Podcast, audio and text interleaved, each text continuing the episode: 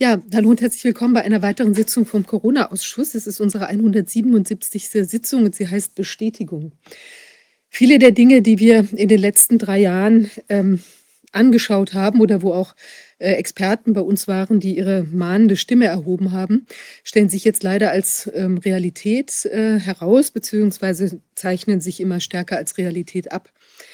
Ähm, wir haben heute einige Beiträge zu diesen, äh, zu diesen Themenbereichen. Ich möchte aber auch noch was Persönliches mitteilen. Ich bin ähm, jetzt an vor kurzem, also am, konkret am Wochenende, war ich auf einer äh, kleinen Zusammenkunft und da war auch eine Person drin, die sich in dabei, die ähm, sich, die kenne ich schon ganz lang und die Person ist auch ähm, Entscheidungsträger, entscheidende Person, mitentscheidende Person bei einem der großen Nachrichtenmagazine, äh, die da im äh, Fernsehen laufen, eine großen Nachrichtensendung. Und dann habe ich die Person angesprochen und gesagt, na, äh, ob es denn nicht auch aus äh, der Sicht der Person äh, so sei, dass sich viele der Vorhersagen oder der mahnenden Einschätzungen von uns, ähm, inzwischen auch bestätigen würde, bewahrheiten würden. Und dann sagte die Person doch glatt, ja, würde sie auch so sehen. Ähm, und sie würde zudem auch denken, dass man es sich dieses Mal in diesem Winter nicht wieder traut, äh, uns hier mit irgendwelchen Maßnahmen zu gängeln, weil es eben doch vielleicht ein bisschen übers Ziel hinausgeschossen ist. Also ich finde das auf der einen Seite toll, dass da inzwischen so auch eine Einschätzung dieser Art äh, sich möglicherweise breit macht. Auf der anderen Seite finde ich, dass wenn man in einer solchen ähm, auch, wie will man sagen, mitbestimmenden, wichtigen Position ist, dann darf man auch durchaus mal nach außen treten, beziehungsweise darauf hinwirken, dass auch die entsprechenden ähm, Wahrnehmungen oder die Erkenntnisse dann auch nach außen kommuniziert werden und man da nicht wieder weitere ähm, tja, Verschleierungen oder, oder Fehlinformationen auch weiter nach außen pusht. Wir sehen ja inzwischen ist auch Herr Drosten herausgekommen und hat gesagt, dass er, äh, ich meine, es war ein Zeitinterview, wo er gesagt hat, er würde sich äh, jetzt inzwischen nicht mehr impfen lassen wollen, würde da nicht weitermachen, nachdem er angeblich angabegemäß dreimal bereits ähm, geimpft sei und danach auch nochmal zweimal an Corona erkrankt ist. Also auch da eine späte Erkenntnis, dass manche Dinge vielleicht es nicht ganz so bringen. Aber es ist wichtig, dass wir an den Themen dranbleiben und dass wir weiter zusammentragen, was sich an Erkenntnissen ähm, so ergibt. Und da können wir nämlich sehen, es wird immer deutlicher, was sich so alles abspielt, auch insbesondere in negativer Hinsicht. In diesem Zusammenhang habe ich, möchte ich unseren ersten Gast begrüßen. Es ist der Datenanalyst äh, Raimund Hagemann. Herr Hagemann, schön, dass Sie bei uns sind. Können Sie mich sehen und hören? Jawohl, herzlichen Dank für die Einladung. Ich kann Sie hören. Alles gut.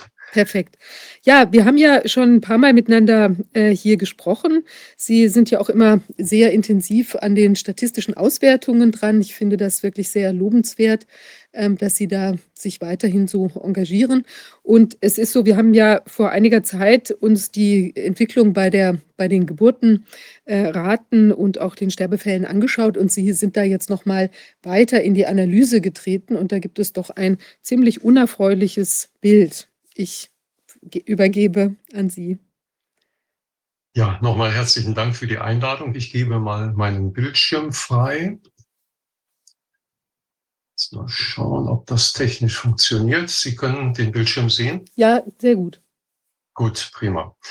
Ja, ich möchte auf Basis der aktuellen Datenlage etwas über die alarmierenden Geburtenrückgänge in ganz Europa und ihre Hintergründe berichten.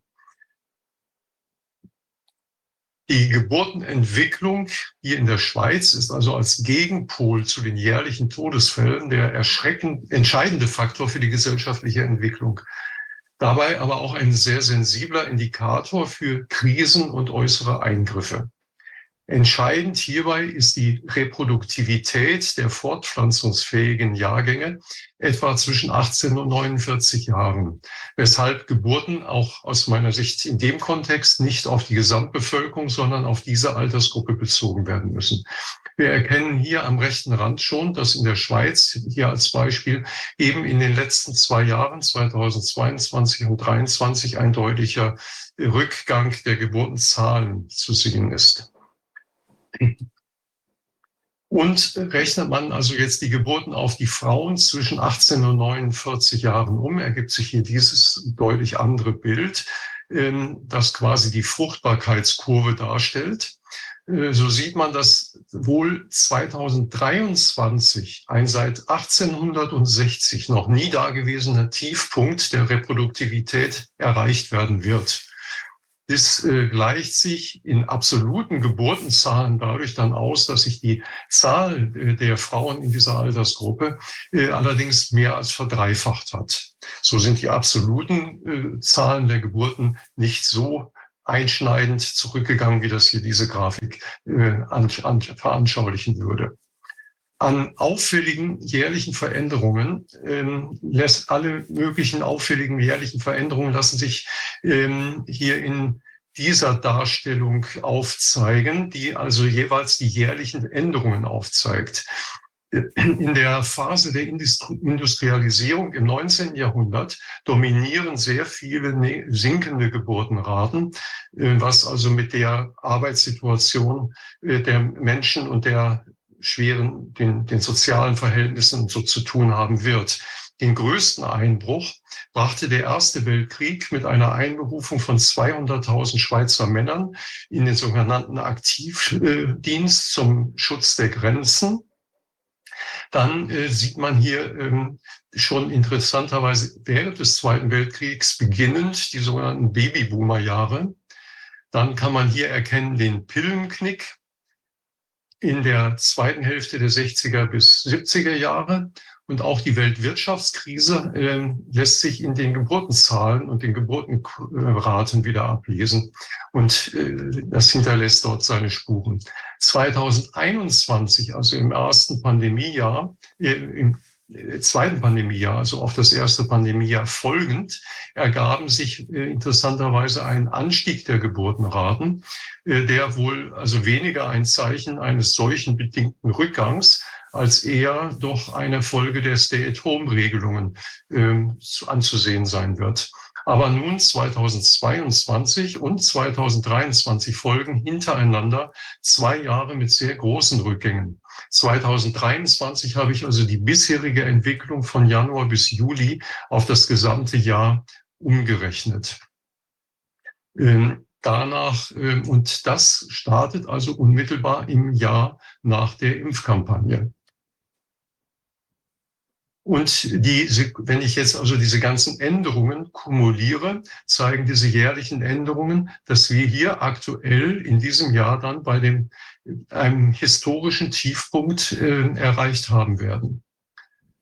Und das ist eben jetzt nach der Impfkampagne der Fall.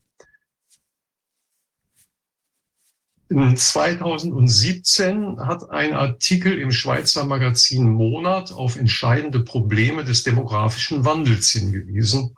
Zum einen kommen also jetzt die Babyboomer-Jahre äh, in das Rentenalter und das führt zu jährlich immer höheren erwartbaren Todesfallzahlen. Zum anderen äh, gibt der Pillenknick, erreicht jetzt die Frauen im gebärfähigen Alter so dass die Geburtenzahlen dann als Gegengewicht zu den steigenden Todesfällen allmählich äh, ein Gesamtminus zu einem Gesamtminus führen könnten. Also wenn nicht dann allmählich ein Bevölkerungsrückgang angestrebt würde, ließe sich das dann nur durch Einwanderung ausgleichen. Zum Ausgleich der wirtschaftlichen Konsequenzen wurden schon damals Forderungen äh, nach Erhöhung des Renteneintrittsalters, nach Zuwanderung qualifizierter Arbeitskräfte, nach wachstumsfördernden äh, politischen Maßnahmen, wirtschaftspolitischen Regulierungen laut und insbesondere stand auf Ausgabendisziplin äh, an, auf der Liste der Forderungen, die man gestellt hat dass sich die Geburten, also von Monat zu Monat über, das ist schon im Jahr 2022, permanent unter den Vorjahren, hier in dieser Kurvenschau hier oben dargestellt, bewegten, ähm, zeigt also diese Grafik. Und 2023, die braune Kurve zeigt, dass wir nochmals um ein deutliches äh, Quantum nach unten gerutscht sind. Also ein, wenn also pro Tag so zwischen 10 und 15 Geburten weniger ähm, zu beobachten sind in der Schweiz, bedeutet das also übers Jahr ein weiteres Minus gegenüber dem Vorjahr von knapp 4000 Geburten weniger in diesem Jahr 2023, die dann zu erwarten wären. Auch die Wirtschaft, äh, den wirtschaftlichen Einflüssen habe ich ein bisschen versucht nachzuspüren. Ein Einflussfaktor hierbei könnte also die wirtschaftliche Lage sein. 2020 bis 2021 gab es infolge der Maßnahmen eine immense Zunahme der Arbeitslosigkeit, die sich dann aber 2022 deutlich erholt hat. Wenn also wirtschaftliche Sorgen den Geburtenrückgang mitzuverantworten hätten, müsste dann aber 2023 allmählich wieder ein Anstieg zu sehen sein, denn die wirtschaftliche Lage zumindest auf dem Arbeitsmarkt hat sich ja sichtlich entspannt. Ob dann der äh, kriegerische Konflikt in der Ukraine sich auch auf die Familienplanung in der Schweiz ausgewirkt haben könnte, äh, darüber kann man natürlich jetzt nur spekulieren. Ähm, die Schweiz hat ja äh, ihre historische Neutralität dadurch an den Nagel gehängt, dass sie alle Sanktionsmaßnahmen der EU mitgetragen hat. Aber inwiefern sich das in der Schweiz dann auf äh, Zukunftsfrage der Zukunftssicherheit und die gezielte Familienplanung ausgewirkt haben könnte, darüber kann man eben nur spekulieren. Ähm, hier noch einmal die Entwicklung der Arbeitslosigkeit in Zahlen plus 29,5 Prozent in 2020, plus 22,3 Prozent in 2021, aber eben äh, die Beruhigung jetzt 2022 auf minus 11,5 Prozent. Als verheerend sehe ich allerdings äh, dieses Thema Jugendarbeitslosigkeit an. Ähm, von 2020 bis 2021 an, da man hier Maßnahmen bedingt Jugendlichen den Start in ihre Zukunft äh, grundlegend, ja, ich sage mal ganz salopp, versaut hat. Wer also dann als Jugendlicher äh, beim Berufsstart quasi gleich Arbeitslosigkeit in seinem, äh, seinem Werdegang zu verzeichnen hat, dürfte schlechtere Aussichten für seine ganze weitere Entwicklung besitzen. Jetzt kommen wir also auf die Geburten in Europa zu sprechen. Ich habe mittlerweile die Geburtenentwicklung in 26 europäischen Ländern analysiert, bis auf Portugal und Serbien äh, haben alle übrigen einen Geburtenrückgang zwischen minus 1,3 Prozent und 14,5 Prozent äh, zu verzeichnen in 2022. Für alle Länder für die jetzt für 2023 bereits äh, Daten vorliegen, äh, auf die ersten Monate jetzt bezogen, Januar bis Juni, äh, gehen diese Zahlen in allen Ländern weiter zurück, mit Ausnahme von Luxemburg, äh, und zwar auf bis zu minus 26,5 Prozent. Und die statistische Prüfung dieser Rückgänge hat äh, zwischen, also der Abhängigkeit von ähm, von äh, Geburtenrückgängen und zur Impfung gibt eben eine interessanterweise sehr in zehn Fällen eine negative Korrelation, die als signifikant anzusehen ist. Das ist also eine statistische Auswertung für das Jahr 2022. 2023, wo also dann die Impfaktivitäten so gegen allmählich gegen Null gehen, äh, da wird dann die Signifikanz an der Stelle natürlich deutlich geringer, so dass man das etwas unter anderen Gesichtspunkten betrachten muss. Äh, aus dieser Liste, die ich eben gezeigt habe, habe ich neun Länder aus unterschiedlichen statistischen Kategorien gewählt. Also sehr signifikante Länder hier in Griechenland, Schweiz und Bulgarien. Äh, Deutschland, äh, Norwegen und Schweden mit einer signifikanten negativen Korrelation zwischen Impfung und Geburten und Tschechien, Polen und äh, Österreich, für die keine Korrelation nachweisbar ist. Also wir sehen jeweils violett dargestellt den Verlauf der Geburtenraten und braun dargestellt die Impfquoten in den jeweiligen Monaten. Wir sehen also, dass diese Signifikanz nicht ausschlaggebend dafür ist, ähm, für den beobachteten zeitlichen Zusammenhang. Wir sehen eigentlich in allen Fällen, und nicht eigentlich, wir sehen in allen Fällen einen zeitlichen Zusammenhang eben zwischen Impfbeginn und Rückgang der äh, neun Monate zuvor und äh, dem Geburtenrückgang dann im betreffenden Zeitabschnitt. Und äh, der, auch die Höhe dieses Rückgangs hat also nichts mit der Signifikanz der Kurven zu tun. Auch Österreich, das 2022 äh, noch mit Ausnahme von zwei Monaten noch auf Höhe praktisch der Vorjahre gelegen hat, zeigt also nun 2023 auch einen deutlichen Knick nach unten. Dieser Abfall findet in allen Ländern dann jeweils ähm, passend, also dieser zu, neue Abfall verschärfte Abfall 2023 äh, findet in allen Ländern, wo also die Daten verfügbar sind, äh, nach der Impfphase statt. Das ist also ein interessantes Phänomen, dass also jetzt die Impfphasen gehen hier durch und im Jahr danach kommt es also zu einem noch weiteren Einbruch der Geburtenraten. Ähm, interessant ist, dass dieser Einbruch in Bulgarien, dass also nur äh, etwa 35, 36 Prozent der Bevölkerung in dieser Altersgruppe geimpft hat, äh, dass dort der Geburtenrückgang nicht so ausgeprägt ist. Darf ich noch mal fragen, diese, ähm, ja? diese negative oder nicht äh, fest oder sie, also diese ganzen negativen Korrelationen, teilweise signifikant, teilweise nicht signifikant. Also für mich sieht es jetzt so aus, als sei da eben, da ist immer dieser, dieser, was Sie gerade angesprochen haben, immer dieser zeitliche, diese zeitliche Koinzidenz. Ähm, wie will man ja. sagen. Aber warum kann man jetzt bei einigen sagen, dass das wirklich neg negativ, also signifikant korreliert? Also Sie hatten das ausgerechnet, aber irgendwie springt uns ja ins Auge, dass da offenbar irgendeine Art von ähm, Entwicklung sein muss. Ähm, wieso kann man sagen, es ist bei einigen signifikant, nicht signifikant? Ähm, vielleicht könnten Sie das nochmal erklären. Gleich, wir können das gleich an späteren Abbildungen besser sehen. Okay. Signifikant heißt halt, dass wirklich in den Monaten, wo die Impfquoten hoch sind, auch die Geburtenrückgänge besonders, besonders ausgeprägt sind. Und in den Monaten, wo die Impfquoten niedrig sind, dann die Geburtenrückgänge weniger ausgeprägt sind. Das ist also dann wirklich ein unmittelbares bare monatliche Entsprechung, die da äh, gesehen, gesehen werden muss. Und das können wir gleich an den späteren Abbildungen dann erkennen. Da meinen Sie aber sechs, neun Monate später. Ja, immer, es ist immer äh, der Bezug neun Monate später äh, dargestellt. Wir sehen das hier in der Schweiz im, im ersten Jahr, da immer da, wo also die, die Impfquoten hochgehen, gehen die Geburten besonders äh, ausgeprägt nach unten. Ebenfalls hier wieder.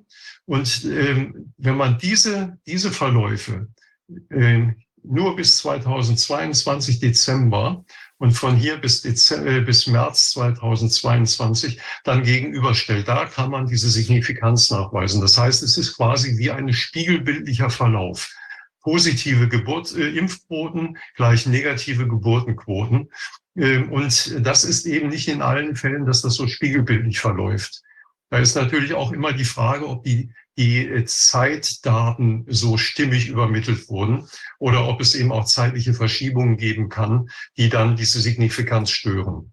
Also hier in der Schweiz ist es sehr ausgeprägt. Das zählt zu den Ländern, die eben als sehr signifikant anzusehen sind.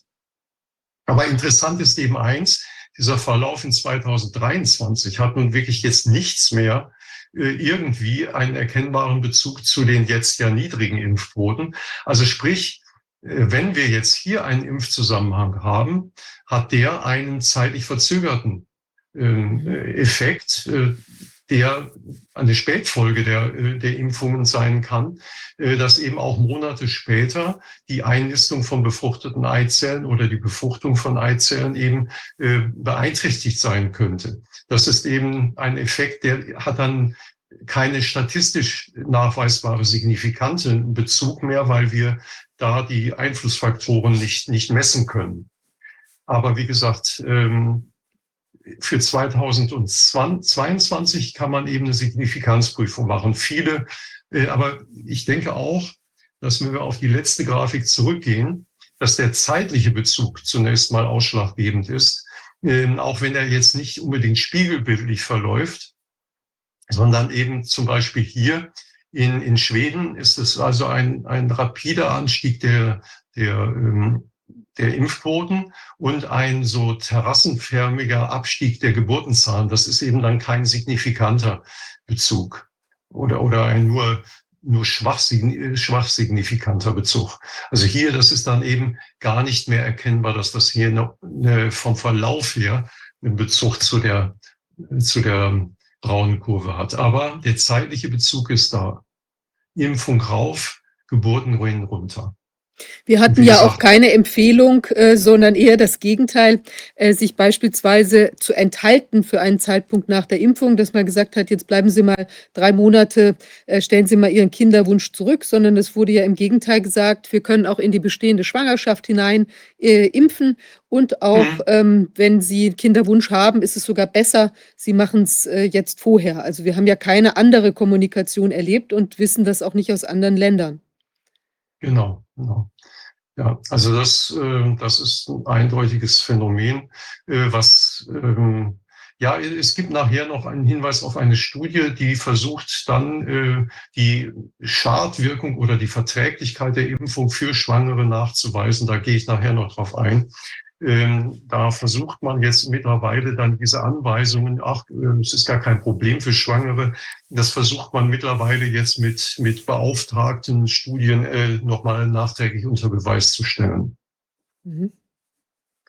So, und wie gesagt, das sind jetzt äh, die, äh, die Einzeldarstellungen. Das, ich habe jetzt also ganz bewusst auf der linken Seite mal die Impf- äh, Zusammenhänge dargestellt und auf der rechten äh, jeweils neun Monate zuvor die äh, beobachteten Covid-Fälle in dieser Altersgruppe 18 bis 49 Jahre. Und das Interessante ist eben, dass äh, ein zeitlicher Bezug zu dem verschärften Rückgang der Geburten. Also zunächst mal der erste Rückgang der Geburten hat mit diesen niedrigen Infektionszahlen sicherlich keine, keinen, keinen korrelierenden Bezug. Das kann man auch überprüfen. Das ist definitiv nicht der Fall. Dann ist es interessant, dass also mitten in dieser, ähm, also ab November, das ist die Phase, wo die Boosterimpfungen loslegen, ab November 21 ist dann zu einem einem Haufen von äh, positiven äh, Covid-19-Fällen in dieser Altersgruppe kommt. Also in, in dem Monat Januar 3, 22 sind 13,3 Prozent dieser gesamten Altersgruppe Corona positiv. Und das also äh, in, in diese, dieser Impfschutz erklärt sich da äh, ad absurdum, äh, denn äh, die Booster, ab Boosterimpfung kommt es zu dieser gehäuften Zahl von Covid-Fällen sollten die jetzt etwas zu tun haben mit, mit dem weiteren Rückgang der äh, Geburtenraten, äh, das wäre eine sehr gewagte Spekulation. Erstens, weil es zeitlich dem vorausgeht äh, und sich zu der Zeit eigentlich, wo dann die äh, Schwangerschaften entstehen müssten, die hier auf minus 13, minus 20 Prozent landen, äh, dass in der Phase also die Infektionsraten schon deutlich wieder runtergegangen sind. Also hier das Covid anzudichten wäre, wäre sehr gewagt. Und äh, zumal es ist ja eben die Frage, wieso kommt es überhaupt bei den Geimpften oder in der Impfphase, in der Altersgruppe, die zuvor überhaupt kein Problem mit Infektionen hatte, jetzt zu solchen Infektionszahlen. Das ist eben das, was mich persönlich da sehr äh, irritiert daran. Ähm, das Bild, gleiche Bild von diesem zeitlichen Zusammenhang zur Impfung Gut, hier sehen wir auch mal einen Zusammenhang in Deutschland zwischen den Covid-Infektionen und den, dem weiteren Rückgang. Das korreliert hier zeitlich hier etwas stärker.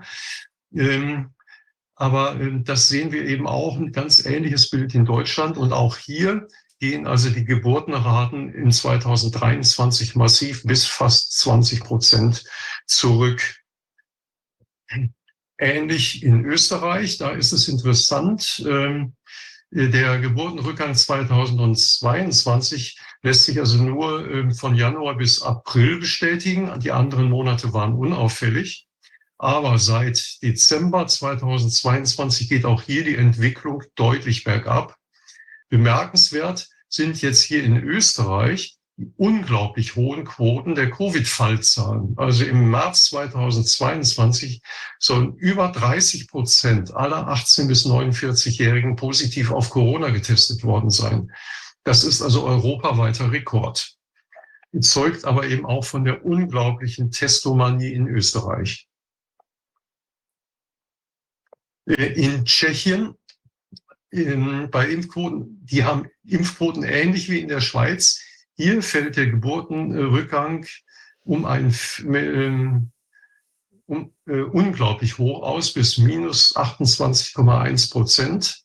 Äh, ob hier jetzt in der Nähe zu, zu Russland oder so weiter sich äh, der Ukraine-Krieg Krieg irgendwie mit ausgewirkt haben sollte, ähm, kann man eben auch nicht klar äh, sagen. Aber im Prinzip äh, müsste sich das dann erst ab November 2022 zeigen, wenn es im Februar also zu dem Kriegsausbruch gekommen ist.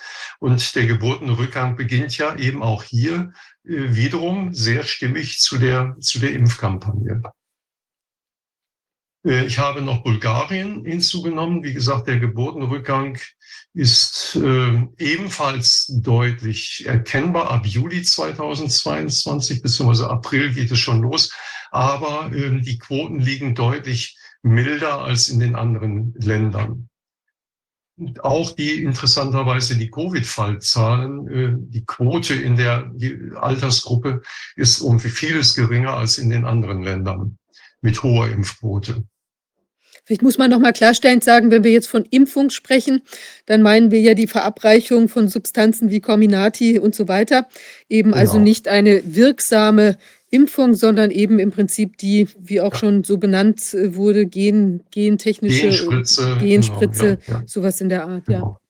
Also es geht hier jeweils um die, um die Covid-Vakzine, äh, ja, Comirnaty, BioNTech, äh, Janssen und, und so weiter. Äh, interessant ist dann nochmal das äh, Land Finnland, das also bis äh, Juli 2021 praktisch überhaupt nicht von der Pandemie betroffen war. Die hatten keine erhöhten Sterbezahlen, gar nichts. Und offenbar wollte man sich dann mit einem unglaublichen Impf, äh, unglaublich hohen Impfquoten äh, dann prophylaktisch auf eine doch noch mögliche Infektionswelle vorbereiten. Äh, das muss man dann aber angesichts der dann wiederum ab, ab Boosterimpfung einsetzenden Infektionszahlen in der Altersgruppe dann als einen deutlichen Fehlgriff äh, ansehen. Äh, auch die Geburtenzahlen sind eben ab mit Beginn der Impfung äh, dort massiv äh, in den Keller gegangen. Also gerade die nordischen Länder haben sehr, sehr milde Verläufe der Pandemie gehabt und sich aber dann fleißig an der Impfkampagne beteiligt.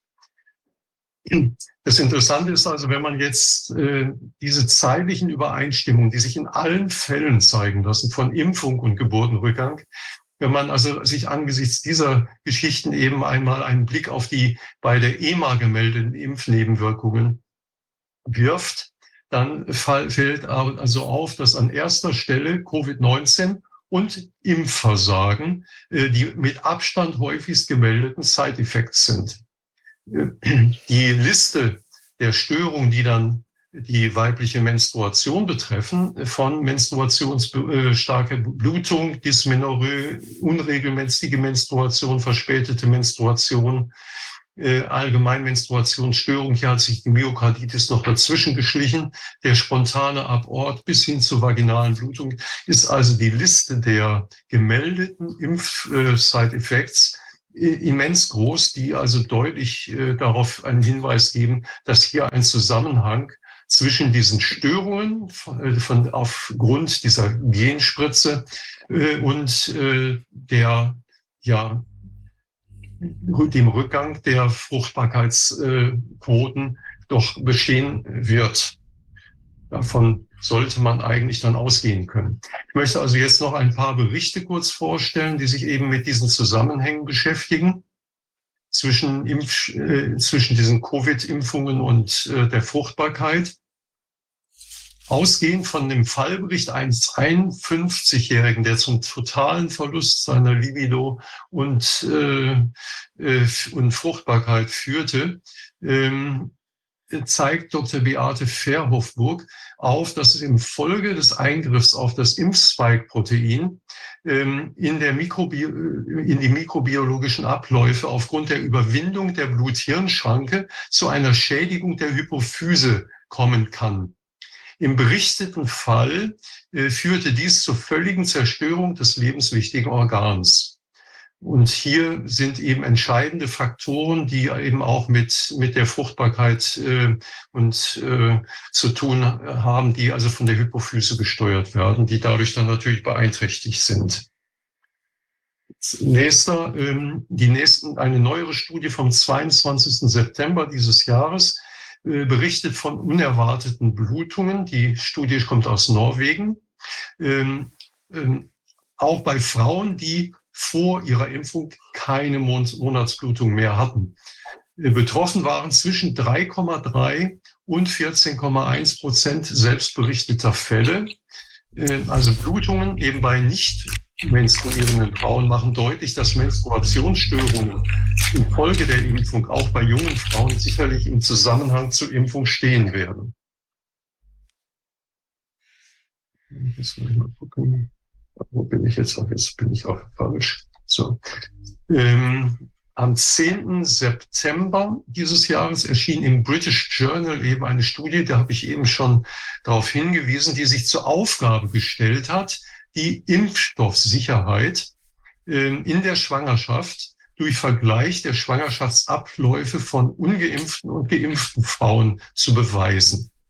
Die statistischen Parameter, ich gehe also hier auf die Zahlen im Einzelnen gar nicht ein, die statistischen Parameter, die dort aufgelistet werden, sind so, ähm, so fragwürdig. Die haben also äh, Signifikanzen, äh, die eigentlich sagen, Moment, die Hypothese stimmt nicht, ich könnte auch das Gegenteil behaupten, so dass man äh, aus den Aussagen heraus eigentlich äh, keine wirklich verlässlichen Urteile bilden kann.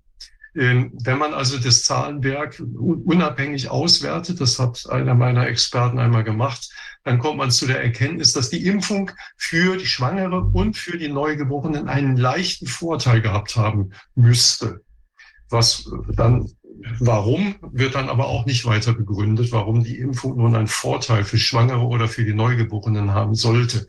Was man aber dabei völlig übersehen hat, ist, dass von den Geimpften 2,5 Prozent mehr während der Schwangerschaft einen positiven Covid-Test hatten als bei den Ungeimpften. Also wenn also die Schwangeren dadurch vor Corona, vor schweren Corona-Fällen geschützt werden, indem sie jetzt aber dann mehr Infektionen haben, halte ich das für eine sehr fragwürdige Strategie.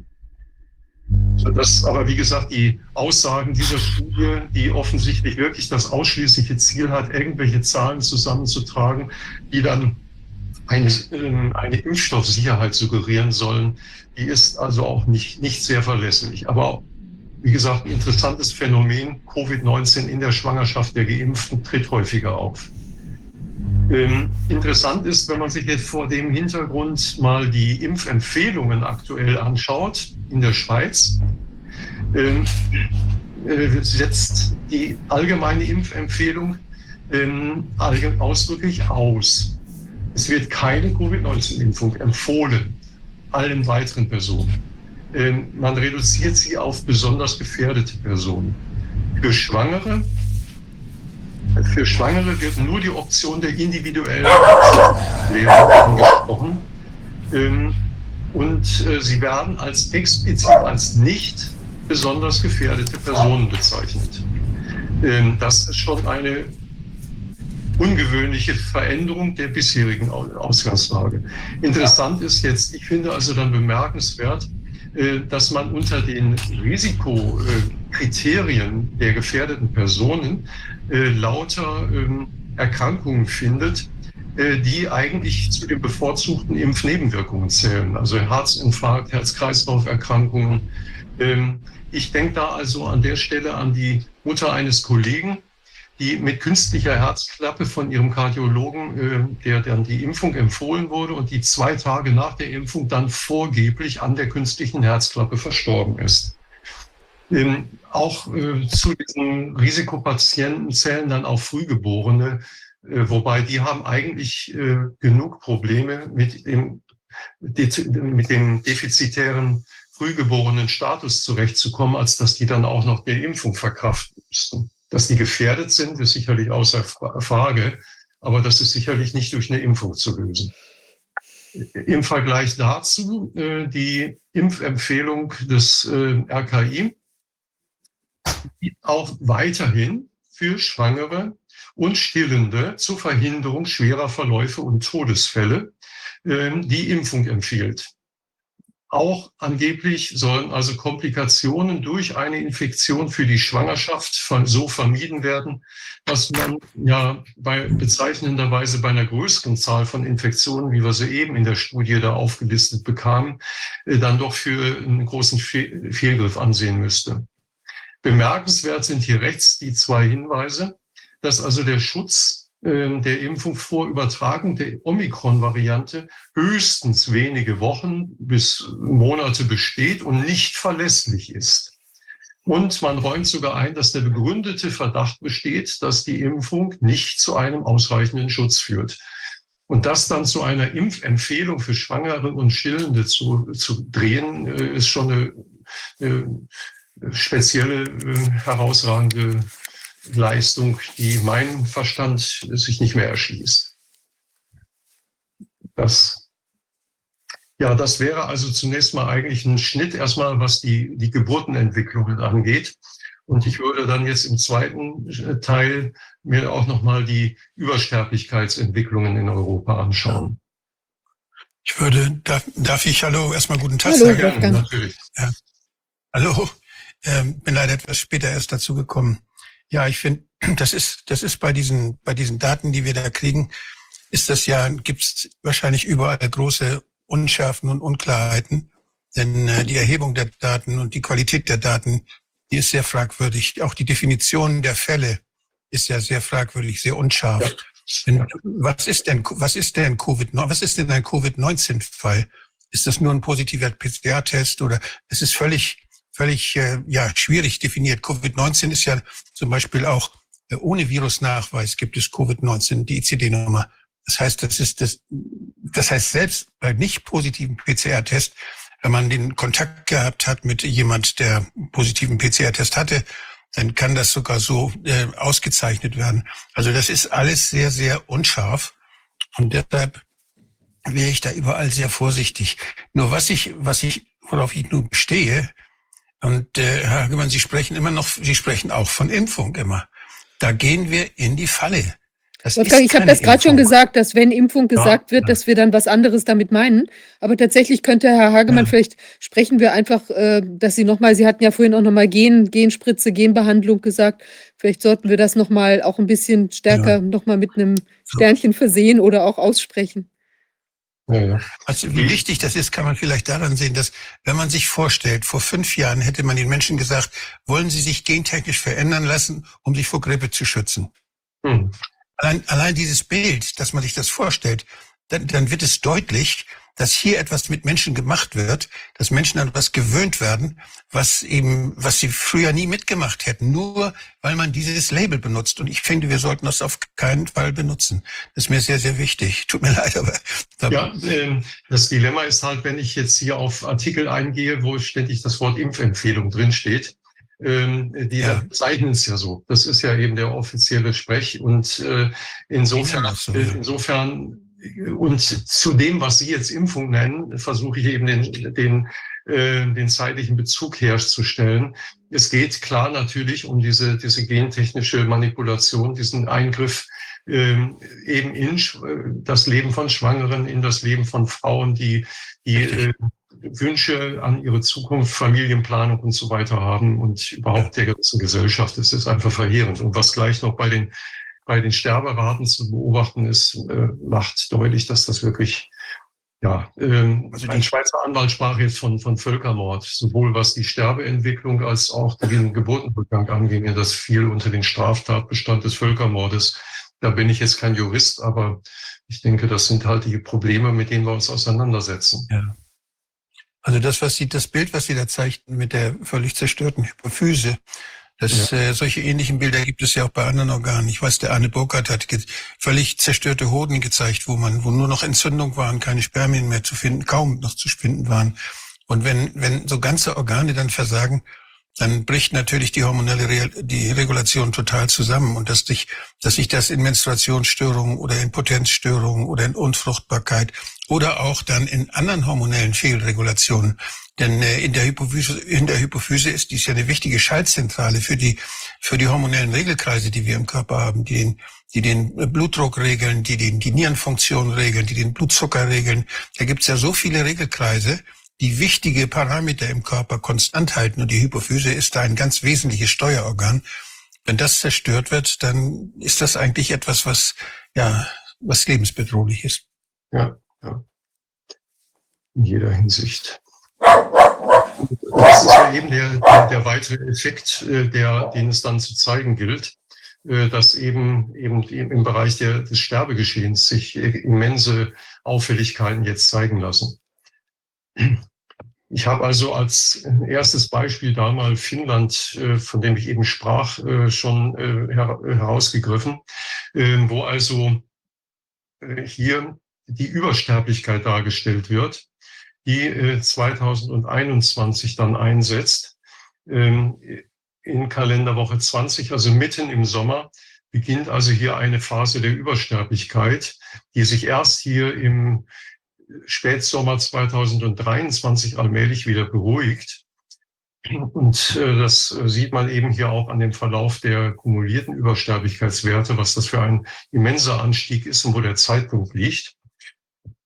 Und das Interessante ist, wenn man jetzt eben den zeitlichen Verlauf, Sterbekurve, die Sterbe, also hier die altersstandardisierten Mortalitätsraten, die dunkelrote Kurve vergleicht mit dieser gepunkteten Kurve, kann man die erkennen. Mhm. Diese gepunktete Kurve zeigt also den Erwartungswert und die dunkelrote Kurve zeigt die tatsächlichen Sterberaten.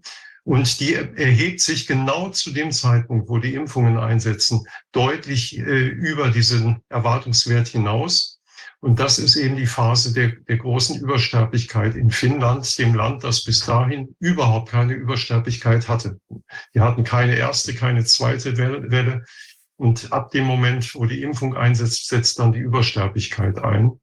Ähm, wenn ich äh, das mir anschaue, was das für Auswirkungen in den Altersgruppen hat, das da interessant ist, halt der untere Block hier, ähm, so sieht man zwar hier in 2010 bis 2013 jeweils saisonal sehr hohe Sterberaten in allen Altersgruppen.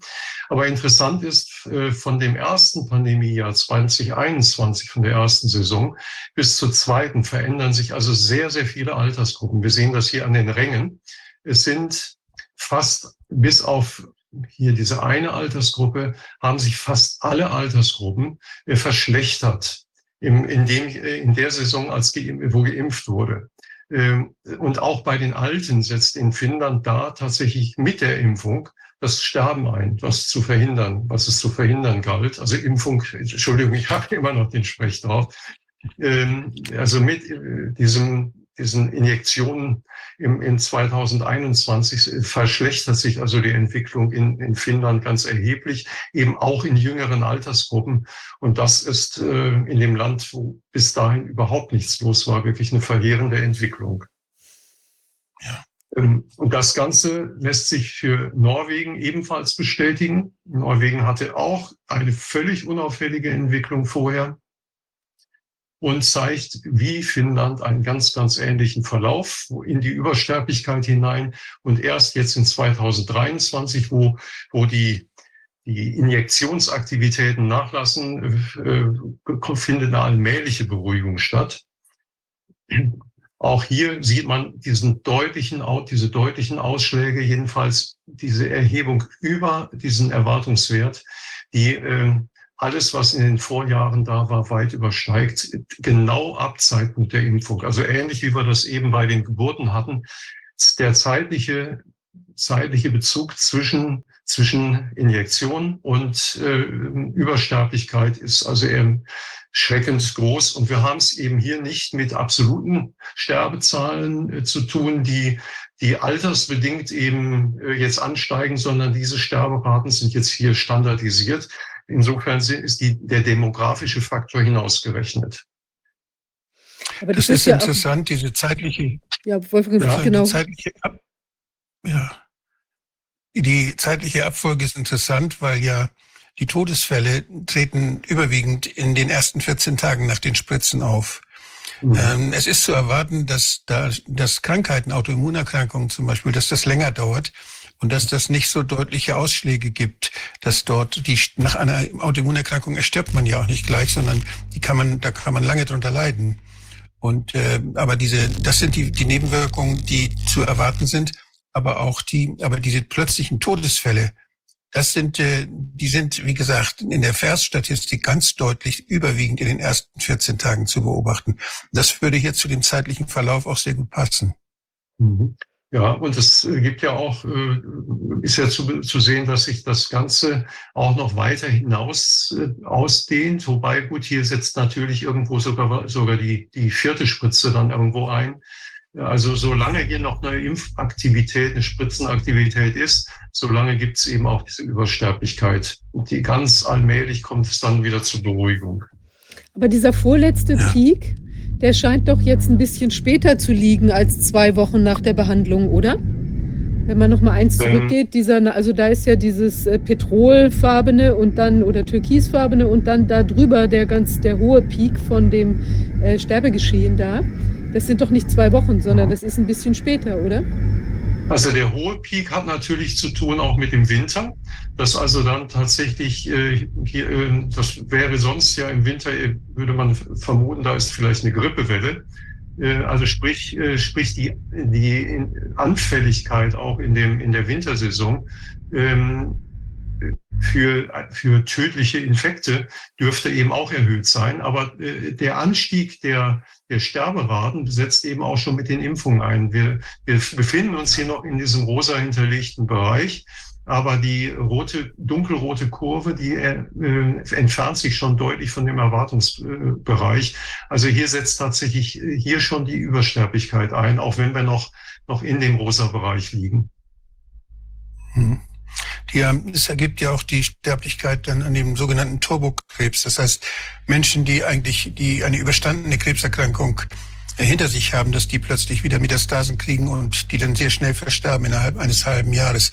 Diese Todesfälle würde man ungefähr mit einer halbjährigen Verzögerung äh, erwarten, während die Todesfälle durch äh, durch die ja durch die Entzündung der Gefäße und durch die Entzündungsherde im Gehirn, also die vielen kleinen Gefäßschäden, die dann die Organschäden verursachen, überall im Körper, dass die, die mit, mit Thrombosen zum Beispiel einhergehen oder Nekrosen oder Gefäßrupturen, dass die, die sind wahrscheinlich in den, oder Herzrhythmusstörungen auch, wenn es sich um das, um Endokardstörungen handelt, Myokarditis handelt, die sind in den ersten 14 Tagen zu erwarten. Also 14 mhm. Tage ist ein, würde ich einen Gipfel erwarten und dann den zweiten Gipfel, diese Tumorerkrankung ungefähr nach einem halben Jahr und dann wird es wahrscheinlich ein, ein, eine, ein Level geben, wo dann Autoimmunerkrankungen kommen, hinzukommen. Die Überempfindlichkeit derjenigen mit geschwächtem Immunsystem, durch die Spritzen geschwächtem Immunsystem, während der Saison, während der äh, Grippesaison, die werden natürlich, wenn sie ein geschwächtes Immunsystem haben, völlig auch anderen Viren schutzloser ausgesetzt sein. Das heißt, sie werden leichter Viruspneumonien kriegen, werden leichter äh, Entzündung kriegen und Komplikationen bekommen, besonders im Bereich der Atemwege. Und wenn dann der positive Test da ist, dann läuft das alles unter Covid. Aber es wird ja nicht nachgeguckt, welche Viren noch da sind oder welche Erreger noch da sind. Das wäre sehr wichtig. Diese, diese äh, höhere Infektanfälligkeit zeigt, äh, zeigt sich ja hier wirklich auch im Winter mit diesen hohen Peaks äh, 21 äh, im Winter 21, 22 und jetzt 22, 23, der ja noch ausgeprägter ist. Also dass hier eine Immunschwächung einsetzt. Vorher, ich, äh, wenn ich weiter zurückgehe, in Norwegen hat selten wirklich hohe, hohe winterliche Übersterblichkeiten. Also das ist äh, eine, eine schon für dieses Land sehr äh, beunruhigende Entwicklung. Ja, dann, äh, achso, das, das, achso, das, achso, das war eben noch Finnland. Jetzt kommt, das war Norwegen. Ähm, auch in Norwegen sieht man eben die Verschlechterung der Farbskalen äh, von 2021 nach 2022, also als Auswirkung der, der äh, gentechnischen Manipulationen. Ich habe mich noch mal gefragt, warum eigentlich 2010 bis 2013 so schlimme Sterbejahre waren. Und für mich stellt sich da ein Zusammenhang dar. Das sind aus meiner Sicht die die, äh, die Kriegs, äh, also die, die in den Zweiten Weltkrieg im Kindesalter erlebt haben, die müssten hier etwa gestorben sein.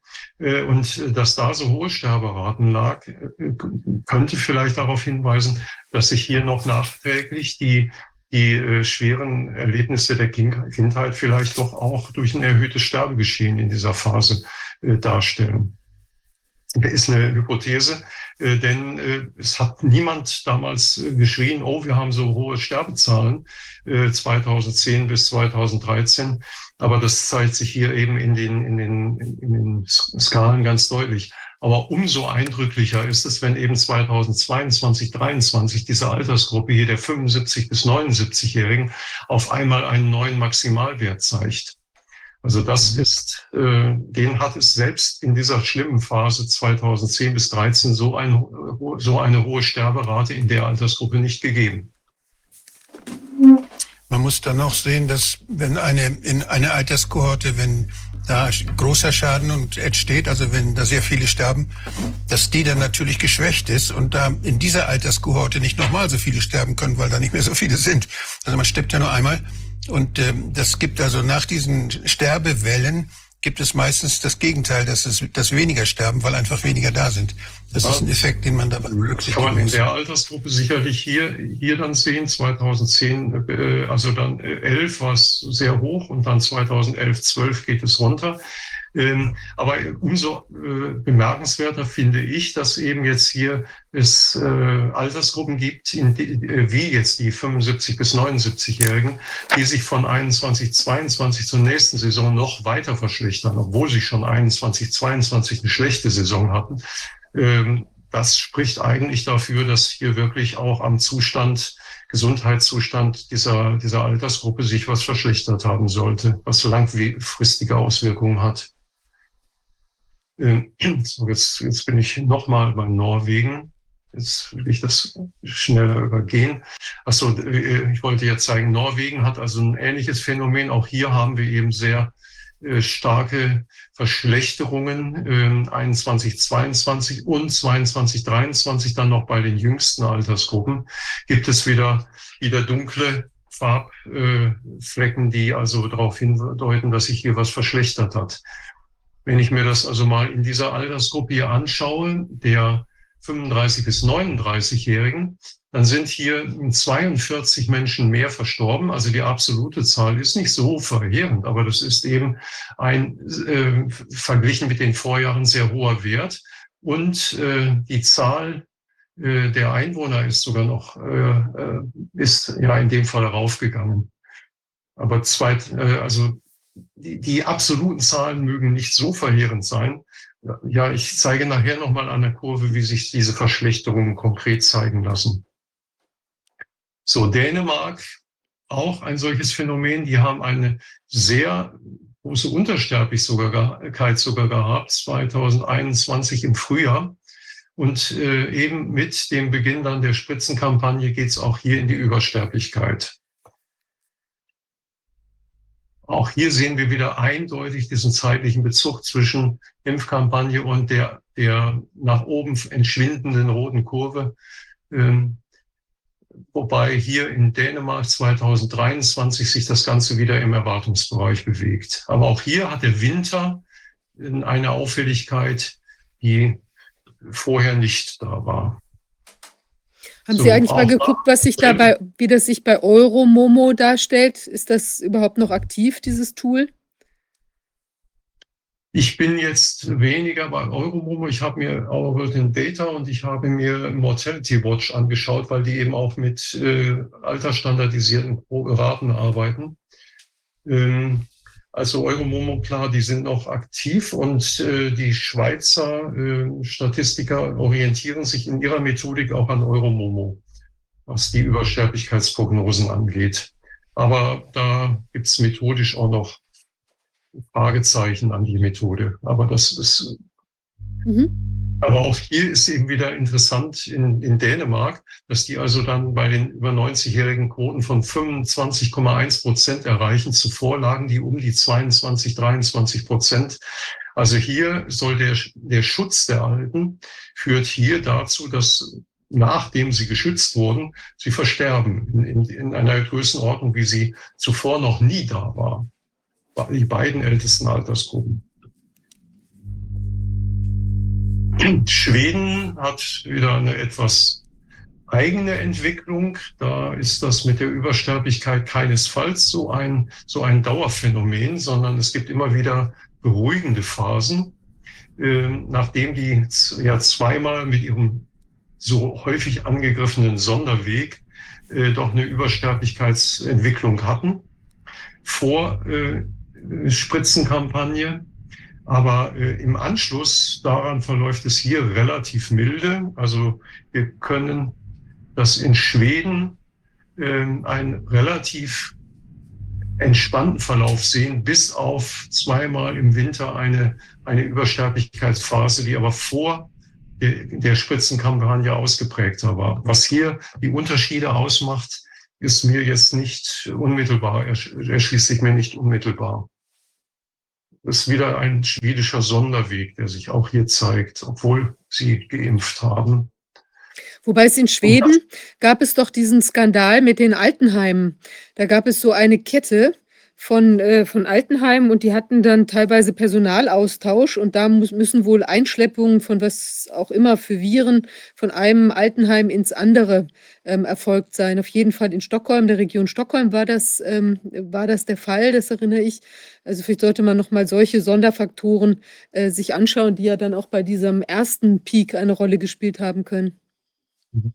Also der erste Peak, der zeigt sich hier in Schweden ja dann hier in der Saison 1920. Da gibt es tatsächlich auch ein paar, paar auffällige Quoten. Die gehen bei den, bei den Ältesten hier auf 23,7 Prozent und 10,9 in der Altersgruppe darunter. Prozent Sterberaten. Wir hatten, waren eben bei über 25 Prozent. Also Schweden hat eine insgesamt weit niedrigere Sterbe, äh, Risiken als und, und dann in den Pandemiesaisons 20 bis 23 ist ein sehr unauffälliges Geschehen. Und wir liegen mit in den höchsten Altersgruppen bei 22,3, 22,4 Prozent. Das ist im europäischen Vergleich eine absolute Untergrenze. Also warum da sich das Impfgeschehen jetzt, wenn wir das jetzt in, in die Korrelation sehen wollen zu den Sterberaten, warum das in Schweden jetzt äh, nicht diesen Verlauf nimmt, ist mir, äh, Moment, ich muss, muss ein, ein, ein Veto selber einlegen. Es gibt in Schweden ein Problem, die haben eine Altersgruppe Unknown Class. Äh, mhm. Ein, da sterben welche in einer altersmäßig nicht zugeordneten Altersgruppe. Und ich denke, hier haben wir es mit einem Artefakt auch zu tun, dass, äh, dass sich manches in dieser un, unbekannten Altersgruppe verbirgt, was letztlich dann doch hier noch in, in den einzelnen Altersgruppen mit unterzubringen wäre. Ähm, und das, äh, also insofern muss Schweden hier jetzt mit, mit äh, Vorsicht genossen werden. Die anderen in den anderen Ländern ist das nämlich nicht der Fall. Also hier Schweden mit Vorsicht zu genießen, weil die Zahlen möglicherweise an der Stelle unvollständig sind. Ähm, so entsprechend, ja, die Schweiz, die äh, hat einen vergleichsweise milden Verlauf. Ähm, wir haben sich auch interessanterweise äh, aus Corona so ein bisschen versucht man sich scheinbar daraus zu verabschieden, wenn man sich beim BAG, äh, beim Bundesamt für Gesundheit jetzt äh, das Stichwort Covid-19 eingibt, dann findet man kaum noch die Hauptseiten, die sich mit den Daten beschäftigen. Also das ist äh, irgendwo so ein bisschen aus dem, aus den Hauptseiten, wo man immer sofort als erstes äh, Corona präsentiert bekommt. Das ist in der Schweiz, wird das in, auf Unterseiten zurückgedrängt. Und in der Schweiz hat man sich jetzt beschäftigt mit, äh, äh mit den Maßnahmen und, äh, äh, und das Bundesamt für, für Gesundheit hat selber welche, Bundesagenturen beschäftigt, die also gucken sollen, ob da alles richtig gelaufen ist. Und die haben eine Liste von, von Dingen benannt, die man besser machen könnte. Und das hat man dann abgewinkt. Also so versucht man sich da ein bisschen äh, die reinzuwaschen in der Schweiz. Aber wie gesagt, äh, aus allem verschwindet ein bisschen da die Dramaturgie. Wir haben es ja eben auch bei den Impfempfehlungen gesehen. Ähm, und entsprechend ist also Übersterblichkeit als Thema im Zusammenhang mit der Impfung also nur ganz marginal zu sehen. Es ist da eine Abweichung vorhanden, aber die ist nicht so ausgeprägt. Aber es ist, sie ist sichtbar. Ähm, und äh, man, das sind aber eben hier ganz wenige Altersgruppen, wo hier jüngere Altersgruppen vor allem, wo sich das Ganze äh, betrifft. Äh, das Interessante ist, ist also das schlimmste Sterbejahr, da haben wir hier äh, diese Saison 2021, da haben wir Raten von 10,4 und 25,3 Prozent. Das sind Raten, die sie in früheren Jahren eben auch waren. Das, es ist eben so, worauf ich immer wieder auch hinwirken möchte, ist, äh, wir haben nicht die Jahrhundertkatastrophe. Denn das wären dann die Jahre 2010 hier bis 2015 und nicht, nicht die Jahre 20 bis 23. So, Österreich, dann interessant, dass in Österreich eben äh, wir auch in der Übersterblichkeit immer mehr rutschen, äh, ab, auch dann in Korrelation zu der Impfung. Auch jetzt nicht so dramatisch, wie, wie das in den anderen Ländern eben war. Aber wir haben auch hier eine Übersterblichkeit, zeitlich beginnend mit den Impfungen. So, Moment. Und das sieht man hier in Österreich auch deutlich hier an, in den Altersgruppen, welche da betroffen sind. Also die jüngeren Altersgruppen verschlechtern sich hier in Österreich ganz eklatant. So, Deutschland noch ist ebenfalls wieder klarer, ein klarer, das muss ich mir dann weg, wegdrücken, so, äh, ein klarer zeitlicher Bezug äh, zwischen, äh, zwischen Impfung und der auffälligen Sterbeentwicklung. Hinterher jetzt in 2023 hat sich die Situation wieder äh, entspannt. Auch, auch hier die Entwicklung der Altersgruppen ist deutlich sichtbar, wie sich die von Saison zu Saison verschlechtert hat.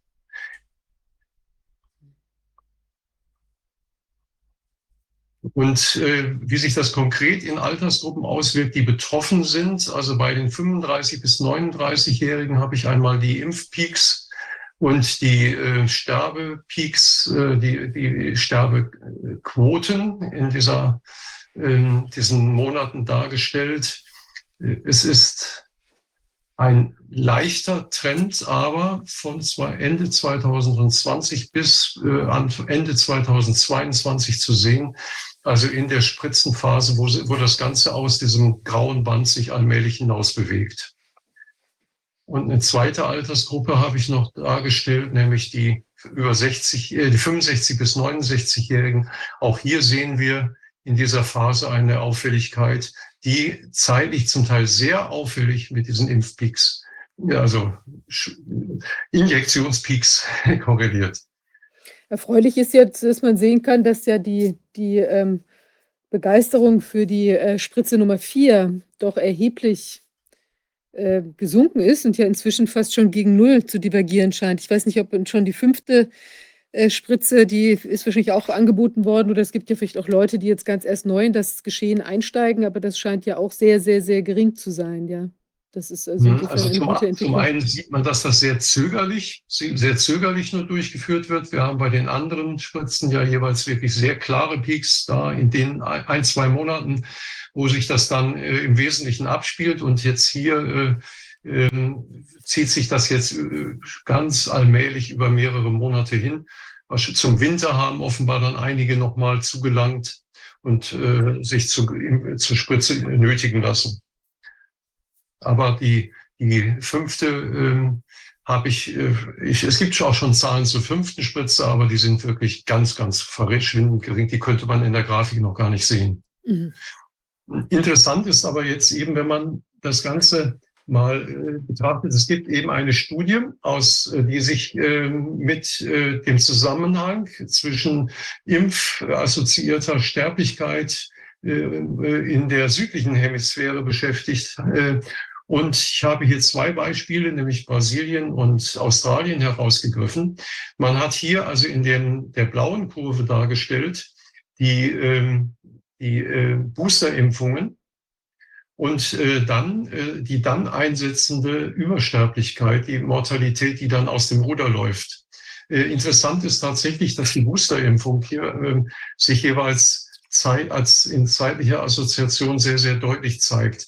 Wir haben ja auch gesehen äh, bei den, bei den Geburtenrückgängen, dass äh, nach der Boosterimpfung dann die Covid-Infektion vermeintlichen Covid-Infektionen oder positiven Tests so angehoben haben. Und offenbar äh, gibt es eben hier auch den Bezug, dass das Sterbegeschehen sich nach den Boosterimpfungen in der südlichen Hemisphäre massiv äh, angestiegen ist. Also dieses, das ist wiederum eine Studie, die das äh, näher unter die Lupe nimmt. Ähm, dann, äh, jetzt kommen also noch mal so ein paar Studien und aktuelle Berichte. Auf Cicero haben jetzt hier eine, ein ganzes Team von Ärzten, Professoren und Mikrobiologen äh, jetzt hier eine Untersuchung zur äh, Spikopathie herausgebracht, äh, also versucht, die mikrobiologischen Zusammenhänge und äh, die Gefährlichkeit der Impf-Spike-Proteine ähm, äh, zu verifizieren und zu überprüfen. Interessant ist eben einmal der Hinweis, das Bundesministerium hat also ein Förderpaket in Höhe von 41 Millionen Euro geschnürt, äh, um also eine wissenschaftliche Erforschung von Long-Covid zu, zu, äh, beför zu befördern. Aber woher Long-Covid und die Spikevax, äh, äh, die, die Vakzin-indizierten äh, Syndrome kommen, damit beschäftigt man sich im Grunde gar nicht. Also im Prinzip äh, alles konzentriert sich wieder konsequent auf den, das Stichwort Covid. Also in diesem sehr interessanten Bericht wird eben über deutlich gemacht, dass äh, die Virus-Spike-Proteine dadurch gefährlicher sind, dadurch, dass sie modifiziert wurden, dadurch, dass sie die Hirnschranke überwinden, äh, dadurch, dass sie an den äh, ACE2-Rezeptor anbinden können, ähm, was sie äh, bei den Impfstudien äh, in den Mäuseversuchen, Moment, ich muss hier mal irgendjemand aus, aus, ausblenden. Ja, ja, Entschuldigung. So. so, ich bin wieder da, Entschuldigung. So, ähm, also sprich, äh, hier wird sehr differenziell äh, untersucht und nachgewiesen, äh, dass die Spike-Proteine eine weit höhere äh, Gefährlichkeit noch auf, aufweisen als die tatsächlichen Virusproteine. Ähm, so, ich habe noch angehängt Italien. Ich glaube, da können wir aber jetzt etwas schneller drüber hinweggehen, auch mit Übersterblichkeit, mit einer permanenten. Das gehe ich jetzt. Aber äh, auf eines möchte ich noch mal besonders hinweisen. Tschechien äh, hat vor äh, dem Spritzbeginn äh, einen Dreierpeak, äh, unglaublich lange Phase, unglaublich hohe Sterbe, äh, Übersterblichkeitsrate, äh, die wirklich sehr, sehr frappierend ist. Ähm, und äh, also hier sieht man das eben auch nochmal ganz, ganz deutlich. Und auch mit äh, der Impfung setzt eben hier jetzt eine immer wieder wiederkehrende Übersterblichkeit ein, obwohl nach diesem hohen Sterbegeschehen, nach den Gesetzen der Epidemiologie eigentlich wir jetzt in einen, einen Keller rutschen müssten, bleibt das Sterbegeschehen erhöht.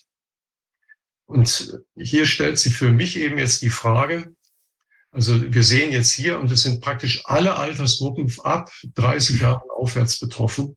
Das ist wirklich sehr, sehr äh, äh, dramatisch noch jüngere Altersgruppen kommen, ziehen jetzt, ziehen jetzt, na, jetzt, Moment, jetzt habe ich hier was beendet. Nee, noch nicht. Ähm, ziehen jetzt also auch noch nach. Das finde ich sehr, sehr bemerkenswert in Tschechien.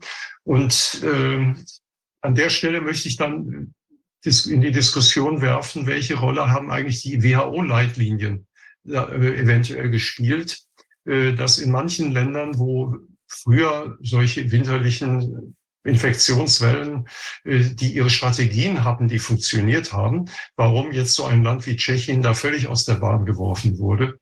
Äh, die WHO-Empfehlung hat ja sich gegen äh, den Einsatz von Antibiotika im Frühling 2022 ausgesprochen. Ähm, es durfte nicht mehr wie früher behandelt werden. Man musste im Prinzip quasi warten, bis künstliche Beatmung notwendig wurde. Ähm, und, das, äh, und es wurden Triage-Empfehlungen, äh, Midazolam und, äh, äh, herausgebracht, äh, die letzten Endes äh, zwei Medikamente und Morphin, äh, die also im Zusammenhang mit Sterbebegleitung eingesetzt werden. Da gab es also entsprechende Empfehlungen. Inwieweit das jetzt in diesen Ländern eine Rolle gespielt hat, mag ich nicht beurteilen, kann ich nicht beurteilen. Ich habe mich äh, nochmal mit einem Schweizer Arzt ins Benehmen gesetzt, der aus äh, Rumänien stammt und äh, ihn mal gefragt, wie war das denn in der Schweiz? Und ich möchte vielleicht kurz zitieren, was er berichtet hat. Die Empfehlung, also im ersten Lockdown war, bleiben Sie zu Hause. Es gab keine Therapie. Die Hausärzte kamen gar nicht zum Einsatz. Äh, wenn, dann eben zu spät. Äh, dann ab Herbst wurde Remdesivir bei jedem, der Corona-positiv war, auch wenn er mit einem Beinbruch ins Spital kam und einen positiven Test hatte, wurde Remdesivir eingesetzt. Ähm, bei Komplikationen kamen dann in der Schweiz zusätzlich Cortison und Antibiotika äh, ins, äh, ins Gespräch. Er sieht es so, dass die alten Menschen in den Pflegeheimen seiner Meinung nach an den Isolationsmaßnahmen verstorben sind. Äh, er sagt, die, äh, für die Schweiz gab es die Midazolam-Killer-Empfehlung, so nennt er das explizit, nicht. Aber ab der Impferei, ab Dezember 2020 kam es dann zu vermehrten Todesfällen und sehr gefährlichen Impfschäden.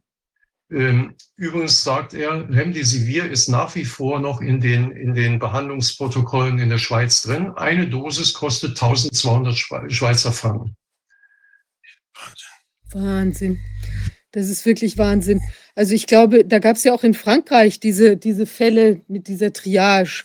Ähm, das müsste man wirklich noch mal viel deutlicher untersuchen, was da eigentlich geschehen ist, weil das wird eine große Auswirkung gehabt haben. Also dieses, ich meine, das ist ja auch rückblickend völlig hirnverbrannt zu sagen, es wird hier gewartet, ähm, bis jemand äh, im Krankenhaus beatmet werden muss. Also ich meine, wann hat man es denn jemals auf so eine Konstellation äh, ankommen lassen? Völlig unbegreiflich. Und dieses Antibiotikum mag ja jetzt nicht gegen äh, äh Corona wirken, aber natürlich gegen Suprainfektionen, die sich da draufgesattelt haben können bei einem geschwächten Menschen oder sowas. Ja, also es ist ist schon unglaublich. Und ich finde also bei den ganzen Leitlinien, auch was wir ja jetzt sehen, die Entwicklung, die Empfehlungen oder der, der Griff der WHO nach der Macht durch diese, äh, die jetzigen Bestrebungen, äh, muss man ja sagen, wenn jemand solch dilettantische ähm, äh, oder sogar schlimmeres ähm, äh, Empfehlungen von sich gibt, dann ist das auf jeden Fall nicht die geeignete Entität, die uns hier durch Gesundheitskrisen bringen kann. Ja, ich habe ähm, eine Mitarbeiterin in der französischsprachigen Schweiz, die hat sich in Frankreich seinerzeit auch ähm, die verordneten Medikationen, Medikamente herausgesucht äh, und eben auch festgestellt, dass es genau in dieser Triagephase, wo das äh, thematisiert wurde in Frankreich, eben solche Medikamente äh, ganz massiv verordnet wurden. Interessanterweise waren die Daten dann plötzlich verschwunden. Mhm. Leider, leider hat sie sie nicht retten können rechtzeitig, aber diese Daten waren also abrufbar, dass man solche Medikamente tatsächlich dann sehr gehäuft eingesetzt hat. Ähm, ich habe hier persönlich erlebt einen Freund aus Rumänien, der zu der Zeit in Deutschland weilte, der also plötzlich äh, berichtete vom äh, Tod seines Vaters, der innerhalb von drei Tagen an Corona verstarb in einer in der Klinik. Man, er hat überhaupt nicht mehr richtig konferieren können mit der Klinik. Man hat sehr herumgedruckst, was da los war. Der Vater war fit, hat gesagt, ach, ich fühle mich nicht so gut. Ich gehe mal zum Arzt. Innerhalb von drei Tagen war er dann tot, an, angeblich dann eben an Corona verstorben. Ja, was für Behandlungsoptionen dann da eingesetzt wurden, ist die Frage. Ich glaube, man kann an dieser ganzen Entwicklung eines auch deutlich sehen dass diese zentralen Empfehlungen, die von Staatswegen kommen, wie Patienten behandelt werden müssen, wegen angeblich einer Erkrankung, die überall zu erwarten ist, dass die dazu geführt hat, dass normales ärztliches Denken, dass die normale ärztliche Differentialdiagnose, das kritische Umgehen mit Medikation, das einfühlsame Behandeln von Patienten von jedem Einzelfall, dass das alles ausgeschaltet wurde und alle sich beriefen auf diese zentralen von der WHO kommenden Empfehlungen. Und die WHO, die ist ja jetzt äh, dabei und will noch mehr Zugriff haben auf solche äh, Umgehensweisen mit Gesundheitsrisiken und will dann auch weisungsberechtigt werden. Das heißt, das, ist, das geht in eine Entwicklung, die von dem, was Menschen eigentlich brauchen, wenn sie sich nicht gut fühlen oder wenn ihre Gesundheit irgendwo durch gefährdet ist, völlig weggeht. Das ist zentralistisch, das ist blind und das führt zu sehr vielen Unglücken und sehr vielen Todesfällen. Die ärztliche Kunst sich einzufühlen, zu fragen, was die Differentialdiagnose, all diese Dinge, die man lernt in den vielen Jahren, in denen man arbeitet als Arzt, die werden ausgeschaltet. Und das ist höchst gefährlich. Und das ist, kann, das ist ja, das hat wahrscheinlich vielen Menschen das Leben gekostet. Ja, die äh, bereit, die, äh, die Tendenz, äh, Verantwortlichkeiten durch sich verstecken hinter Regelungen und hinter, hinter Empfehlungen, hinter Leitlinien und Ähnlichen, diese äh, Tendenz, sich hinter etwas verstecken zu wollen, um dann juristisch nicht angreifbar zu sein, was man dann vermeint, die ist so groß, äh, dass eben die Menschen da äh, auf der Strecke bleiben, die eben eigentlich die, die das einfühlsame ähm, äh, den einfühlsamen Therapeuten und zuhörenden Arzt brauchen würden. Das sehe ich ganz genauso. Äh, an, deshalb vielleicht am Schluss auch kurz der Hinweis auf diesen äh, Kongress, der über zehn Tage gehen wird. Das ist also ein kostenloser Kongress, der sowohl Betroffenen als auch Ärzten, Therapeuten und so weiter also die Möglichkeit gibt, sich jetzt über die aktuellen Probleme, die sich eben aus diesem sogenannten Long-Covid und oder dem Post-Vax-Syndrom ergeben, äh, um da Hilfestellung zu erfahren. Da ist also die äh, Frau Dr. Wiechel zum Beispiel ist eine betroffene Ärztin, die selber eben mit Impfschäden zu kämpfen hatte und die dann darüber berichtet und ihre, äh, ihre Erfahrungen mitteilt. Es sind also aus ganzheitlicher Sicht aus verschiedensten äh, Bereichen werden also Hilfestellungen äh, diskutiert und, äh, und angeboten. Das ist vielleicht eine Option, wo Ärzte auch nochmal eine Möglichkeit finden könnten, rauszutreten aus diesem, diesem äh, äh Cluster. Ich äh, habe eine Regelung und eine Liste und daran halte ich mich, egal was hier kommt.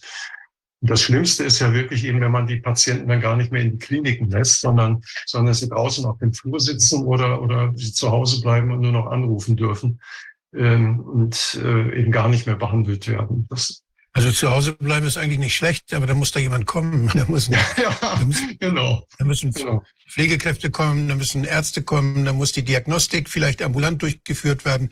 Also mit einer Pneumonie zu Hause behandelt zu werden, ist nicht das Schlechteste, aber man muss dann wirklich interdisziplinär und gut behandelt werden zu Hause. Ja, ja, Das ist wichtig, ja. ja. Tja, ja, also das wären, wären so die Daten, die ich dazu heranführen könnte. Also äh, Datenlage schlecht, sicherlich, was, was so äh, die Frage der, der Covid-Infektion, der Todesfälle angeht. Da ist sie verheerend schlecht. Ich nehme sie eigentlich in der Regel gar nicht mehr in Betracht. Ähm, nur man versucht eben, wenn man sich dann eben solche Analysen anschaut, Übersterblichkeitsanalysen an, anschaut oder so, dann äh, trifft man eben immer wieder auf die Gegenüberstellung mit den Covid-Fallzahlen die Kurven, die dann wunderbar dazu gebastelt wurden und äh, quasi genau die, die analogen Verläufe nehmen. Äh, das ist schon, ja, das ist eine Statistik, die hat äh, den Namen nicht mehr verdient. Deshalb eigentlich die Sterbezahlen als solche gehen wir noch von aus, dass die korrekt sind. Aber das, was sich da unter Covid verbirgt, lässt sich nicht wirklich mit, äh, mit Maßen messen verlässlich. Diese Neuerfindung, diese Neuerfindung Long, Long Covid, also das, ja. die, der lange Verlauf nach einer Virusinfektion, das ja wird ja sehr in den Vordergrund gespielt. Und genau zu der Zeit, wo diese ganze Nebenwirkung der Spikung, also dieser künstlichen Veränderung, die uns Spikes bilden lässt im Körper, äh, stattgefunden hat. Das heißt, für mich ist diese ganze Long-Covid das Nativ, das, was jetzt überall auch mit viel Geld gefördert wird, was die, was die sogar die äh, die fachgeärztlichen Fachgesellschaften in ihre, in ihre Leitlinien schreiben, die, die, die, da steht keine Differentialdiagnose mehr drin, dass man nachgucken soll oder dass man, dass man fragen soll, wann haben Sie welche Spritze gekriegt, wie lange danach und so weiter, sondern da ist das, wenn der Test positiv war, dann, dann war das irgendwann mal Covid und dann können, dann machen die sich Gedanken, was alles dazugehört. Aber dass eine Differentialdiagnose gemacht wird, die ja auch möglich ist, die auch histologisch möglich ist, zum Beispiel, die serologisch möglich ist, dass man Antikörper gegen die, gegen die Spikes und gegen die, das Nukleokapsid dann zum Beispiel bestimmt. Und wenn man keine Antikörper gegen ein Nukleokapsid hat, hat man auch keinen Viruskontakt gehabt. Das heißt, dann hat man nur die Spikes selbst gebildet. All diese Dinge kann man machen, werden aber nicht gemacht, werden auch nicht empfohlen von den Fachgesellschaften. Das heißt, hier läuft etwas, was explizit dazu konstruiert wurde, diese schrecklichen Nebenwirkungen dieser gentechnischen Veränderung, dieser massenhaften gentechnischen Veränderung zu verstecken unter dem Mantel von Long Covid. Es gibt nur noch eine Krankheit, ja. Und äh, das, äh, das und das Interessante ist, wir können uns diese Krankheit ja inzwischen selbst diagnostizieren. Äh, also jetzt im Chor äh, tritt einer auf, der hat, äh, oh, ich habe mich positiv getestet, bitte seid jetzt alle vorsichtig, ich habe Corona. Ja, das ist immer noch der, der Glaube, der sich der sich dann herumbricht. Aber warum in einem Männerchor äh, im letzten Jahr vier, äh, vier aktive Sänger verstarben äh, in einem Jahr. Das hat es eben auch noch nie gegeben. Da fragt aber keiner nach, was dahinter stecken könnte. Warum auf einen Schlag so viele starben oder warum in einem Nachbardorf eben von den von dem Stammtisch die Hälfte inzwischen einen Herzinfarkt oder Schlaganfall hatte. Also ähm, das sind, das sind die Dinge, ja, wir haben eben nur noch eine Krankheit. Wahnsinn. Also es wäre auch noch mal interessant zu untersuchen, jetzt ein etwas anderes Thema, wo eigentlich diese Begrifflichkeit auch herkommt. Long Covid ist ja eigentlich auch erstaunlich. Man sagt ja sonst auch nicht Long Grippe oder ähm, irgendwie sonst was in der Art, ja, oder Long Masern. Und das ist ja, wirkt ja auch schon fast wieder wie so eine ja, so eine Wortschöpfung, die mit denen, wo wir ja auch sehr viele gesehen haben, also dies mit dem Social Distancing und so weiter, also jetzt so eine, eine Englisch, aus, aus irgendeiner englischen Ideenschmiede herauskommende Wortschöpfung und wann die überhaupt zum ersten Mal aufgetaucht ist. Die ist ja schon im Vorfeld sehr stark gepusht worden, schon in 2020, dass es das als Thema geben könnte und man kommt jetzt elegant mit diesen ganzen Post-Wack oder wie auch immer man das nennen möchte, äh, Symptomatik ja letztlich auf dieses, diese bereits gesetzte Narrative zurück. Vielleicht kann man da ja irgendwann mal was herauskriegen, wann das eigentlich so äh, etabliert wurde, dieser Begriff oder woher der wohl kommen mag. Ja, also jetzt nur als Anmerkung. Ja, also das also ist ja schon. Ich habe hab, ich habe zu dem Long-Begriff noch eine, noch eine Definition, medizinische Definition tatsächlich von jemandem geliefert bekommen. Also Long, das Long X äh, soll also auf das Nicht-Ausheilen oder länger bis chronisch dauernde Entzündung einer Infektion X in einem Organsystem, zum Beispiel Gehirn, Lunge und so weiter hindeuten. Das bedeutet, dass man da erkrankt sein muss und Teilbeschwerden dauern lange Zeit an. So gibt es eben Long-Covid, Long-Grippe und anderes Long X mehr. Aktuell ist es ein Tarnbegriff für Impfschäden, äh, da die Behandlung von Impfschäden durch den Bund und nicht durch die Krankenkassen bezahlt werden sollte. Auch die Impftoten gehören dazu. Das berichtet da jemand aus der Schweiz. Aber trotzdem also, ist es ja ein Begriff, den man vorher eigentlich nicht so verwandt hat, oder Wolfgang, kennst du das? So nicht. Ach, ja, ja. Auf, ja, und vor allem was, was schön bedrohliches wieder. Ja. Ja, ähm, also wir sehen, die Anzeichen verdichten sich, dass es eben doch hier ein, ein sehr ungutes Geschehen ist nach den ganzen Behandlungen und dass es da auch äh, Zusammenhänge gibt, zeichnet sich ja auch nochmal wieder deutlich ab. Ich weiß nicht, Wolfgang, hast du noch eine Frage? Ist Wolfgang da? Ja, ich bin ah, ja. da. Hast du also, noch eine Anmerkung oder Frage? Ja, ich denke, dass wir dringend wirklich gute qualitative Studien brauchen die man prospektiv anlegt, wo man Menschen, wo man Kohorten beurteilt. Es gibt ja, es gibt ja den Versuch jetzt äh, spontan von, von Wissenschaftlern ohne jede Förderung so eine Kontrollgruppe zu haben. Die hatten wir auch mal, haben wir auch schon mal äh, mit denen gesprochen. Und äh, das sind, das sind wesentliche Dinge und die müssen wissenschaftlich vernünftig aufgebaut sein, und dass man dann äh, mit auch mit, mit den geeigneten Instrumenten nachgucken kann und Differentialdiagnosen machen kann. Ich fordere erstmal überhaupt, dass wir aufhören, diese Monotests zu machen auf Viren. Wenn wir Viren diagnostizieren, muss das mit Multiplex-Test gemacht werden. Das heißt, dass man dann auch sicher ist, dass dort nicht nur ein Virus ist, sondern mehrere vielleicht, dass man genau weiß, welche, damit man überhaupt über Viren und die Auswirkungen von, von möglichen Krankheitserregern was aussagen kann. Und das Zweite ist eben, dass die Todesursachenstatistik völlig unzureichend ist bei uns, dass wir, ja, dass, dass da nicht nachgeguckt wird, dass zu wenig äh, pathologisch auch untersucht wird. Denn wir haben bei, bei, plötzlich bei jungen Leuten, die sterben plötzlich oder die, die nach der Spritze sterben, da muss natürlich nachgeguckt werden, pathologisch nachgeguckt werden, histologisch nachgeguckt werden. Woran sind sie gestorben? Das ist wichtig für alle anderen. Man muss immer wissen, wir haben, wir haben ja 70 Millionen Menschen gentechnisch verändern, verändern lassen, haben sich gentechnisch verändern lassen. Und da ist es ganz, ganz wichtig, eng zu beobachten, was daraus wird und welche, welche Schäden das verursacht. Dazu kommen ja noch, dass wir nicht wissen, was den Menschen gespritzt wurde. Manchmal auch DNA, manchmal waren Plasmide da drin, ganz starke produktionsbedingte Schwankungen in der Zusammensetzung dieser Spritzen. Also die, die Wachsamkeit, die normalerweise von den Pharmakovigilanzbehörden ausgehen müsste, die vermisse ich völlig. Das scheint alles erlaubt zu sein und die Bevölkerung wird dem ausgesetzt, ohne dass da irgendjemand noch an Vorsorge denkt oder an Precautionary Principle. Das, wofür eine, eine Spritze eigentlich, eine solche sogenannte Impfung eigentlich da ist, das wird völlig pervertiert, pervertiert. Hier werden Menschen exponiert und keiner weiß, was dabei rauskommt. Jedenfalls nicht von den Opfern. Die wissen nicht, was mit ihnen gemacht wurde. Ja, es ist wirklich erschreckend. Ähm, Herr Hagemann, vielen Dank, dass Sie uns das hier nahegebracht haben, übersichtlich und auch ähm, irgendwie bestürzend mit den, mit den ganzen Grafiken. Man hat das ja sehr gut sehen können. Ähm, also wir bleiben, ich denke, Sie bleiben, wir auch, an dem Thema weiter dran und ähm, sollten uns eben oder tragen ja weiter zusammen, was wir vielleicht auch an Ursachenforschung äh, dazu, was sich da herauskristallisieren wird in den nächsten Wochen und Monaten. Das ist ja ein sehr dynamischer Prozess, muss man sagen. Kommt ja ständig was an neuen Erkenntnissen dazu.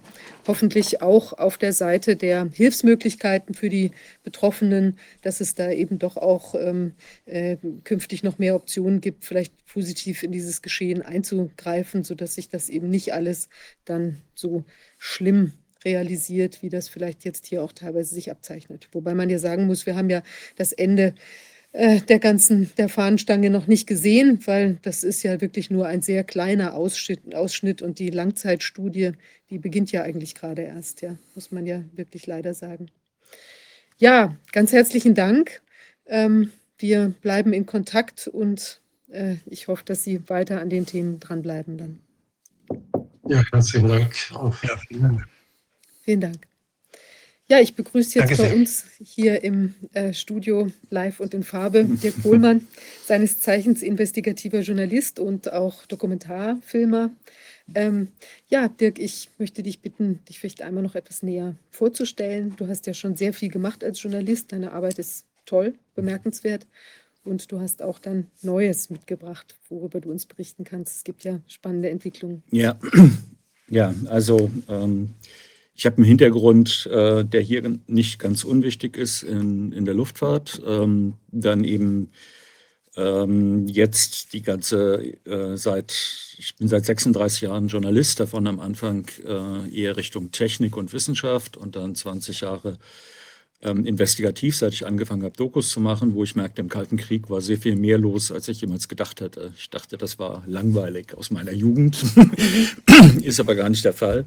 Und ähm, das ist, äh, wenn man lange arbeitet, hat man dann einen Kreis von Informanten um sich auch. Also das heißt Leuten, ich habe ja mehr als 200 Leute aus der Politik, Geheimdiensten und Militär, die in solche Operationen verwickelt waren, interviewt und daraus ergeben sich auch gute Beziehungen. Das mhm. ist ganz erstaunlich. Mhm. Ähm, es gibt auch Leute, die mit einem reden, einfach weil sie äh, merken, dass man ähm, gutes Fachwissen hat. Das Problem für viele Leute in dem Bereich ist, dass ja immer von Verschwörungstheorie geredet wird und wenn sie dann ähm, merken, dass sie jemand nicht ähm, erstmal lang erklären müssen, wie etwas äh, so gemacht wird, wie solche Operationen funktionieren, kriegt man auch Zugang zu Leuten, die, wo man gar nicht erwarten würde, dass sie mit einem reden. Mhm. Also bis irgendwelche Analysten von Geheimdiensten dann. Aber ich will das jetzt nicht im Einzelnen, weil eine der Sachen ist ja immer, auch für Seymour Hirsch, äh, dass er, dass ihm zum Beispiel vorgeworfen wurde, äh, bei dieser Nord Stream-Geschichte, um die es jetzt ja geht, dass er nur eine Quelle habe äh, das halte ich für aus, bereits aus dem Artikel äh, für Unsinn. Er hat aber selbst darauf hingewiesen, dass er eine Reihe von preisgekrönten ähm, Reportagen gemacht hat für Zeitungen, äh, in denen er tatsächlich nur eine Quelle hatte. Das Argument ist jetzt erst frisch gekommen. Also es geht ja immer darum, wie relevant das ist. Natürlich versucht man, mehrere Quellen zu kriegen, immer, ja.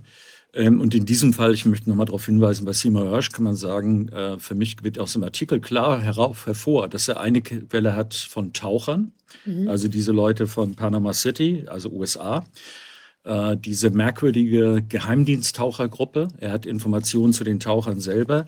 Und er hat Informationen von jemandem aus dem Grenzbereich zwischen Geheimdienst und Politik. Der muss hochstehend sein. Also diese zwei Bereiche, über die berichtet er ja in dem Artikel. Und deswegen ist die groteske Situation, dass jemand wie Seymour Hirsch, der Muhammad Ali des investigativen Journalismus, mhm. muss sich dann rechtfertigen und wird von Leuten, die in der Gewichtsklasse Bantam wegboxen, äh, sozusagen aufgefordert, seine Glaubwürdigkeit zu belegen. Und das hat Hirsch, nach dem, was er geleistet hat, nicht mehr nötig. Ich habe immer gesagt, wenn es Orden für ähm, Journalismus als, wenn es sozusagen Auszeichnung für Journalismus als Orden gäbe, sehe Seymour Hirsch aus wie der Diktator einer Bananenrepublik. Ja. das ist Und, ja schon.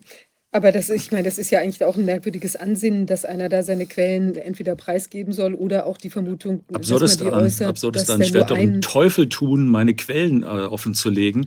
Äh, bei all den Sachen geht es ja darum, äh, und Hirsch hat, ich kann das an einem Beispiel, ich habe ja die Doku gemacht über die Geschichte der israelischen Nuklearwaffen und habe auf sein Buch habe ich gelesen, die Anzahl der Bücher, die man dazu lesen konnte, war sehr überschaubar. Ja.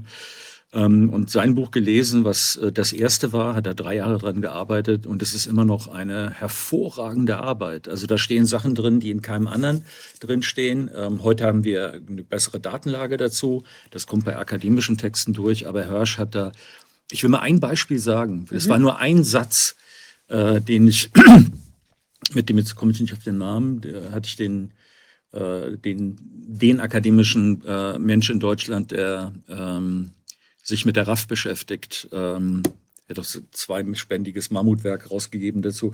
Ist jetzt, mit dem hatte ich drüber geredet und hat ihm gesagt, gucken Sie doch mal bei Seymour Hirsch, weil bei ähm, 1970 hat äh, die ähm, PFLP Executive Operations mit der roten, also der japanischen Roten Armee. Wissen viele Leute nicht, dass es gab. Es gab eine, äh, eine Mini-RAF-Gruppe, wenn man so will, extrem ähm, aggressive Leute, nämlich die japanische Rote Armee, und die mhm. haben auf dem Flughafen Lot ähm, in äh, äh, Tel Aviv haben sie ein Massaker angerichtet, ein echtes Massaker, also ein Blutbad mit, ähm, ich weiß nicht, 40, 50 Toten äh, oder äh, sozusagen, es ist die Zahl der insgesamt äh, Personen geht in die ungefähr in die 100. Und in dem Buch von Seymour Hirsch habe ich gelesen, dass einer der Toten bei diesem Angriff, ähm, der so aussah mit Maschinenpistolen und Handgranaten in der Abfertigungshalle, und die, die Attentäter haben versucht, sich hinterher umzubringen, äh, was einem nicht gelungen ist, der dann durch die Mühle der Geheimdienstverhöre ging, offenbar auch mit, äh, mit ähm, Wahrheitsdrogen, die sein mhm. Gehirn geschädigt haben. Das war wenigstens der Vorwurf, der hinterher kam.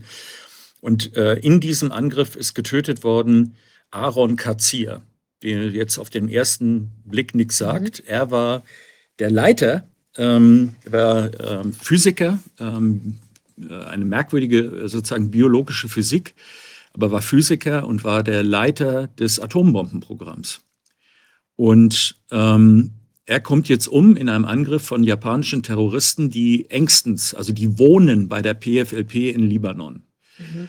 Und damit also gingen bei mir die Alarmglocken los. Da würde ich doch, wenn ich im israelischen Geheimdienst sitze, würde ich mich fragen, ob Aaron Katzir zum falschen Zeitpunkt am falschen Ort war.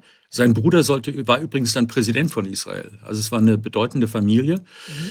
Ähm, also die Frage wäre, war er zum falschen Zeitpunkt am falschen Ort oder ist es ein gezielter Anschlag gewesen, den man getarnt hat, den man getarnt hat, indem man Massaker gemacht hat. Das müsste ich ja als Geheimdienstler, müsste mhm. mich das interessieren, um zu sehen. Und dann muss ich vor allen Dingen äh, wissen, wissen die Palästinenser, die das gemacht haben, wissen die, welche Rolle Katzir hatte. Äh, das war bis in der Zeit, als ich meine Doku gemacht habe, also 2008 oder 2009, ich weiß nicht mehr genau, war das noch nicht irgendwo zu lesen. Da war das nur eine Zeile in dem Buch von Seymour Hirsch. Mittlerweile kann man das nachlesen. Ja, er war der Chef von Dimona. Und ähm, der Hintergrund ist immer, immer noch nicht da. Also das heißt, das ist so eine Information, die Seymour Hirsch hatte, sonst niemand. Ähm, die ziemlich äh, in die Frage dann, was hinterher an Operationen gemacht wurde, gegen die Palästinenser äh, eine große Bedeutung hat. Weil um auch das nochmal, das ist nicht unser Thema jetzt, aber Sechstagekrieg, also der Angriff der Israelis 1967 auf die Araber, um dort die Situation militärisch zu klären, findet statt zwei Tage, nachdem die Israelis ihre ersten beiden Atombomben einsatzfähig haben. Wenn ich das weglasse in der Geschichte des Sechstagekrieges, habe ich keine gute Geschichtsschreibung. Und das ist auch so ein Beispiel, ähm, dafür, dass das ist auch mittlerweile klar. Aber Leute, die darüber reden, äh, die werden abgeräumt. Es gab den Fall, damit höre ich jetzt wirklich auf, eines Generals, äh, der äh, das als Heldentat betrachtet. Er hatte nur in, sein, in seiner Biografie geschrieben, er hat teilgenommen an dem großen Projekt Israels. Das war die Atombombe. Und der wurde dann, lebte in den USA, wurde äh, nach Israel eingeladen zu, ich glaube, 70. Geburtstag, eine große Feierlichkeit. Und als er ankam, wurde er festgenommen und ist dann ins Gefängnis gekommen, weil er darüber geredet hat, was in Israel verboten ist. Mhm. Also das heißt, die äh, relevanten Info Weitergabe von Informationen über das Nuklearwaffenprogramm, auch seine pure Existenz, ist äh, bedroht, wie wir ja von Mordechai Benunu wissen, der ja fast der zweite Hingerichtete nach Eichmann gewesen wäre, äh, für einfach die Tatsache, dass er gesagt hat, ja, ich habe da in die Mona gearbeitet und es gibt Nuklearwaffen. Also das ist Seymour Hirsch, wollte ich nur deswegen sagen, weil Seymour Hirsch ähm, hat, da habe ich, ähm, er ist mir in, bei meinen Dokus äh, dreimal als brillanter Rechercheur über den Weg gelaufen. Ich habe immer versucht, mit ihm ein Interview zu kriegen und er hat das immer abgelehnt. Er hat mhm. immer gesagt, ich mache keine Interviews über Sachen, die ich früher mal gemacht habe. Und jetzt ist dieser Mann nicht mehr, kann nicht mehr veröffentlichen. Ich habe mit seinem ehemaligen Chef von der New York Times, der extrem viel von ihm hielt, auch ein brillanter Journalist, er selber, mhm. ein echter Journalist, nicht das, was wir jetzt so in den Redaktionsstuben in der Spitze haben der mir sagte, äh, Seymour Hirsch war jemand, der den Telefonhörer zur Waffe gemacht hat. also mhm. ähm, der äh, das wirklich äh, extrem gut beherrschte und der kann heute nicht mehr in der New York Times schreiben, der kann nicht mehr mehr im London Review of Books, wo er noch veröffentlicht hat, seine letzten Sachen, sondern er ist jetzt auf Substack, wie so viele. Glenn Greenwald war auf Substack, ist er jetzt wieder weg. Mein ähm, guter Bekannter Ola Tonanda, von dem ich einiges vorstellen werde, auch. Also die Leute müssen ausweichen, damit sie überhaupt noch veröffentlichen können. Sie kommen nicht mehr vor. Ähm, was vorkommt, ist eben wie in der NDR-Doku ein äh, nonchalanter äh, Chefredakteur New York Times, der sagt, äh, ja, also sozusagen äh, wortarm erklärt, warum äh, man sich damit nicht beschäftigt hat und sagt, die Amerikaner sind sicher nicht gewesen, weil die haben ja so große äh, Stücke auf Deutschland gesetzt und dann würden sie doch nicht die Pipeline zerstören, würden sie doch nicht machen. Ja? Mhm. Ähm, Ein zwingendes Argument. Aber das ja. ist ja schon wirklich unglaublich. Also die, ähm, dass, dass diese wichtigen Informationen, der ist ja auch ein Pulitzer-Preisträger, der, der Simon Hirsch, wenn ich das richtig erinnere. das ist nicht der also, einzige Preis. Nein, nein, also ich meine hochdekoriert. Hochdekoriert. Und also ist ja, ja, wirklich schon extrem, also ist ja natürlich ein Zeichen der, der Zeit aktuell. Und jetzt muss man, das Wichtige eigentlich bei, bei dem Hirsch-Artikel ist, dass man begreifen muss, dass er eine Information kriegt von jemand an dieser Schnittstelle mhm. zwischen höchstem Geheimdienst, höchster Politik. Äh, und das muss einen Grund haben. Das heißt, diese Person ähm, hat auch ein Umfeld und Hirsch hat Unmengen von Informanten, aber diese Leute gehen damit an die Öffentlichkeit oder wollen, dass das berichtet wird, weil sie das, was passiert, für extrem gefährlich halten. Mhm. Sonst würden sie das nicht tun. Ja?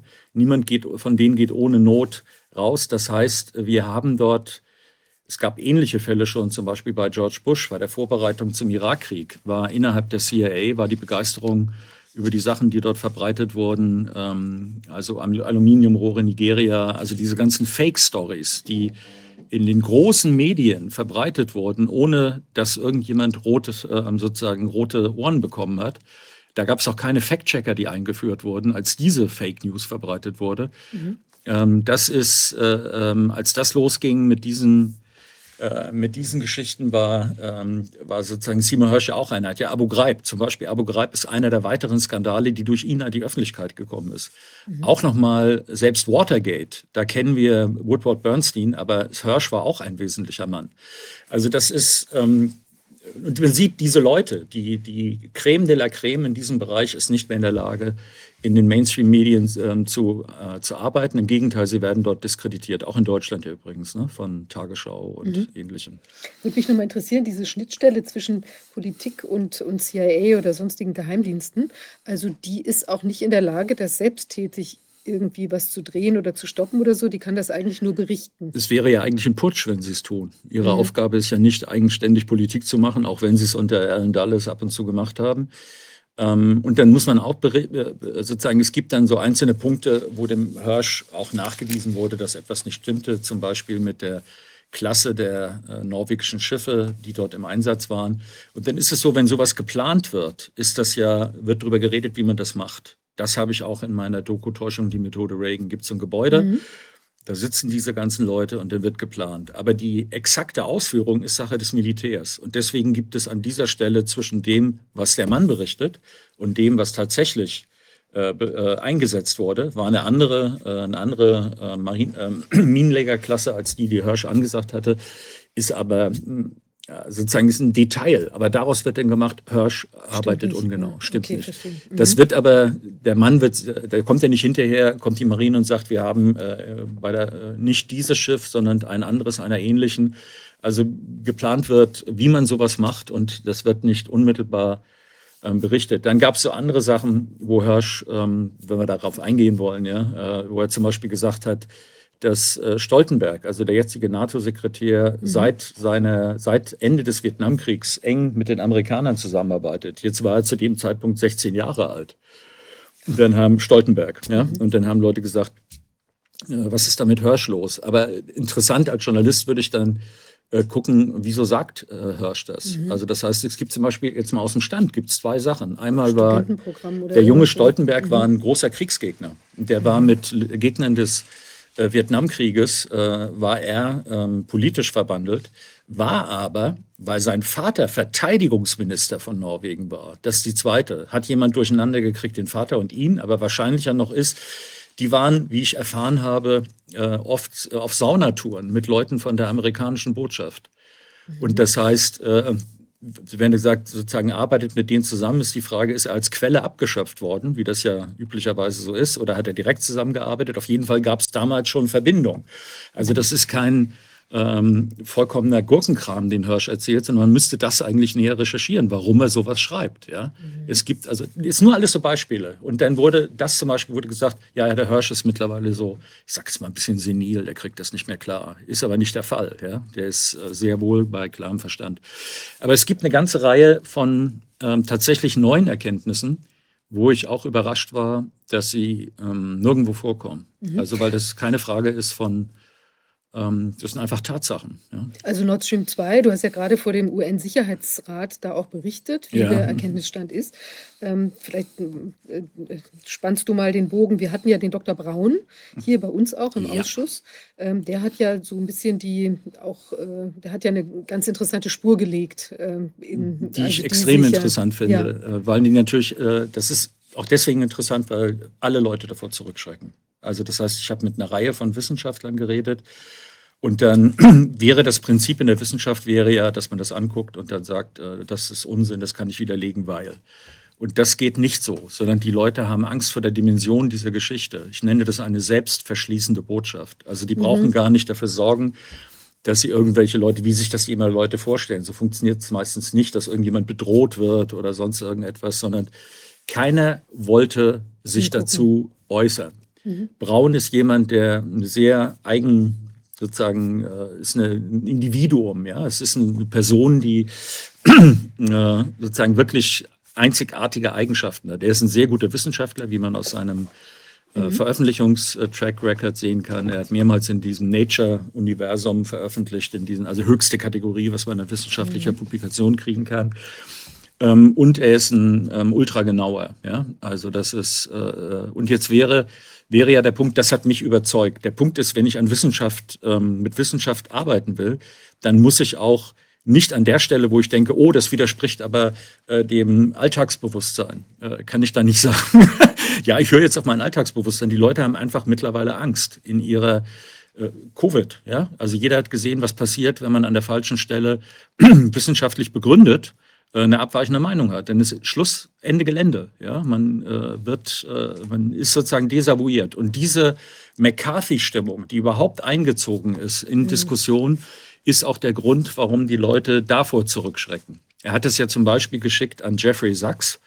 Und der hat eigentlich gut reagiert. Der hat gesagt, ja, interessant, haben Sie denn noch mehr Leute, die Ihre These unterstützen? Mhm. Und dann sucht er Leute, ja. Und es gibt dann das, was Sie auch veröffentlicht haben hier, ist ja das Ergebnis bereits eines Prozesses, wo er das vorgelegt hat und dann auf Gegenargumente nach Argumenten gesucht hat. Zum Beispiel hat äh, Ted Postel vom MIT, der äh, mhm. damals nachgewiesen hatte bei Duma, dass die angeblichen Raketen von Assad nicht die Reichweite entwickelt ähm, hätten, um äh, einzuschlagen an der Stelle, wo der Giftgasantrag war. Den hatte er geschrieben und der äh, Ted Postel sagte, Moment mal, wenn wir hier eine, eine Mini-Nuke-Explosion, es gibt und Mini-Wasserstoffbomben haben, dann haben wir zwangsläufig eine Aerosolwolke. Da kommt aus dem Wasser äh, in sozusagen verdampft Wasser, geht dann nach der, wenn die erste, äh, sozusagen erste Kuppel sich aufwölbt, so sieht das ja aus, ich hoffe, ihr könnt es gleich zeigen auch, äh, dann gibt es eine, eine, Dampfwolke, die aufsteigt, also wie so ein Kegel. Mhm. Und die driftet natürlich mit dem Wind und die ist radioaktiv. Nicht stark. Also ein Mini-Nuke mhm. ist nicht äh, eine ungeheuer strahlende Waffe, sondern die hat eine ungeheure Explosionswirkung. Das ist der, äh, der Grund, warum ja innerhalb der NATO jetzt Leute darüber nachdenken, warum denn eigentlich nicht Mini-Nukes einsetzen. Sind doch gar nicht so schlimm. Ich habe da. Schön. Ja, ja, da mhm. wird, äh, oder auch äh, Sergei Karaganov, ja, der auch gesagt hat, äh, Gott hat uns die Atomwaffen gegeben, also zeigen wir doch, äh, dass sie benutzt werden kommen, an einen thermonuklearen Weltkrieg zu verhindern. Müssen wir vielleicht ein bisschen nukle äh, taktische Nuklearwaffen einsetzen. Also dieser Wahnsinn greift mittlerweile um sich. Und die Mini-Nukes, bevor ich mich jetzt aber komplett verheddere, sind ähm, äh, sind eben Waffen, die, um das mal zu sagen, das sind Atombomben, die, also thermonukleare Wasserstoffbomben, die skaliert werden können. Also ein und dieselbe Atombombe. Wir haben zum Beispiel die BL-61 heißt die, äh, die liegen in Büchel damit die Bundeswehr sie im Falle eines Krieges in die äh, osteuropäischen Länder fliegen kann. Im mhm. Rahmen der, das heißt bei uns nukleare Teilhabe. Im Endeffekt sind wir die Auslieferungssklaven dann der Amerikaner, ähm, heißt aber Teilhabe. Wir können ja auch nicht darüber entscheiden, ob wir das äh, wollen oder nicht. Äh, wird ja nie zur Entscheidung gestellt, diese Fragen. Und diese Bombe, die hat einen Sprengkopf, den kann man einstellen. Das nennt man Dial a Yield. Mhm. Kann man übrigens sogar in Wikipedia nachlesen. Ja? Ähm, aber ich würde empfehlen, weil ich von Wikipedia nichts halte, Federation of American Scientists hat darüber geschrieben. Den mhm. Sprengkopf kann man einstellen zwischen 0,2 Kilotonnen und 400 Kilotonnen Sprengstoff. Ein und derselbe Sprengkopf hat diese Wählbarkeit der Explosion. Und zur Erinnerung, was äh, äh, Professor Braun oder Dr. Braun jetzt ist nicht mehr Professor, weil er von der Uni nicht mehr äh, beschäftigt wird. Er sucht ja gerade einen neuen Job ähm, als Professor. Ähm, äh, also diese, äh, diese von Braun errechnete aus den Sachen liegt bei ein bis vier Kilotonnen. Also das heißt, davon gibt es genügend Sprengköpfe, übrigens auch Torpedos, wissen wir mittlerweile. Ja? Mhm. Also das ist äh, ein viel, heißt 1000, äh, 1000 Tonnen Sprengkraft. Ja? Das ist die Sache. Und er hatte eben, als der Postel sagte, es gibt ja so eine Aerosolwolke, und dann hat er geguckt, ob er die Aerosolwolke findet. Und er hat sie gefunden. Er konnte sie nachweisen. Mhm. Ein anderer Fall ist, dass Leute gesagt haben, ja, da muss doch auch die Wassertemperatur gehen. Auch das hatte er gefunden und das konnte es nachweisen. Jetzt nach unseren, also wir beide hatten Veröffentlichungen dazu, äh, wurde gesagt, ja, müssen doch auch Fische radioaktiv verseucht sein. Auch das ist mittlerweile nachgewiesen. Aber es gibt nichts darüber. Nichts. Noch nicht mal nach dem Motto, Äh, das ist Professor Braun und jetzt fragen wir mal die Direktoren von drei äh, Max-Planck-Instituten, die damit zu tun haben, was sie wissenschaftlich davon halten. Da würden die Leute schon extrem vorsichtig werden, ja, ob sie sich dazu überhaupt äußern und die Neigung zu sagen, das ist alles Quatsch, wäre groß. Aber nicht mal das findet statt. Es ist Schweigen im Walde, was für mich ein Indiz ist, dass es nicht so einfach ist, ihn zu widerlegen. Ja, ja? Das würde, das, sonst könnte man das ja ganz einfach wegwischen. was ist denn der aktuelle Erkenntnisstand jetzt, wenn man es mal zusammennimmt? Also im Prinzip, Dr. Braun äh, bestätigt in seinen Annahmen. Und dann würde auch diese Es gibt Idee keine, man müsste es falsifizieren. Oder? Das ist ja der wissenschaftliche mhm. Prozess. Es müsste jetzt jemand kommen und sagen, das kann aber nicht stimmen. Er hat ja sieben Argumente mittlerweile, mhm. die er zusammengetragen hat. Und ich sage jetzt mal noch etwas. Ich habe ja, ähm, ich arbeite seit vielen Jahren mit dem Ula Tonander, der jetzt mittlerweile äh, emeritierter äh, Professor vom Peace Research Institute Oslo war. Und ähm, dann war eine von den Sachen, die merkwürdig ist bei Hirsch, ist, dass Hirsch sagt, man hat die Stelle, wo man die Pipeline gesprengt hat, hat man rausgesucht, dass sie besonders flach ist. Das Gegenteil ist richtig. Mhm. Also das heißt, die Pipeline geht äh, eine ganze Weile in 30, 40 Meter Tiefe mhm. und dann gibt es bei Bornholm das sogenannte Bornholmbecken. Da geht das bis 80 Meter tief runter, wie eine Schüssel ähm, über viele Kilometer. Und mhm. das hatte Braun ja angeführt. Das heißt, an der tiefsten Stelle dieser Schüssel hat man die Explosion gemacht, was dann nicht mehr so einfach ist, da runterzutauchen. 40 Meter ähm, ist sozusagen mit normaler Ausrüstung macht. Bei 80 Meter wird es schon schwieriger. Braucht man mhm. wahrscheinlich ein Trimix-Gerät und so. Also wird technisch auf. Und die Frage ist, warum? Und warum ist das auch nicht berichtet worden bei uns in den Medien, dass merkwürdigerweise an der tiefsten Stelle, die dort überhaupt zu finden ist, äh, dort wird gesprengt kann man jetzt verschiedene Hypothesen haben, zum Beispiel, dass man nicht will, dass man gestört wird von irgendwelchen anderen, aber so viele Taucher gibt es nicht mitten in der Ostsee, die da rumfahren. Ja. Ähm, aber eine der Möglichkeiten ist, da ist es eben, äh, ist man in einer Lage, wo äh, das nicht so schnell entdeckt wird. Da müsste jemand dezidiert äh, danach suchen. Wo auch die, ähm, wäre die Frage, die Russen wussten ja auch, dass Balltops zum Beispiel waren, sind da. Also sozusagen haben die das nicht bemerkt, was da ist? Haben die nicht selber geguckt? Lasse ich jetzt aber mal raus. Und was passiert ist, dadurch, dass die Explosion in diesem Becken stattfindet, das hatte Braun ja gezeigt, und die Küstenlinie dahinter in Form eines Parabolspiegels ist, entsteht eine Schockwelle, die dann noch von diesem Becken durch eine Unterwasserschlucht Richtung Kaliningrad mhm. geht. Und also Königsberg, das ehemalige Königsberg. Und dort war ja die höchste, ähm, höchste Messung, seismische Messung einer Druckwelle überhaupt mit 6,2. Also das heißt, was wir gesehen haben in unseren Veröffentlichungen ist 2,1, 2,3. Das stimmt aber schon nicht. Diese Daten sind, die Schweden haben über 60 Stationen, die haben aber nur zwei veröffentlicht und die mhm. sind im Schatten von Bornholm. Mhm. Das heißt, hier ist die Explosion, da ist die Insel und dahinter ist natürlich das abgeschattet, die, die Druckwelle und dort messen sie. Und dann kommt 2,1 bis 2,3. Wenn man die Werte von den anderen mhm. Stationen zusammennimmt, kommt man auf 3,1. Auch Potsdam hat übrigens 3,1 gemessen, der äh, Geophon Potsdam, also eine Erdbebenstation. Ist es bis Grönland gemessen worden, diese Explosion. Ja? Also Potsdam hat 3,1 angegeben, weiter weg, viel weiter weg, aber eine höhere, also interessant. Und dann muss man jetzt noch dazu wissen, worauf ich hingewiesen habe, die Skala ist logarithmisch. Das heißt, der Abstand von 2 zu 3 ist eine Verzehnfachung des Wertes. Und wenn man die Sprengwirkung nimmt, ist es eine Verfünfunddreißigfachung der des TNT-Äquivalents, weil da noch ein anderer Faktor reingerechnet werden muss.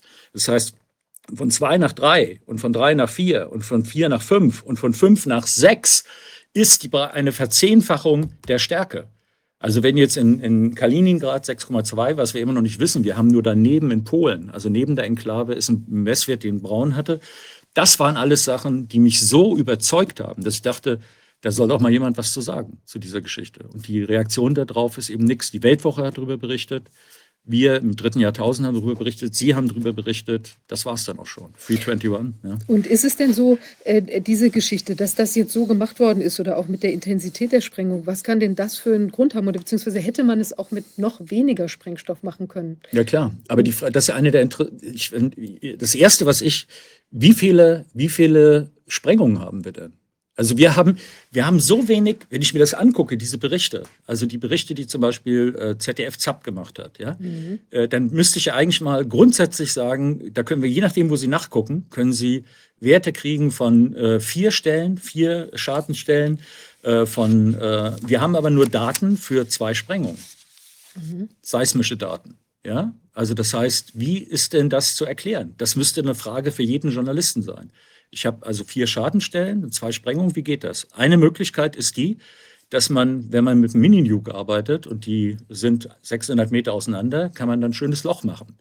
Dann hatten wir Geoffrey Bryant, der auch mal im UN-Sicherheitsrat ausgesagt hat. Der sagte, ja, seine Quellen Navy SEALs, amerikanische Marinetaucher, mhm. die er natürlich unbedingt fragen sollte, wenn man wissen will, ob die Amerikaner dahinter stecken.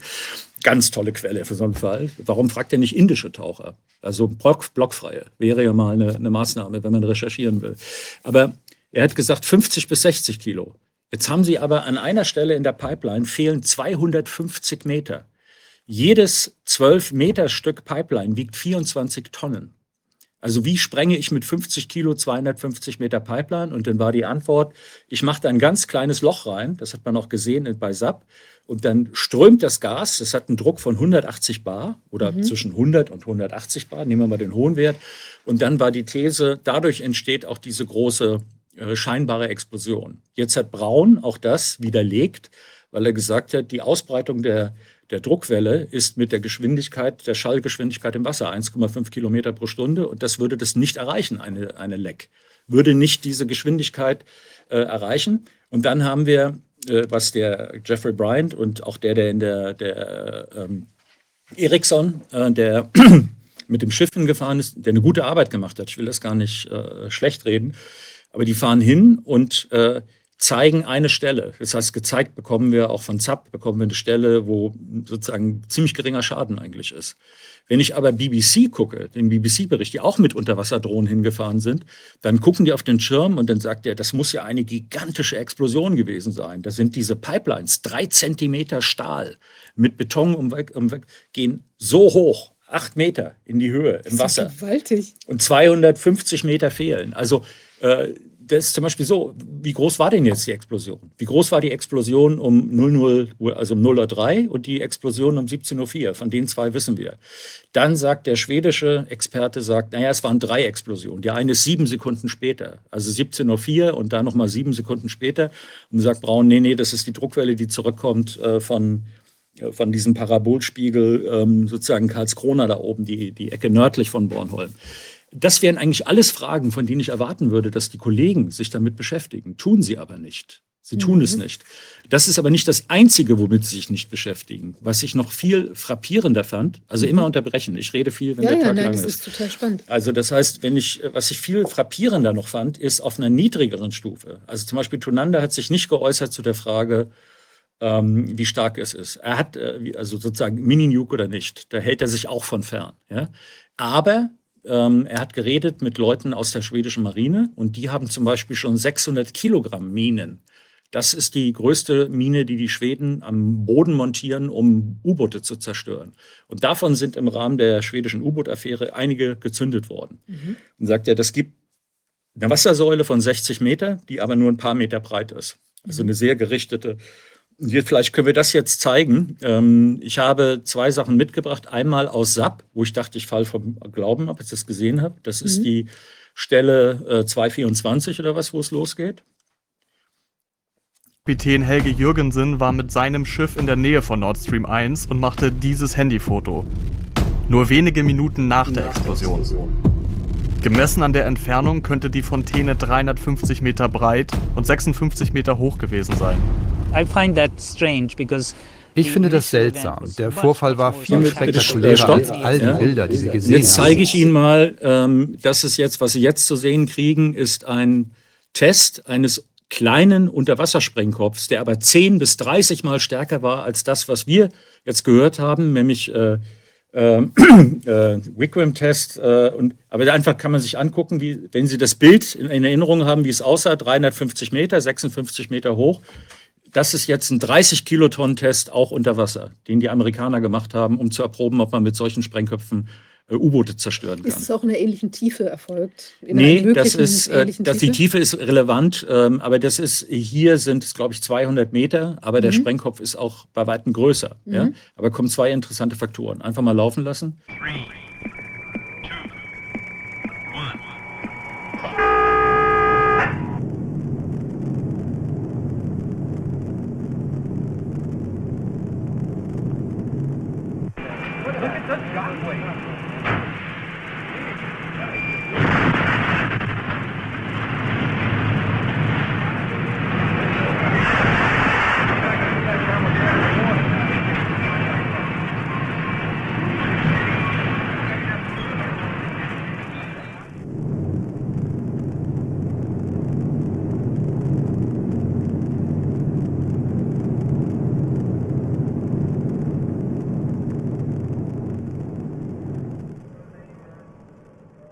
Heißt, das ist da eine relativ ähm, phänomenologisch. Ja. wenn du da drauf guckst, denkst du, ui, also vielleicht hat der Braun doch nicht so unrecht. Das sollte man sich angucken, auf jeden Fall an der Stelle. Und das ist äh, ein weiterer, es war für mich nur ein weiterer Beleg, das war Zufall, weil ich diese ZAP-Sendung geguckt habe und sie dann gesagt, ich habe mir eine ganze Reihe äh, Nuklearexplosionen unter Wasser angeguckt, weil die meisten Leute glauben, da kommt so ein Atompilz aus dem Wasser. Ist ja aber nicht so. Es gibt so eine Kuppel, ja, so eine Wasserkuppel. Und äh, dann ist übrigens auch die, was die beschrieben, was ganz merkwürdig war, in den Beschreibungen zu diesem Test äh, steht drin, dass die Anzahl der toten Fische ganz klein war. Weil das offenbar so ist, dass die Fische, die innen drin in der Explosion sind, verdampfen und die anderen drumherum, äh, das ist nicht wie TNT. Wenn sie das mit TNT machen würden, also mit einem die alle an der Oberfläche. dann würden die alle, äh, so kann man ja fischen, gibt ja TNT-Fischen, dann wären viel mehr tote Fische. Also das ist, aber wir haben, wir haben mittlerweile auch äh, Daten von, sogar deutsche Daten, dass Fische mit einem erhöhten Cäsiumanteil in der Ostsee rumschwimmen. Das ist ein weiteres das ist Indiz. wirklich irrsinnig. Das ist neu. Ja. Mhm. Und aber diese, diese Welle, diese Wellenkonstellation oder Dampfkonstellation, die lässt sich ja auch nicht auf irgendeine andere Ursache zurückführen. Nee, eben nicht. Also es gibt eigentlich nichts, was auch ein, ein Phänomen, also es sei denn irgendetwas für, für uns vielleicht noch gar nicht bekanntes äh, Konstrukt. Deswegen würde ich erwarten, dass die, äh, die, das Argument von Braun ist ganz einfach. Es gibt keine andere Erklärung für diese sechs oder jetzt sieben Phänomene mit den Fischen, mit den Cäsiumfischen. Ähm, äh, auch zum Beispiel Radioaktivität in der Luft, auch mittlerweile klar, ja, dass es da ist, erhöhte Cäsiumwerte, äh, erhöhte äh, und Kobalt, ganz merkwürdig, ja. Kobalt äh, ist eigentlich in Bomben drin, so Doomsday Weapons, wenn man die, äh, wenn man androht, dass man die gesamte Weltzivilisation vernichtet, dann äh, ist Kobalt die richtige Methode, äh, das richtige Ingredienz für eine Atombombe. Gehört eigentlich nicht zu einer Mini-Nuke, ja. Aber lass ich das mal, äh, das ist eine Komplikation am Rande. Also das heißt, äh, Braun sagt, äh, für meine Argumente gibt es keine andere Erklärung, widerlegt mich. Und das macht eben keiner. Ich müsste erklären, wie mit einem chemischen Sprengsatz, der Unterschied ist auch die, die sozusagen das Verbrennen, die Verbrennungsgeschwindigkeit, das, was da passiert, wie man so, wie groß müsste man ausrechnen, wäre auch eine Sache. Wie groß ist denn äh, die Menge TNT-Äquivalent, die man da in die Luft jagen muss? Da geht aber keiner ran.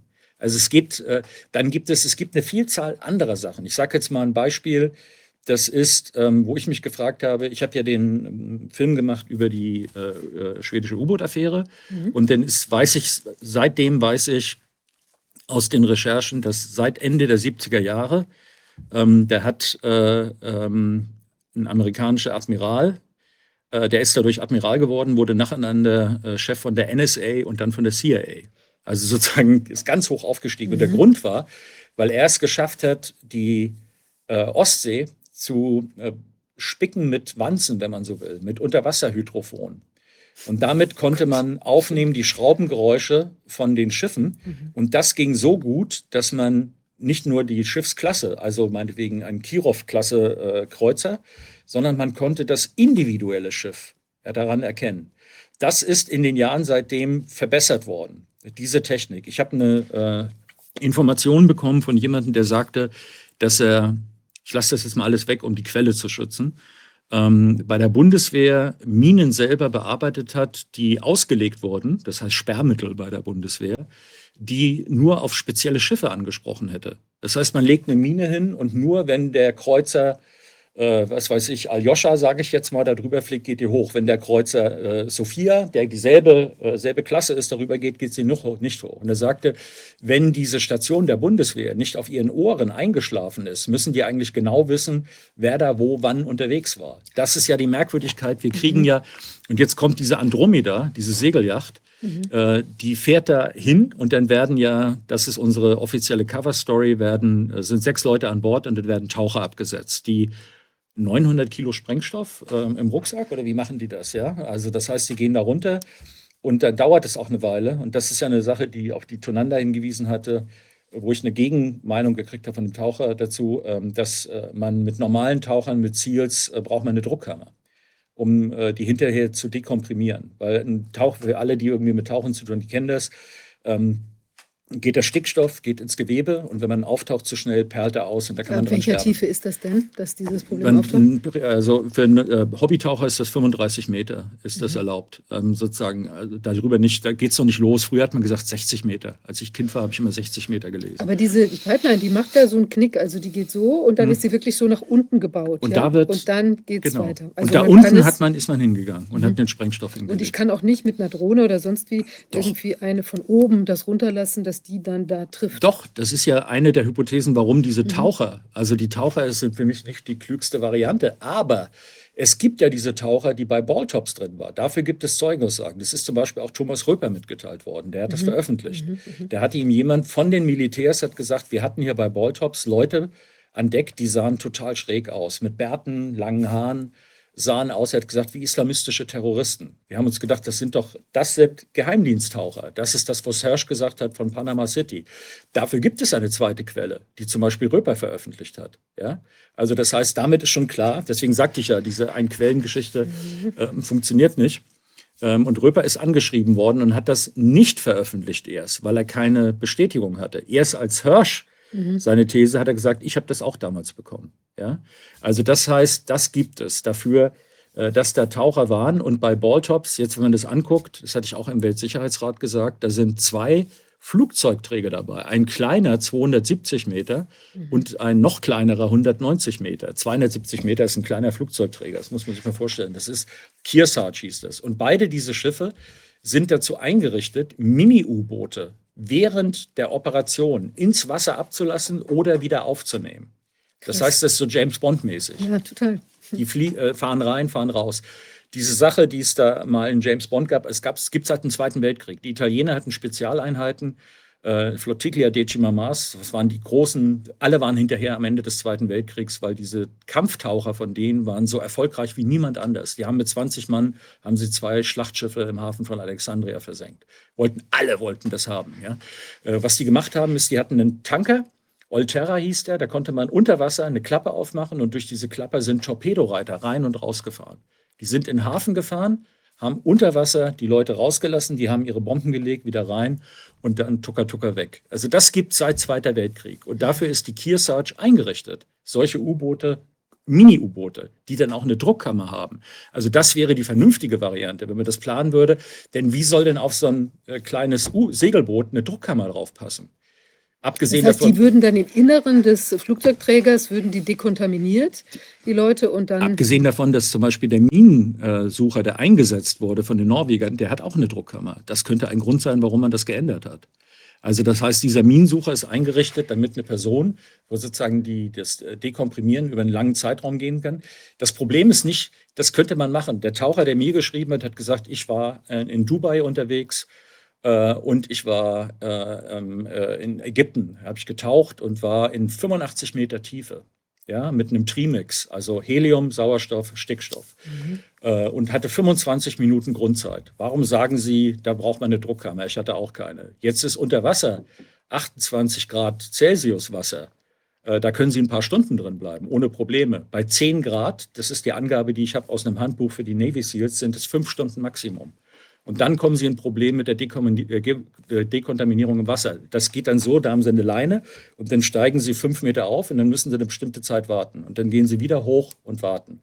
Das heißt, man muss eine lange Zeit unter Wasser bleiben, im kalten Wasser und kühlt aus. Das geht nicht. Okay. Das, heißt, ist also sozusagen all das. Wo sind die Kollegen von den öffentlich-rechtlichen, die sich damit beschäftigen? Das tun sie nicht. Also das ist eine, eine Sache, ich sagte Ihnen, die Explosion mit Gas ist eigentlich naturwissenschaftlich widerlegt, weil das ist, wo kommt diese, wo kommt diese riesige, äh, die seismische Messung her? Wenn die, die haben dann umgerechnet, geben die an mit 500 bis 900 Kilo. Aber die Grundlage von dieser, äh, von dieser Messung ist eben, das ist sozusagen aus dem Finger gesaugt. Das wird nie berechnet, wo das wirklich herkommt oder wird nicht gezeigt, wie das berechnet wird und kommt nicht in die Diskussion. Und die Medien machen es auch nicht. Also eine so fette, jetzt nur mal Theorie, dieses Loch da und oder was immer, irgendeine Art von kleinen Minisprengung äh, und dann äh, entsteht die riesen Gasbloexplosion, die hätte niemals so eine seismische Wirkung entfalten können. Hätte die, nein, das hat er ja gesagt, also Mhm. weil die, die Geschwindigkeit, mit der sich Schall unter Wasser ausbreitet, ist 1,5 Kilometer pro Sekunde und das war, das war, war Gas, was ausströmt, hätte eine geringere Geschwindigkeit. Kennt also nicht zu dieser äh, zu diesem Peak in der Messung führen. Mhm. Und wie viele Explosionen, das hatte ich Ihnen gesagt. Und ähm, das ist, was ich noch zu den Hydrophonen sagen wollte. Mhm. Ähm, die zeigen jetzt in dieser äh, ZDF-Reportage, fahren sie mit diesem Segelboot rum und haben viele Drohnenaufnahmen von dem Segelboot und alles ist dunkelrauend. War das der Hafen, in dem sie den Sprengstoff an Bord genommen haben und so weiter. Das ist immer so, mein Hörsch sagt, äh, wo ist die Quelle? Also sozusagen reine, könnte sein das, ich weiß nicht genau, mhm. Berichterstattung. Jetzt habe ich gesagt, die Hydrophone können jedes Schiff feststellen. Ich kann Ihnen jetzt eine kleine Anekdote erzählen, um mhm. das zu als ich ähm, die, äh, die U-Boot-Affäre, die Doku gemacht habe, gab es zum Ende, also das heißt, nachdem alles ausgeschlossen war, es waren keine sowjetischen U-Boote, sagte das immer noch schwedische ähm, Generalstabsleute aus dem, von der Marine, sagten, wir haben eine äh, Datei, eine Tondatei. Äh, ganz klar, ein sowjetisches U-Boot. Kann nicht weg erklärt werden. Und jetzt waren Leute da dran und haben versucht, diese eine Tondatei von dem sowjetischen U-Boot zu überprüfen. Das war ein schwedisches Fernsehteam und die waren an Bord eines Bootes, an dem ich auch war. Ich habe den mhm. Kapitän dann besucht. Der hatte ein Taxiboot. Das war in der Nähe des Marinestützpunkts Muskö von, den, äh, von der Schweden. Und da kann man mit dem Taxiboot von einer Seite zur anderen fahren, weil mit dem Auto dauert es ewig. Ja? Mhm.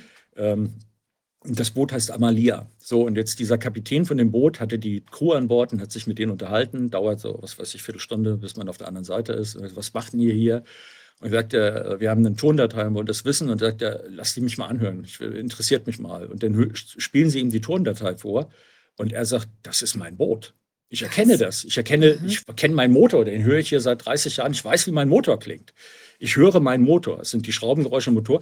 Und dann wurde das in Schweden von der marinewissenschaftlichen, also sowas wie die NSA in den USA, die solche Untersuchungen machen, wurde das untersucht und es wurde festgestellt, es war sein Boot.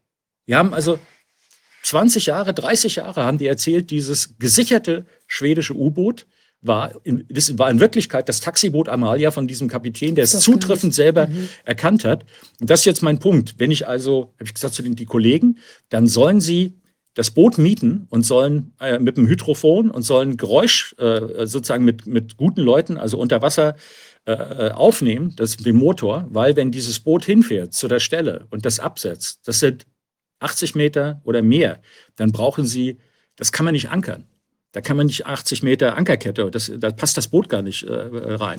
Also müssen die drumherum gefahren sein. Mhm, die ganze Zeit. Das heißt, man hätte auch so ein. Man hätte an der Stelle hätte man Geräuschentwicklung. Dann könnte man zur Marine gehen und sagen, war denn die Amalia irgendwann mal an dieser Stelle und hat da gekreist. Dann wäre ich schon, dann bräuchte ich nicht dunkelraunend immer Bilder von dem Segelboot zeigen und sagen so und so. Und das auch, wenn man in den Hafen rein und raus fährt, fährt man nicht mit Segeln rein mit dem Segelboot. Also jeder, der segelt, weiß das, sondern das macht man mit dem Motor. Das heißt, es gibt genügend Stellen, wo man zeigen kann, ähm, sozusagen, man wüsste, könnte im Nachhinein noch feststellen, anhand der, der aufgezeichneten Aufnahmen, ist dieses Boot da gewesen. Auch das hat man nicht gemacht. Hm. Also das heißt, das sind alles man, man ist erstaunlich glücklich damit, dass man sagt, ich weiß es gar nicht so genau, wir können da gar nichts feststellen. Und dann sagen die, in der UNO, äh, Weltsicherheitsrat war ja die Teilung, es ging ja eigentlich darum, gibt es eine externe Untersuchung durch die UNO, mhm. die gefordert wurde von Russland und auch von China und von, wenn Sie es angeguckt haben, die afrikanischen Staaten, die am mhm. deutlichsten zugehört haben. Ja, ähm, die Westleger waren alle auf dem Handy und haben gedaddelt, während ich meinen äh, Report gegeben hat und Jimmy Dore, den zweiten. Ähm, die Frage war also, gibt es eine UNO-Untersuchung oder wartet man auf die äh, zum Jagen zu tragenden deutschen, schwedischen und dänischen Behörden? Wo wir ja wissen, Deutschland, Sarah Wagenknecht fragt an, was das Ergebnis und kriegt sie mitgeteilt, dürfen wir Ihnen leider nicht sagen, weil äh, das betrifft das Staatswohl. Das war das Zitat. Das Staatswohl mhm. und äh, die Third-Party-Rule, die übrigens nur von unten nach oben wirkt. Wenn Sie die nachgucken im Englischen, haben Sie Probleme, den Begriff überhaupt zu finden. Mhm. Also die Third-Party-Rule gilt immer für die Vasallen-Geheimdienste. Ja? Also das heißt, die bedeutet, äh, dass äh, der äh, Übermittler einer Information äh, entscheiden darf darüber, ob die Information veröffentlicht wird in einem anderen Land. Jetzt ist die Frage, wer hat denn da was übermittelt, äh, dass, dass sie etwas mehr wissen? Das heißt, sie wissen mehr, aber was ist übermittelt worden? Also lassen wir das mal offen. Auf jeden Fall, die Deutschen haben klargemacht, die Gewaltenteilung gibt es auch nicht mehr im Parlament. Also nicht mehr die Abgeordneten werden informiert, sondern die Exekutive entscheidet darüber, ob das Parlament informiert wird oder nicht. Ganz wichtig, so ganz wichtig. Was wir haben, betrifft das Staatswohl und dafür sind wir zuständig, nicht Sie im Parlament. Mhm. Dass die sich sowas gefallen lassen, ja, das ist unglaublich. Und das ist sozusagen Deutschland und Schweden ist auch so etwas. Da habe ich dann nachgeguckt. In Schweden ist die Untersuchung, ähm, ist nicht, die Hauptaufgabe ist nicht festzustellen, wer das gesprengt hat, gesprengt hat und wie, sondern ob schwedisches Material oder schwedische Personen involviert waren. Ach Gott, also, also ja so ein Fokus, der so eingeengt ist. Auch das wäre, was, warum, warum. Das weiß man vielleicht auch schon, dass die nicht in so involviert waren. die wollen gar nicht. Deswegen ja. sage ich ja, mein Satz war, bei der, dass sie, sie wissen genug, um zu wissen, dass sie nicht mehr wissen wollen. Weil was da rauskommt, ist nichts Gutes für die NATO egal was es jetzt ist, deswegen nimmt man diese Erklärung von den ukrainischen Tauchern, die ohne Wissen der ukrainischen Regierung und ohne Wissen von Zelensky dahin fahren und die Pipeline sprengen. Okay. Also sozusagen die, die harmlos möglichste Osterhasen-Erklärung, die ich finden kann, äh, um, um sozusagen nicht da reinzukommen, weil dass da äh, Biden und Newland und Blinken stehen da und sagen, hey super und wie, natürlich können wir die sprengen und glauben Sie uns, dass wir sie sprengen können und endlich sind ein Haufen Metall am Meeresgrund und jetzt sind großartige Möglichkeiten für uns. Das lasse ich alles weg. Also ich habe jemand, der sagt, ähm, äh, er hasst seine Frau und die möchte er ermorden. Ja, und zwei Wochen später, und dann sagt er, ich habe mir jetzt eine Schusswaffe gekauft. Und zwei Wochen später äh, wird die Frau tot gefunden und die Polizei sagt, wer ist das wohl gewesen? Es ist wahrscheinlich der Gärtner. Ich muss mal da drüben gucken und fragt nie danach. Das ist ja die Situation, die wir haben mhm. mit, den, mit den Ermittlern. Also das heißt, die, der Scholz hat ja gesagt, es ist ganz sicher, eins ist sicher, die Amerikaner waren nicht drin verwickelt.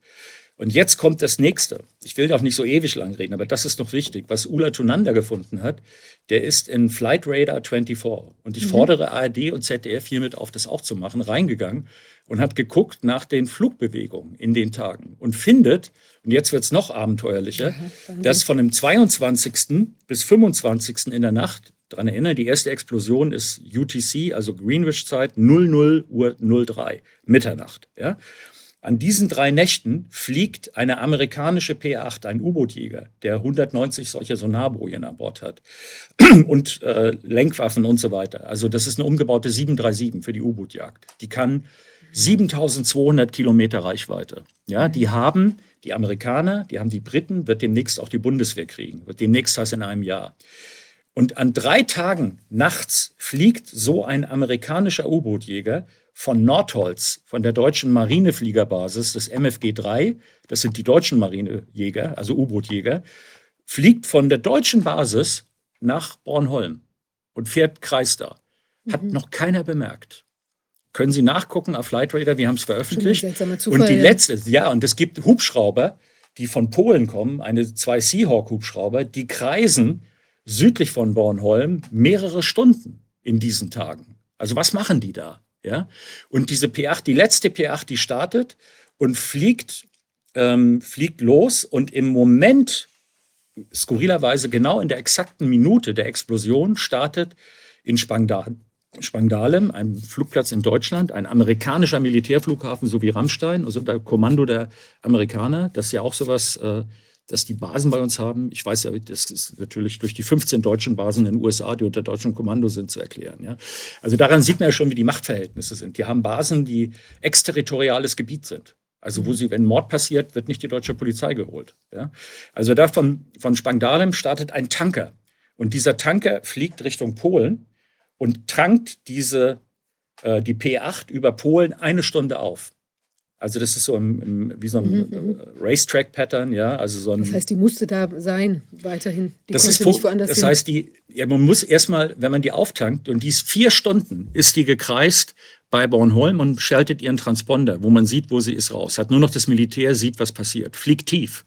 2500, mhm. 3000 Meter, kreist darum mhm. und äh, dann kommt sie nach der Explosion, überfliegt sie zum letzten Mal exakt den Explosionsort und steigt dann ähm, danach schaltet sie den Transponder wieder an und steigt auf 10 Kilometer und fliegt, äh, fliegt äh, weg.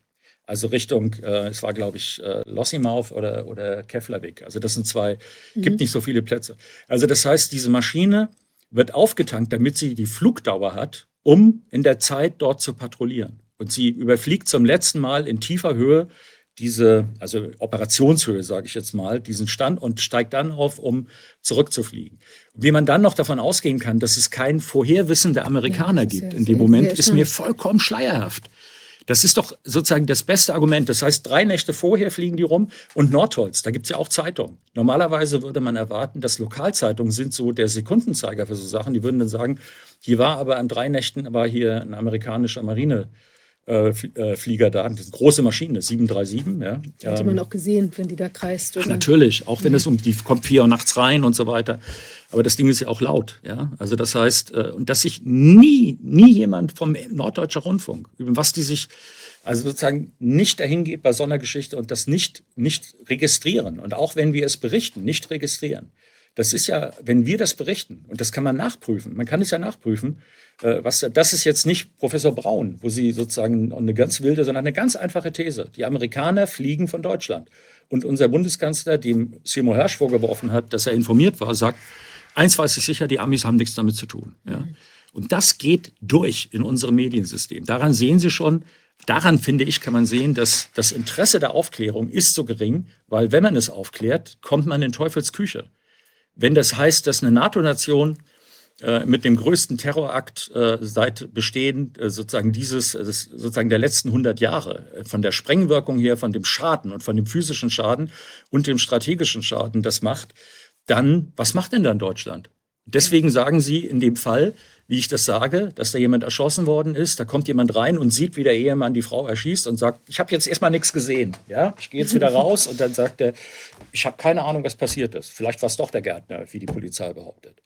Das ist absurd alles. Und das wäre, also wenn man sich damit zufrieden gibt, dann dann ich sollte sagen, wo, wo, wo, wo hört das auf? Also das ist, solche Sachen sind ja, und dann haben wir haufenweise Leute, die sich mit Fact-Checken beschäftigen, mit äh, Verschwörung. Ich bin, werde bezeichnet als Verschwörungsideologe. Ich bin aber, wo sind denn die Fact-Checker, die diese Sachen jetzt überprüfen? Die, die gehen ja nicht mal da dran, die gucken das nicht mal an. Mhm. Und das wäre in dieser Teile, das heißt, wir haben die, die Schiffe, was ich Ihnen sagte, äh, Balltops und dann gibt es eine weitere Sache, die ich einfach einwerfen will. Sie erinnern sich vielleicht, dass ein angeblich gefälschtes Rand-Papier ähm, 2022 veröffentlicht wurde, das hieß Weakening Germany. Mhm. Hatte, war nur die Executive Summary, also fünf, sechs Seiten, die Zusammenfassung. Die wurde veröffentlicht und dann hatte sofort Rand, also die Rand Corporation, einer der wichtigsten Thinktanks in den USA überhaupt, ähm, der wirklich äh, zum Beispiel das Skript für den Ukraine-Krieg geschrieben hat, mit Extending Russia und Overextending Russia. Mhm. Ähm, würde ich, äh, habe ich ein Interview gemacht mit Jacques Beau, aber gibt es viele Leute, kann man sich an verschiedener Stelle angucken. Das ist wirklich, wenn Sie es lesen, haben Sie das Drehbuch. Und in diesem, das wird veröffentlicht, wird geschrieben vor dem Einmarsch der Russen in der Ukraine und wird kurz darauf veröffentlicht. Und dann wird gesagt, Fact-Checker jetzt wieder, ähm, die sagen dann, ähm, ja, die Amerikaner haben es sofort dementiert, Außenministerium und die Rand Corporation, und es ist veröffentlicht worden in einer ähm, sozusagen rechtsgerichteten schwedischen Zeitung von der äh, Schwedenpartei, also sowas wie AfD bei uns, vergleichbar. Und das diskreditiert das. Und jetzt habe ich über gute, einen sozusagen Teil von meinen Quellen gesagt, nee, nee, das ist nicht in der Zeitung veröffentlicht worden, sondern das war auf einem Darknet-Internet-Marktplatz äh, zu mhm. kaufen. Ähm, die haben das angeboten. Und dort werden Daten angeboten, mit denen man Erpressung machen kann. Äh, dort ist zum Beispiel Fraunhofer Institut, äh, sind, hat man die Patentanmeldung, hat irgendjemand gehackt und reingestellt und dann gesagt, äh, kann ich veröffentlichen oder bezahlt mir was? Der ist bezahlt worden, ist nicht veröffentlicht worden. In einem anderen Fall äh, ist das gemacht worden. Ich lasse die Sachen jetzt mal weg, weil ich keine Leute desavouieren will. Die mhm. haben es nicht gemacht, dann wurden die Daten veröffentlicht und die konnten ihr ganzes Finanzsystem neu aufsetzen. Einer der großen Mittelständler in Deutschland. Ja. Auf diesem Marktplatz war das. Das ist die ursprüngliche Stelle, wo also Geld mit geheimen Daten verdient wird. Und selbst die Fact-Checker haben nicht gesagt, das ist gefälscht, sondern die haben gesagt, es ist unklar, ob es echt ist. Jetzt komme ich dazu, was da drin steht, weil ich das so frappierend fand. Ich habe mich am Anfang also das ist das Weakening Germany Papier. Weakening Germany. Mhm. Das hat Röper veröffentlicht, kriegen ganz schwer zu finden im Internet. Mhm. Also das äh, Röper hat es damals auch übersetzt. Mhm. Ähm, also Thomas Röper, ja, ohne mhm. den wir ja und von Russland so gut wie nichts wüssten, was dort passiert und dort berichtet wird. Also der hat das übersetzt und da steht drin, es sind im Grunde genommen sind es vier wesentliche Informationen. Die erste ist, äh, man muss die Russen so provozieren, dass sie angreifen in der Ukraine. Das ist Ausgangspunkt, damit man Deutschland schwächen kann.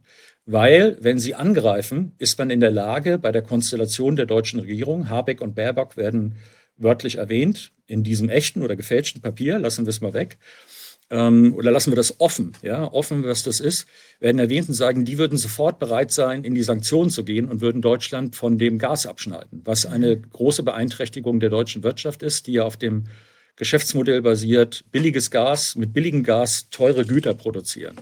Das billige Gas ist mittlerweile ersetzt durch, also wir waren ja so abhängig von den Russen, jetzt sind wir abhängig von den Amerikanern. Das ist natürlich viel besser. So, und das zweite, also Krieg, Gas weg, das können wir damit erreichen. Und das dritte, in der Sahelzone Unruhe zu stiften, damit die Versorgung der französischen Atomkraftwerke mit Uran beschildert wird. Das ist ja jetzt gerade passiert. Ja, mhm. das heißt, äh, äh, Niger, also der Lieferant dafür, äh, in Frankreich werden 70 Prozent des Stroms durch Atomkraftwerke produziert und das kauft Deutschland auch ein. Also mit diesem Schritt hat man sowohl Deutschland als auch Frankreich geschwächt. Ja, weil in Frankreich wird das ein Problem, wie sie da rankommen. Dann können sie, das ist auch Uran verkauft, auch Russland. Aber das ist dann natürlich auch nicht mehr möglich. Und das vierte war, dass man mit diesen Operationen in der Lage ist, Finanzströme, Investitionen von Deutschland wegzukriegen, sodass zum Beispiel Konzerne, die internationale Standorte haben, das sind jetzt meine Worte, steht nicht so im Papier, da steht aber drin, die Finanzströme so zu, äh, zu umzuleiten, dass es Deutschland schädigt, die deutsche Wirtschaft. Und das haben wir, weil große Konzerne sind in der Lage, die gehen jetzt investieren in den USA, wo es da äh, Unterstützung gibt vom Staat für. Das heißt, dieses gefälschte Papier ist sehr prophetisch gewesen. Und zwar Jahre vorher. Das ist auch wie ein Drehbuch. Das sollte man sich noch mal genauer angucken und gucken. Also zu, einfach zu sagen, das äh, ist alles Quatsch. Es ist eben, wenn man dann, wer hätte dann, äh, wer hat im, im Januar 21 gedacht, dass in der Sahelzone das Uran für Frankreich abgestellt wird? Das war ja kein Thema damals. Nee. Das war ja sozusagen, also das ist sozusagen der letzte Punkt, wo ich das ist kein faktischer Beweis, das ist ein Indizienbeweis. Mhm. Also wer hat ein Interesse daran, wenn so ein Papier veröffentlicht wird? Also das nochmal, ich habe die, die, ich habe meine Punkte, glaube ich, durch. Also der Helikopter, ähm, das sind die Sachen und die, die Flüge von Deutschland aus. Das soll doch mal die Bundeswehr erklären, ob sie nicht selber auf die Idee gekommen ist. Wo fliegen diese Flugzeuge hin? Es wird ja auch überwacht. Also mhm. auch Deutschland überwacht ja den Luftraum. Und äh, es gibt nicht nur der Transponder, der Transponder sendet das so, dass man auf dem Radarschirm der Controller hat dann eben eine Flugnummer und hat die Flughöhe und die Geschwindigkeit und die Richtung. Wenn man das ausschaltet, sind diese Infos weg. Aber das Militär hat Primärradar. Die bleiben bei diesen Punkten, einfach ein Punkt auf der Landkarte. Und das ist das Minimum. Die sind ja dafür da, dafür zu sorgen, kommt ja nicht jemand angeflogen, macht den Krieg und stellt seine Transponder alle ein, sondern äh, außerdem gibt es noch andere Indication, Friend or Foe oder so. Aber es wurscht. Also das heißt, die haben immer die gucken Primärziele. Also gibt es einfach, fliegt da was rum. Und diese Daten, nochmal, selbst als ich bei der Bundeswehr war, habe ich das einmal gesehen, ich war bei den Marinefliegern, da hatten die eine Karte und da hatten die den Klarstand von der gesamten NVA. Das heißt, die wussten, welches, äh, welches äh, Kampfgeschwader wie viele Flugzeuge im Einsatz hat. Jeden Tag. Und das galt auch für die Schiffe. Und ich gedacht, boah, ja, ich habe auch keine Auskunft dazu bekommen. Ich war natürlich extrem neugierig, aber ist auch äh, nicht für ein richtig, da keinem Obergefreiten zu sehen, wie das funktioniert, ja. Aber das heißt, und das ist eben, äh, jetzt habe ich den Namen Bobriel Admiral Bobby Inman. Mhm. Bob, äh, Inman ist derjenige, der diese Hydrophone, und seitdem wissen wir in der Ostsee, das bestüberwachte Meer der Welt, wissen sie von jedem Schiff, zu welchem Zeitpunkt es wo war. Und dann stehen die da und sagen, oh, ja, ist das nicht, das ist vielleicht so ein Segelboot hier, das könnte das, das gewesen sein.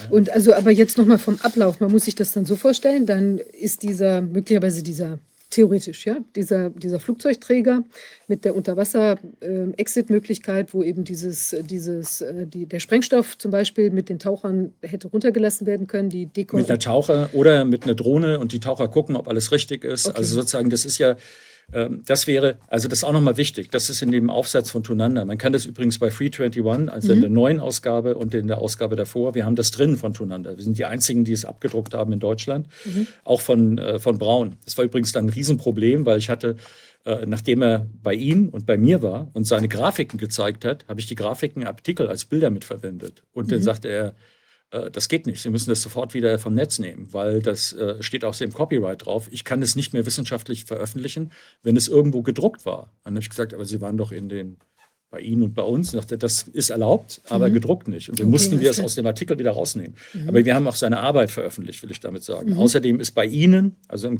im Corona-Ausschuss, ähm, und es gab ja die, äh, der Ausgangspunkt war ja eigentlich so eine ähm, Nord, sonst was, äh, so eine äh, Präsentation von ihm, von, auf der Grund der ich an ihn alarmiert wurde von einem Zuschauer und wir dann wahrscheinlich beide drangegangen sind, nachdem er das gemacht hatte. Also das ist auf beiden Seiten nachzugucken, ähm, sollte man sich auch angucken. Das ist der Stand mit sechs Belegen. Ähm, also das ist die Amerikaner und das Tunander gesagt hat, ist, ich trenne das Ausbringen der Sprengköpfe von der Sprengung, damit nicht klar ist sofort, wer es gemacht hat.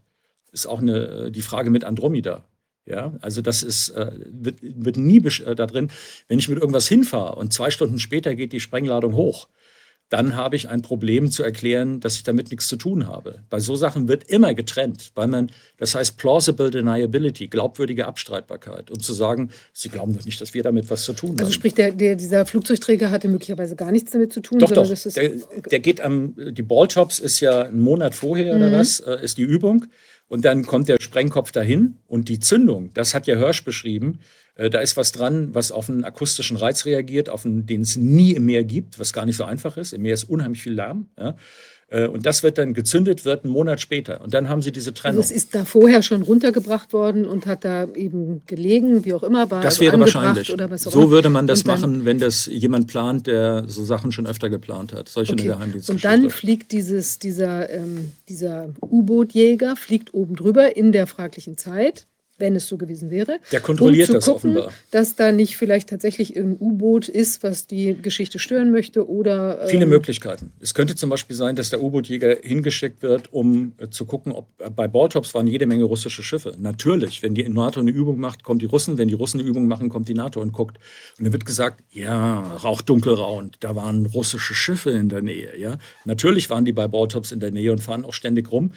Äh, Und das ist genau, also das heißt, die, die gehen dahin und gucken. Das heißt, äh, die, die, äh, die, was die, es gibt ja verschiedene Sachen. Einmal, sie müssen, sie können gucken, sind da Russen, damit sie denen die Schuld geben können. Sie müssen aber auch gucken, Mhm. unser Kapitän Helge Jürgensen, der das Foto gemacht hat, der darf ja in dem Moment nicht über diese Stelle rüberfahren. Sie müssen also sicherstellen, dass in dem Moment, wo die Ladung hochgeht, nicht ein Schiff gerade da drüber ist. Ähm, Das heißt, es müsste ja theoretisch auch Schiffe geben, die dann, ähm, wo man die Flugzeuge, gebeten hatte. dafür sind die U-Boot-Jäger da. Die Okay. U-Boot-Jäger sind äh, über, es waren auch übrigens. also die, die gehen dann für Funk runter, sagen sie, gehen, gehen Sie mal ein Stück hier weiter außen rum oder. Nö, die so. würden einfach, nein, die würden einfach gucken, dass ein Moment ist, wo so, kein Schiff in der Nähe ist. Okay. Deswegen fliegen die Mhm. da vier Stunden. Aha. Also das heißt, äh, die, der U-Boot-Jäger ist so wie ein AVAX. Der Mhm, sieht mhm. äh, in der Luft und am, äh, was im Wasser, was da passiert. Und sie müssen sicherstellen, dass nicht, wenn sie draufdrücken, da gerade Gerade die, die- Fähre Tallinn in die Luft Ja. geht, äh, die, da, äh, die da lang fährt oder irgendetwas, ja, ist ja klar. Also das Logisch, heißt, ja, ja. ja. Also das ist deswegen dieses Trennen und dieses, was die, der U-Boot-Jäger gemacht hat, warum er da vier Stunden kreist, ist augenscheinlich, dass er das kontrolliert und nach der Explosion, eine Stunde danach, haut er ab. Mhm. Ja. Also das ist, und dann eben, wie gesagt, zu sagen, die Amerikaner haben damit mit Sicherheit nichts zu tun. Ja. Das ist äh, abenteuerlich. Ja. Und diese, diese rätselhaften äh, Taucher, ja, also wodurch äh, zeigte sich die Rätselhaftigkeit? Das war einfach ein anderer Typ oder keiner kannte die. Kann weil sie haben als Taucher, sehen die in einer bestimmten Weise mit Haarschnitt und so weiter aus. Und die passten überhaupt nicht. Sagt ihr mit äh, sozusagen langen Haaren, mit Bärten und sowas. Also das heißt, das war, so hatte der das beschrieben. Die waren im Auftreten arrogant. So steht, ich habe den, den, den äh, gelesen, was er bekommen hat. Und waren optisch so unterschiedlich von dem, was sie gewohnt waren, dass sich gefragt haben, wo kommen die Leute her? Deswegen kam diese These, was machen die denn mit, äh, mit islamischen Terroristen hier an Bord? Ja? Also Leute, die äh, vom Habitus und vom, äh, von den Haaren, von äh, sozusagen von allem, was sie, sie müssen ja Mhm. bei so einer Maske, müssen wir immer, Ja. ähm, ja, kriegen sie nicht so jemand mit so einem Rauschebart. Ja? Also das heißt, die waren so unterschiedlich, dass sie auffielen, dass sie dumm auffielen und sie haben sich auch ferngehalten. Sie waren auf einem Schiff und waren, haben sozusagen nur auf dem Schiff und haben sich nicht mit den anderen, äh, sozusagen gab es keine, keinen Austausch. Und die kamen und die waren dann sechs Stunden nachdem sie da waren, waren sie auch wieder weg. aber was, wa- also waren das trotzdem Profitaucher oder? Na klar. Das gehen wir davon aus. Deswegen hat Hirsch das beschrieben mit Panama City. mhm. Das ist eine Stelle, wo Geheimdienstleute auch als Taucher oder wo Taucher, sagen wir andersrum. Normalerweise kommt er nicht und man, man nimmt einen Taucher raus und der arbeitet dann für den Geheimdienst, also für besonders Sachen. Ähm, da gibt es ich habe, kann ich meine, meine eigene Doku da äh, in feindlichen Tiefen empfehlen, wo die zum Beispiel mit solchen Leuten haben sie, ähm, es gab eine Telefonleitung von, von der Halbinsel Sachalin. Das kennen jetzt wahrscheinlich nicht viele. Da im Osten von Russland geht sozusagen so, ein, so eine Nadel runter. Und da ist dazwischen viel Meer, Ochotskes See. Äh, und dann von da ging die Telefonleitung nach Moskau. Und mhm. dann haben die amerikanischen Taucher haben in 400 Meter Tiefe eine Abhöranlage angebaut. Am Anfang äh, mit Aufzeichnung, später live mit einer Plutoniumbatterie betrieben. Ja? Das ist zum Beispiel, das sind für solche Sachen, nehmen Sie Spezialleute, die auch 400, 400 äh, Meter tief freitauchen können. Ja? Das sind Sachen, wo man so, huch, äh, habe ich noch nie gehört. Also in diesem Bereich, alles, was zum Beispiel mit Mini-U-Booten zu tun hat, ist wie eine andere Welt. Da gibt es ein, ein, gutes Buch, eine Webseite auch Covered Shores. Und dann stellen Sie fest, dass selbst die Bundeswehr hat solche Sachen und Sie wissen das nicht, kennen, haben Sie noch nie gehört, nie gesehen. Das ist ja schon eine Welt für sich. Genau. Und ähm, kann man denn jetzt davon ausgehen? Also einmal würde mich interessieren, Vorbereitungszeit von so einer Geschichte. Ist das was, was man so spontan machen kann oder plant man da ein, zwei Jahre? Nein, oder? das ist ja das ein, zwei Jahre auch nicht. Aber äh, das ist, so wie Hirsch das beschrieben hat, ist das schon realistisch. Dass es erst eine politische Entscheidung gibt. Ich kenne das von den Operationen bei Reagan, wo ich ja darüber berichtet habe. Mhm dass diese Sachen, die werden, die werden Monate vorbereitet. Und Hirsch hatte ja selber geschrieben, dass diese Sache mit, äh, mit Nord Stream ist, ähm, ist äh, vorbereitet worden, äh, sozusagen die Leute, die Leute gehört haben, dass man bereitet sich auf eine Eventualität vor. Und das war auch einer der Gründe, warum dann Leute entsetzt waren darüber, dass tatsächlich gemacht wurde, weil sie sagten, ähm, das hat ja gar nicht mehr gepasst. Also es sollte dazu sein, um die Russen durch Drohungen dazu bringen zu können, Ukraine nicht anzugreifen. Mhm. Und dann war es das und dann wurde es gesprengt. Also das war nicht das, was die gehört hatten, warum sie diese Sache planen. Da reden wir also eindeutig schon von Monaten. Ja. Mhm. Aber dann kann es sein, dass das so eine Geschichte ist, die theoretisch außer Kontrolle geraten ist oder irgendjemand hat sich verselbstständigt oder war es, hat man einfach need to know. Warum steht dann Biden da und sagt zu Scholz, äh, wir werden die, wenn die Russen einmarschieren, ja. werden wir die Pipeline, äh, dann fragt jemand, aber wie, ist doch gar nicht ihre, ist eine Deutsche und sagt, ja, glauben Sie mir, wir werden es schaffen. Das spricht dagegen, dass irgendjemand das ist schon so und es spricht auch dagegen, dass jemand äh, zu Hirsch geht und darüber spricht. Das ist ein Zeichen dafür, dass es nochmal, dass es Leute gibt im amerikanischen Sicherheitsapparat, die sagen, äh, das geht zu weit. Wir kommen hier, das ist ja, wenn das rauskommt, äh, ist die NATO. Äh, was ist da mit der NATO? Ja? Auf jeden Fall stark beschädigt, in, also nicht mehr glaubwürdig. Minimum, ja. ja. Das war ja das, war ja das Lustige auch, ich war, das war das in dem ZAP-Beitrag, wo dann einer sagte, wenn das äh, die Amerikaner waren, dann hieße das ja nicht, dass man die Unterstützung für die Ukraine einstellen muss. Oder wenn es die Ukraine war, äh, dann wird gleich gesagt, was soll es denn sonst bedeuten? Lassen wir sozusagen als nächstes Einladung, komm mal her, wir haben ja noch eine wichtige Pipeline, wolltet ihr auch sprengen? Wir machen nämlich nie was. Ja? Also es ist, grotesk von der, von der ganzen Konstellation. Das ist ja, ähm, ja okay, also muss man nicht weiter erklären.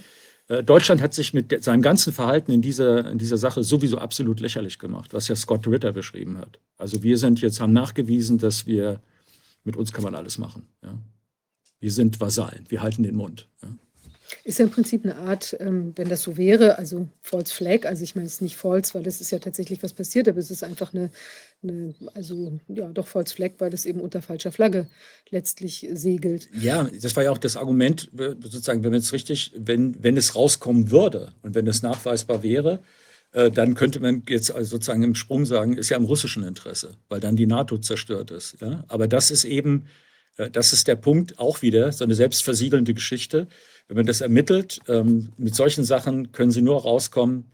Das Zitat ist wieder aus meinem Film Täuschung Dimitri Reagan, wo der, äh, der Mann, der für die Sicherheitspolitik von Palme zuständig war, das Treffen Gorbatschow-Palme äh, vorbereitet hat, was durch den Mord an Palme verhindert wurde, was bahnbrechend gewesen wäre, weil beide Seiten ein immenses Interesse an Abrüstung und einer Friedensregelung hatten und hätten, an, äh, hätten wahrscheinlich mit hoher Wahrscheinlichkeit erklärt, dass Nordeuropa, die Norweger hätten mitgemacht, zur atomwaffenfreien Zone ohne Militär erklärt wird, als ersten Schritt für die, äh, für die sozusagen äh, Rüstungsabschaffung erstmal auf nuklearem Sektor, was übrigens beide, Reagan und Gorbatschow, beide wollten. Mhm. Äh, Atomwaffen abschaffen, wäre man auf dem Weg gewesen. Das wäre, wäre eine Möglichkeit gewesen. Und das heißt also, diese, diese, der sagte mir, mit der ganzen U-Boot-Affäre, sagte mir, wir hätten unseren Marinegeneralstab vor Gericht stellen müssen wegen Hochverrat, die höchste Anklage.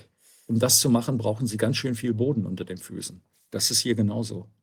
Deswegen ist vor sozusagen die, die gute Vasallentätigkeit ist zu sagen, furchtbar unklar alles. Wir kriegen das einfach nicht raus. Gibt da, und das ist das John F. Kennedy-Technik äh, ist, wenn jemand sagt, oh, da ist aber Alan Dulles, äh, wird ja einiges kommen. Kennedy ist ein so bizarrer Fall. Da stimmt eigentlich gar nichts von dem, was von der Warren-Kommission ermittelt wurde.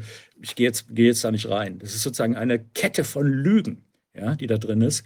Und dann, wenn Sie da hinkommen und sagen dann, ähm, da ist aber äh, sozusagen die, äh, die CIA redet mit der Mafia und die suchen Killer. Die sind auf der ganzen Unterwe Welt unterwegs nach Killern, die bisher nichts mit ihnen zu tun hatten. Und dann berichten sie das und dann kommt als nächstes die These, wahrscheinlich hängt Kuba dazwischen. Das ist öfter so gemacht worden. Man hat, wenn jemand der Sache zu nahe kommt, kommen zwei oder drei neue Thesen mhm. hoch, die eine gewisse Plausibilität bekommen. Und das ist dann Spieltheorie. Dann mhm. stehen Sie nachher da und wissen Sie, also bei Kennedy, da gibt es so viele Sachen. Der eine sagt das, der andere sagt das, der dritte sagt das. Ich weiß es doch auch nicht. Mhm. Aufgabe erfüllt. Ja. Unglaublich. Das ist ja schon beängstigend, auch weil man natürlich gar nicht, also wer hier die Strippen zieht, also der, ich meine, es sind ja auch Leute, die haben unheimlich Schuld auf sich geladen. Also ich meine, die ganze Geschichte, wenn man das jetzt als Spiel betreibt, also sowieso jeder, der das gemacht hat, egal wer es jetzt wäre, ähm, wenn es die Russen wären, die Amis, NATO, Ukrainer, das ist natürlich also das allerletzte, diese, diese ähm, Pipeline da zu sprengen. Das ist also wir sollten unbedingt darauf bestehen, dass jemand Schuldige war. bestraft wird, dass ja, wir wissen wollen, wir dass wir rauskriegen wissen, wollen, was ist und dass dann Deutschland als Staat sagt, äh, jetzt zeigen wir mal nicht mit uns. Ja. Und das wirklich rauskriegen, das wäre ja die erste Aufgabe, damit man überhaupt auch wieder den Ruf hat, international, dass man, wir, wir könnten ja, ich bin ja gerne dafür, dass wir friedlich äh, und äh, sozusagen vermittelnd eintreten, aber nicht, dass wir zeigen, äh, wir sind, äh, wir kommen und liefern Waffen, wenn man uns fragt, und ansonsten halten wir immer den Mund, ja, egal was ihr macht, ja. Wir bücken uns nach der Seife, wenn ihr das vorschlagt, ja. Mhm. Es ist echt wirklich kriminell, Wahnsinn. Und das auch noch diese ganze äh, Verschleierung, also es ist eigentlich kaum zu glauben. Ähm, ja, Wahnsinn. Ich meine, in welche Form äh, ist der, der Sicherheitsrat, hat er denn jetzt irgendwas gesagt, beschlossen? Die, wollen die irgendwas machen? Nein, das, äh, was die Russen mehrmals ja schon gemacht haben, sie machen alle Vierteljahr, machen sie so eine Veranstaltung, dann laden sie Leute ein und sagen, guck mal, bei euch gibt es diese Journalisten und die sagen ja, das äh, stimmt doch alles gar nicht, was da ist. Und dann sagen die westlichen Länder, sowas auch, sagen dann, wir haben großes Vertrauen in die Ermittlungen von Dänemark, äh, Schweden und Deutschland. Und da wird die Wahrheit, hat jetzt schon ein Jahr gedauert, aber bald, bald, bald kommt es raus. Ja? Und die äh, Russen sagen äh, sozusagen, wir wollen, wir sind Eigner, Halbeigner dieser Pipeline und wir wollen, dass das untersucht wird, unabhängig. Nicht von Leuten, die wie Schweden gerade in die NATO eingetreten sind und gerade ihre Verfassung geändert haben, sodass da jetzt ein Artikel drin ist, dass man keine Sachen berichten darf, die die äh, Rolle von Schweden bei der UN oder bei der NATO beschädigen können. Wahnsinn. Das. Können wir denn davon ausgehen, dass die, dass die Russen, dass die das wissen?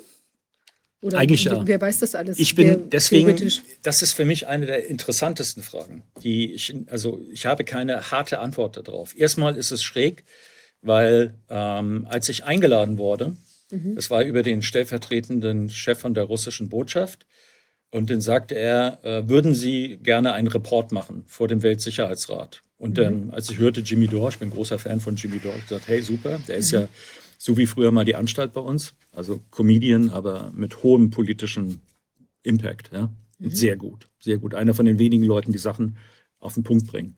War ja auch öfter bei Tucker Carlson und umgekehrt. Also das waren Leute, die politisch aus entgegengesetzten Enden kommen, aber die freie Rede hochhalten, beide. Ja?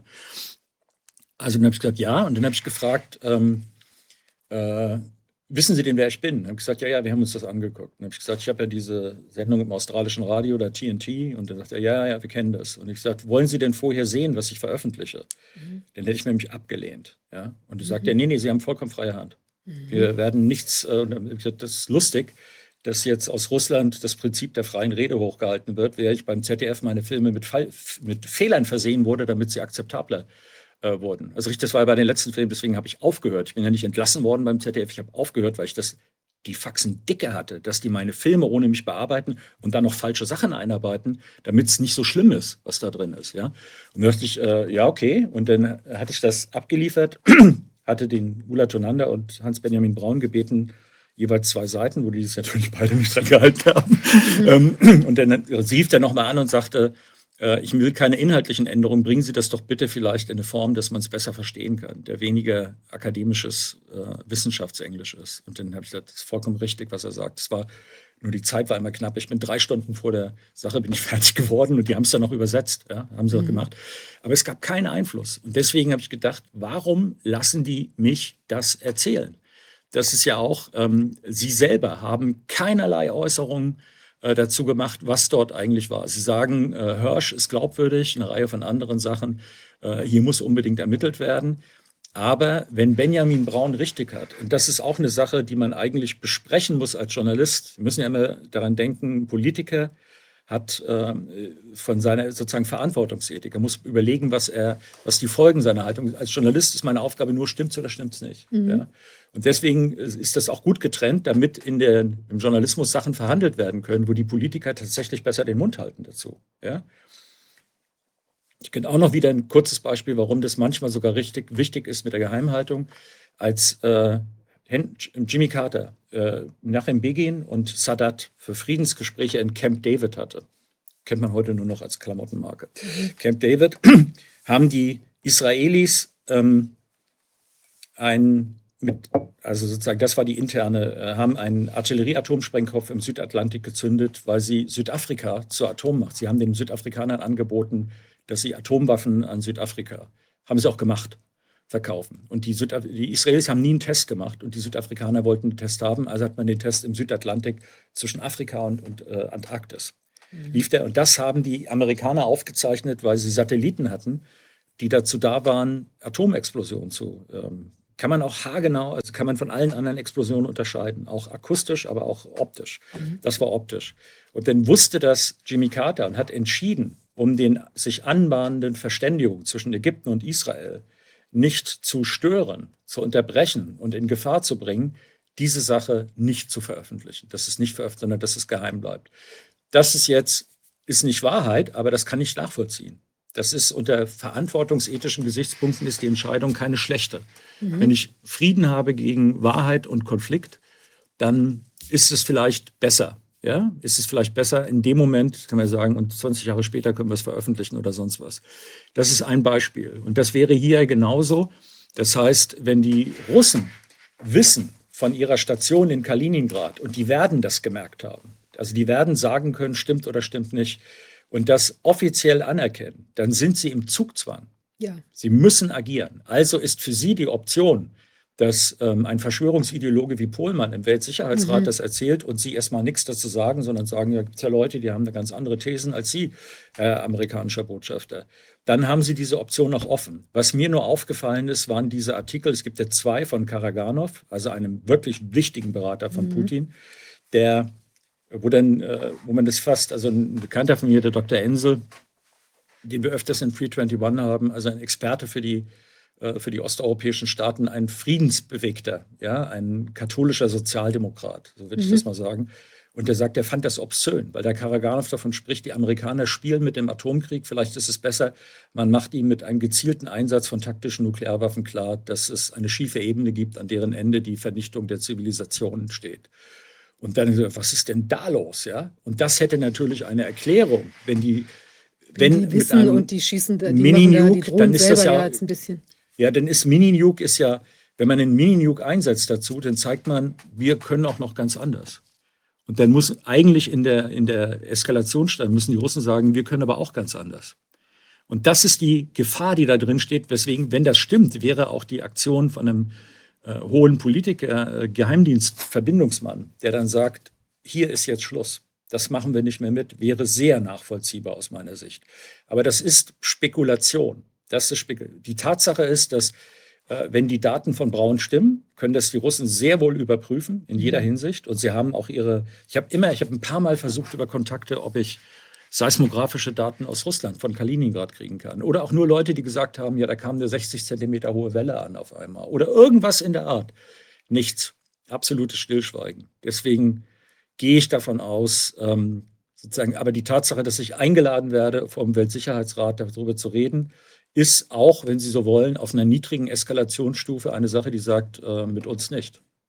Das stimmt, das ist im Prinzip ein kleiner, ähm, ich will jetzt nicht sagen Stinkefinger, aber eine kleine mahnende Hand. Äh, schau Wir mal, da gibt's noch andere Leute, da gibt es Leute, die Mhm. haben da, die sind da dran an dem Thema Ja. und äh, da ist möglicherweise was dran. Widerleg, widerlegt das doch jetzt mal oder wie Mhm. geht ihr damit um? Ja. Und ähm, aber müsste man denn denken, also die die anderen, also gäbe es auch Interessengruppen, die vielleicht ähm, das jetzt noch weiter, äh, also im Prinzip um, um die, den GAU in der, in der Diplomatie ähm, herbeizuführen, die da vielleicht was leaken würden? Oder? Ich glaube nicht, dass es Interessen gibt, die das wollen. Ja? Also das heißt, äh, was ich befürchte, äh, aus meiner Kenntnis von den ganzen Sachen, das habe ich auch am Ende von meinem Film, wenn man mit solchen Methoden Erfolg hat, dann ist der Nächste, der sagt, das geht zu weit. Das ist zu weit, das können wir nicht machen. Da gab es mehrere solcher Momente im Kalten Krieg. Der ist dann nicht mehr jemand, der besonnen ist, sondern er ist not John Wayne enough. Er ist nicht, äh, erfolgreich sind ja die Leute, die hochpokern und immer noch gewinnen. Und da in dieser Situation sind wir bei den Amerikanern auf jeden Fall. Also das heißt, äh, Sie sehen ja, dass die, die Neigung zu sagen, das machen wir nicht, ja, oder das geht jetzt zu weit, sondern die, die, der Maßstab, an dem es gemessen wird, hat es Erfolg oder nicht. Das ist eine utilitaristische Ideologie. Und das ist vielleicht wahrscheinlich das größte Problem, dass die Leute aus dem Kalten Krieg, ich habe eine ganze Reihe kennengelernt, also zum Beispiel den Chefwissenschaftler der US Navy, der hat gesagt, wenn Sie mit jemand reden aus der Navy, der eine Seeschlacht im Zweiten Weltkrieg mitgemacht hat, der weiß, dass er das nie wieder erleben will. Dass da äh, Arme und Beine von ihrem besten Freund an der Zimmerdecke kleben und sie nicht wissen, ob sie gleich das Wasserspiegel bis hier geht. Das sind Leute, die ähm, die sozusagen das Machtspiel gemacht haben, aber das verhindern wollten. Deswegen war am Ende des Zweiten Weltkriegs, wenn Sie jetzt Horst Teltschik, der einen Friedensvorschlag gemacht hat gerade, das sind solche Leute, die waren alle, wir haben es geschafft, wir haben den Kalten Krieg ohne nuklearen Holocaust überlebt und jetzt fangen wir anders an. Und dann ist das schnell über, überlagert worden von Leuten, ja, aber wir haben den Kalten Krieg gewonnen, jetzt holen wir uns die Beute. Wir streichen jetzt die Beute. Wir haben doch die Russen besiegt und jetzt sollen wir den Russen helfen, äh, sozusagen so einem kranken Bär, äh, der Würmer hat, sollen wir jetzt helfen, dass er wieder groß und stark wird? Seid ihr bescheuert? Den holen wir uns. Wir holen jetzt sozusagen, der Bär wird geschossen, ausgestopft, an die Wand gehängt und wir holen uns die Ressourcen, die da sind. Das ist, es war, ist ja keine Attitüde, die sagt, das ist nicht Olaf Palme, das ist nicht Willy Brandt, das ist nicht Egon Bahr, das ist nicht Harold Wilson, nicht Bruno Kreisky, also diese Sozialdemokraten, die sagten, wir kommen mit den Leuten wahrscheinlich aus und wir können eine andere Welt schaffen. So wie am Ende meiner Doku Michael Gorbatschow auf die Frage, wer, äh, Olaf, wer Olaf Palme ermordet hat, sagt, äh, es war ein politischer Mord. Es war kein verrückter Einzeltäter. Das ist, äh, hat er in einem Interview mit dem schwedischen Fernsehen, habe ich übernommen, nicht, nicht zu mir. Und dann fragt der Reporter, warum glauben Sie das? Weil er sagt, und sagt er, weil es Leute gab, die nicht wollten, dass wir in einer besseren Welt leben, dass es eine bessere Welt gibt. Die wollten das verhindern. Und das sollte man im Gedächtnis behalten. Das heißt, 89 war diese Chance, eine komplett neue Welt aufzubauen. Und es gab Leute, die sagen, Moment mal, wir haben gewonnen. Ich mache jetzt hier Genghis Khan, der gesagt hat, was gibt es Schöneres, als nach einem Sieg äh, die, äh, die Hütten der Feinde zu verbrennen und seine Töchter und Frauen zu vergewaltigen. Das ist das höchste Lebensgefühl für einen Krieger. Ja? Das ist, und diese, äh, das war nicht, das sind keine, so wie jetzt, wenn Sie gucken, äh, Gaza, äh, sowas sozusagen, das geht auf eine Eskalation. Und das Schlimme ist, das Militär, und die klugen Militärs wie Konrad Kujat, der ein sehr vernünftiger Militär ist, ja, leider nicht. Aber das sind Leute, die wirklich, äh, wenn sie Militär haben, geht das immer nur so. Das geht nicht, oh, das ist ganz schlimm gewesen, ich gehe runter. Sondern das ist so. Das ist nur die Politik, nur Verhandlung ermöglicht, wenn die Leute müde sind, mhm. wenn die Frauen in, äh, in Nordirland, wenn die gesagt haben, ich will keinen, nicht meinen nächsten Sohn, ich will keine Männer, Schluss, wir Frauen sagen nein. Das war ja die, Magaya heißt sie, Marjorie, die Friedensnobelpreisträgerin, haben die Frauen gesagt, Schluss damit, wir, wir, wir machen nicht mehr mit. Wenn Sie solche Leute haben, die sozusagen müde sind, im Blut zu warten und in Tränen zu warten, dann kommt man davon weg. Deswegen darf man solche Sachen nicht überlassen, Leuten, die glauben, man sollte, müsste bei der Wahl schon aussortieren, Leute, die glauben, dass man mit solchen Methoden, dass es klug ist, dass es klug ist, so zu agieren. Und Leute, die zu lasch sind, um sich dagegen zu wehren. Und das heißt also, unsere Aufgabe ist jetzt eigentlich zu versuchen, möglichst viel davon ans Licht der Öffentlichkeit zu bringen, um dann eben auch zum Beispiel das auszulösen, dass Frauen oder auch alle Leute sagen, wir haben keine Lust mehr auf den Kram. Das wäre, ich meine, die einzige, ich weiß, das ist, wir brauchen Leute, wenn sie einen Friedensvertrag verhandeln lassen von Horst Helschig und Konrad Kujat in der Ukraine mit Leuten, die Friedensvertrag verhandeln wollen, wird da was bei rauskommen. Die Vorschläge sind sehr gut, die die da gemacht haben. Diese Leute in die Macht bringen ja, und nicht eine Annalena Baerbock, ja, die, äh, die äh, kurz vor ihrer Wahl, sie sollte ja Kanzlerin werden, immer noch mal daran erinnern, sie war als Kanzlerin im Gespräch. Mhm. Ja, und die hat ein Jahr vorher, hat sie den Debütantinnenball besucht bei Council on Foreign Relations und hat gesagt, äh, die Überschrift war In Sync with Biden, also sozusagen synchronisiert mit Biden. Das war so, dass sogar Tweets von Biden wurden bei Annalena Baerbock übersetzt, äh, wurden sozusagen unter ihrem Namen dann äh, verteilt. Also das ist so, die Leute haben ihre Karriere aufgebaut durch die Nähe zu diesen Sachen und man müsste heute dringend gucken, dass man, also das wäre eine politische Sache, ist aber nicht meine Aufgabe als Journalist, aber das ist meine private Meinung, dass man sich so positioniert, dass man sagt, äh, wir sind das Land mit neuen Nachbarn und wir sind ein guter Nachbar, das hat Willy Brandt mal gesagt, wir wollen das Land der guten Nachbarn sein, also als guter Nachbar auftreten. Und bei uns kann man alle Friedensverhandlungen der Welt, kann man mit uns führen, machen wir immer mit. Wir sind aber nirgendwo dabei, wo es Krieg gibt, das haben wir gelernt. Erster mhm. Weltkrieg, Zweiter Weltkrieg, wir nicht mehr. Ich denke immer noch mal, wir sind, Deutschland ist das beliebteste Land der Welt in den BBC-Umfragen. Und das äh, wird nicht so bleiben. Das lag daran, dass wir 70 Jahre lang sehr zivil agiert haben. Selbst die DDR wenn Sie nach Vietnam gehen oder nach Afrika, dann sehen Sie, oder äh, auch nach Palästina, dann sehen Sie, dass die DDR-Wissenschaftler haben dort das Bildungssystem mit aufgebaut. Ich war in Vietnam und Deutschland hat einen immensen Ruf als Wissenschaftsnation. Das ist nicht wegen Westdeutschland, das war wegen DDR. Und das wäre, diesen Kapitalgrundstock hätte man nutzen können, um zu sagen, wir werden jetzt so eine Art Schweden 2.0. Das, was Palme gemacht hat, wir sind größer und mächtiger, kriegen wir hin. Palme hat das ja nur aufgrund seiner seiner ungeheuren Glaubwürdigkeit geschafft. Ja. Das wäre, wäre eine Möglichkeit, aber wenn wir im, im Moment zerstören wir ja unsere eigene Wirtschaft. Mhm, ja. Also unsere Regierung zerstört unsere, ist ja auch absurd. Also für Marxisten, die dann immer glauben, dass die Interessen der Wirtschaft sich in der Regierung und in, und in den Medien, äh, nee, ist, äh, nein, nein, ist, ist, nicht, ist im Moment, kann man sagen, nein, nein, stimmt nicht. Ja. Mhm. Ich meine, im Prinzip ist ja schon so, dass ja auch die, die Zeitqualität im Moment oder das, was jetzt ja auch bei vielen Leuten entstanden ist, durch diese ganze Maßnahmen, äh, dieses äh, tja, völlig außerproportionsmäßige Maßnahmengehabe, was wir hier die letzten Jahre erlebt haben, ist ja eigentlich auch so ein bisschen hätte sich das jetzt auch in eine, in eine andere, friedlichere Konstellation entwickeln können. Ja, das wäre die Aufgabe auch, gewesen. Das wäre die Aufgabe gewesen und ich glaube, man ist eben auch genau möglicherweise durch sowas reingegrätscht oder könnte sein, dass man reingrätschen wollte, eben in ein ganz anderes Klima, um jetzt wieder irgendwie Angst und Schrecken an anderer Stelle zu verbreiten. Das wird ja der Hintergrund von dieser ganzen das Geschichte. Ist Angst und Schrecken scheint mir ähm, sozusagen eines, äh, jetzt auch wenn wir jetzt ja hier im Corona-Ausschuss, dann kann man sagen, an der Stelle ist auch mit der Angst vom Tod und so, äh, mit der Angst vor Krankheit ist gearbeitet worden, weil das quer durchgeht. Sie haben, also ob links oder rechts ist dann kein Thema, sondern wie, wie, äh, wie viel Angst hat jemand vor Schaden und ist bereit damit äh, sozusagen alles zu akzeptieren, nur damit es mir gut geht ja? Mhm. und zu glauben, dass das funktioniert. Das ist, also wenn Sie es im Großen angucken, würde ich auch sagen, dass man sehen kann, dass die Tendenz zum Totalitarismus in dem, was wir als Demokratie bezeichnen, sehr hoch ist. Ja, mhm. das ist, wir haben da, sind da nicht im Hintertreffen mit anderen Regierungsformen. Deswegen von autokratisch wegen der, der versus demokratisch. Wir erleben das ja, also ich erlebe es oder Jimmy Dore erlebt es auch, dass man als Linke auf einmal sowas mit jemand Tucker Carlson, sage ich, okay, der Typ, das ist nicht meine Ansicht, aber der glaubt das wenigstens, dass Meinungsfreiheit wichtig ist. Die anderen reden nur davon. Wenn sie können, Ursula von der Leyen ist Zensursolar, ja. Das ist, äh, da, da wird es nichts zu lachen geben die geht hin und sagt, thank you for the leadership bill. Das ist ja auch so eine, Strategie, äh, eine Situation, wer sowas akzeptiert, dass Entscheidungen nicht mehr von gewählten, äh, dem, äh, dem äh, angeblichen Souverän, dem Volk verantwortlichen Leuten getroffen werden, sondern von Oligarchen. Also das ist ja, in Russland gibt es Oligarchen, im Westen gibt es nur Philanthropen, die unser Bestes wollen. Ja? Aber wie Bill Gates dann 260 Millionen Dollar verdienen, indem sie 2019 in die Firmen reingehen, die mRNA-Impfung verkaufen und 2021 raus.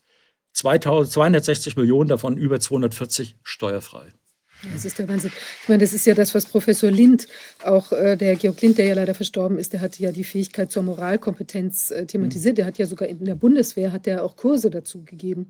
Und ich glaube, das ist wirklich was, wo wir auch hinkommen müssen. Ich denke, der Auftrag auch an dieser Stelle ist ja, dass wir tatsächlich diese Sache aufklären und dann auch eine entsprechende moralische Bewertung dieses Ich würde von den Offizieren würde ich erwarten, dass sie, das ist ihre Aufgabe. Ja. Die sollen Schaden, also sozusagen auf einer anderen Weise Und da würde ich erwarten, dass sie auch mal die Stimme erheben. Ja? Dass sie sagen, äh, was wir jetzt haben, also 500.000 junge Männer in der Ukraine, die geopfert worden sind, sozusagen, das kann man doch nicht akzeptieren, sowas. Das ist doch der helle Wahnsinn. Also, dass wir äh, Erster Weltkrieg Reloaded 2-0 spielen und da sozusagen, wo ist dieser, wo ist der Krieg unausweichlich gewesen. Den hätte man in jeder Minute, hätten man ihn beenden können, wenn man es denn gewollt hätte. Ja? Und zu sagen, äh, Putin kann ihn beenden. Der Westen hätte sofort, wenn die gesagt hätten, okay, Ukraine militärisch neutral, wird nicht Mitglied der NATO. NATO wird nicht vergrößert, wäre die Sache alle vom Tisch gewesen.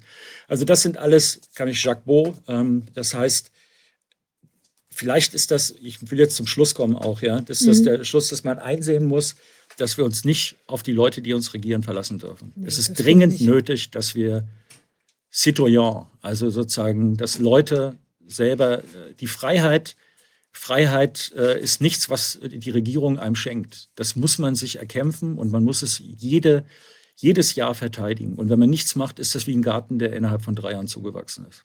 Absolut, das ist ein gutes Schlusswort. Ich glaube, der Punkt ist auch, dass wir, dass wir auch uns klar werden müssen, das ist nichts zu groß.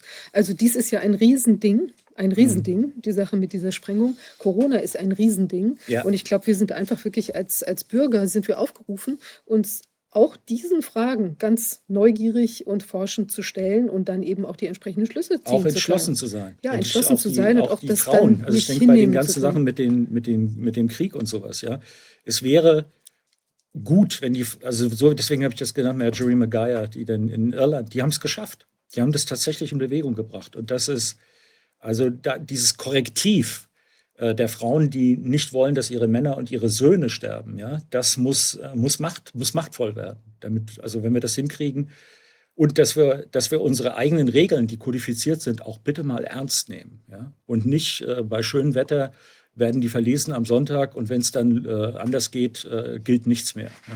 Absolut. Ja, also ich bin gern dabei bei den Frauen, wenn wir uns hier zusammenrotten gegen den Krieg. Also finde ich genau richtig. Aber Männer natürlich auch. Ja, mhm. also herzlichen Dank. Das ist ja wirklich ja. toll, was da auch noch weiter jetzt herausgekommen ist. Finde ich auch super, dass doch da Und ich bin nicht suizidal. Ich lege Wert ja, darauf. Ich habe nicht vor, mich umzubringen. Ja, ich bin nicht schwer krank. Also sehr gut. Das hört man gern.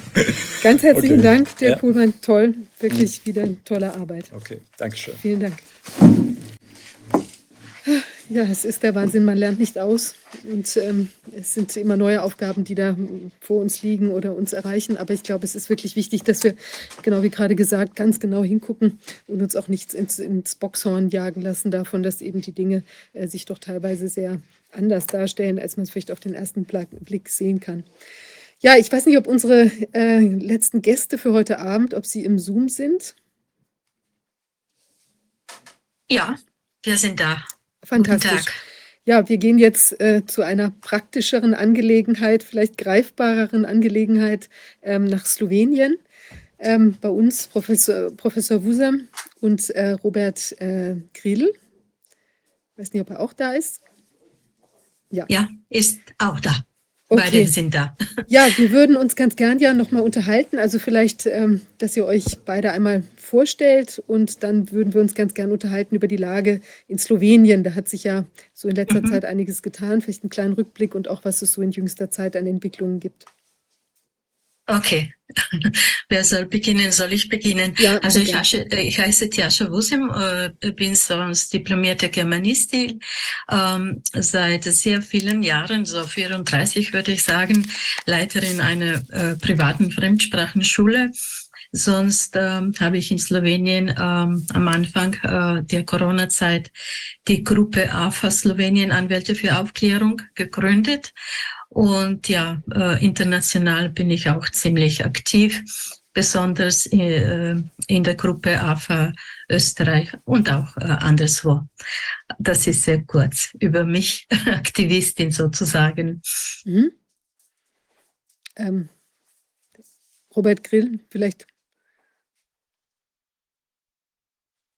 Aha, aha, du bist mute. Ähm, ja, äh, ich, äh, ich bin Robert, Robert Grill. Äh, ich war im Medienbereich ziemlich zehn Jahre, habe ich mit Kulturveranstaltungen viel gearbeitet und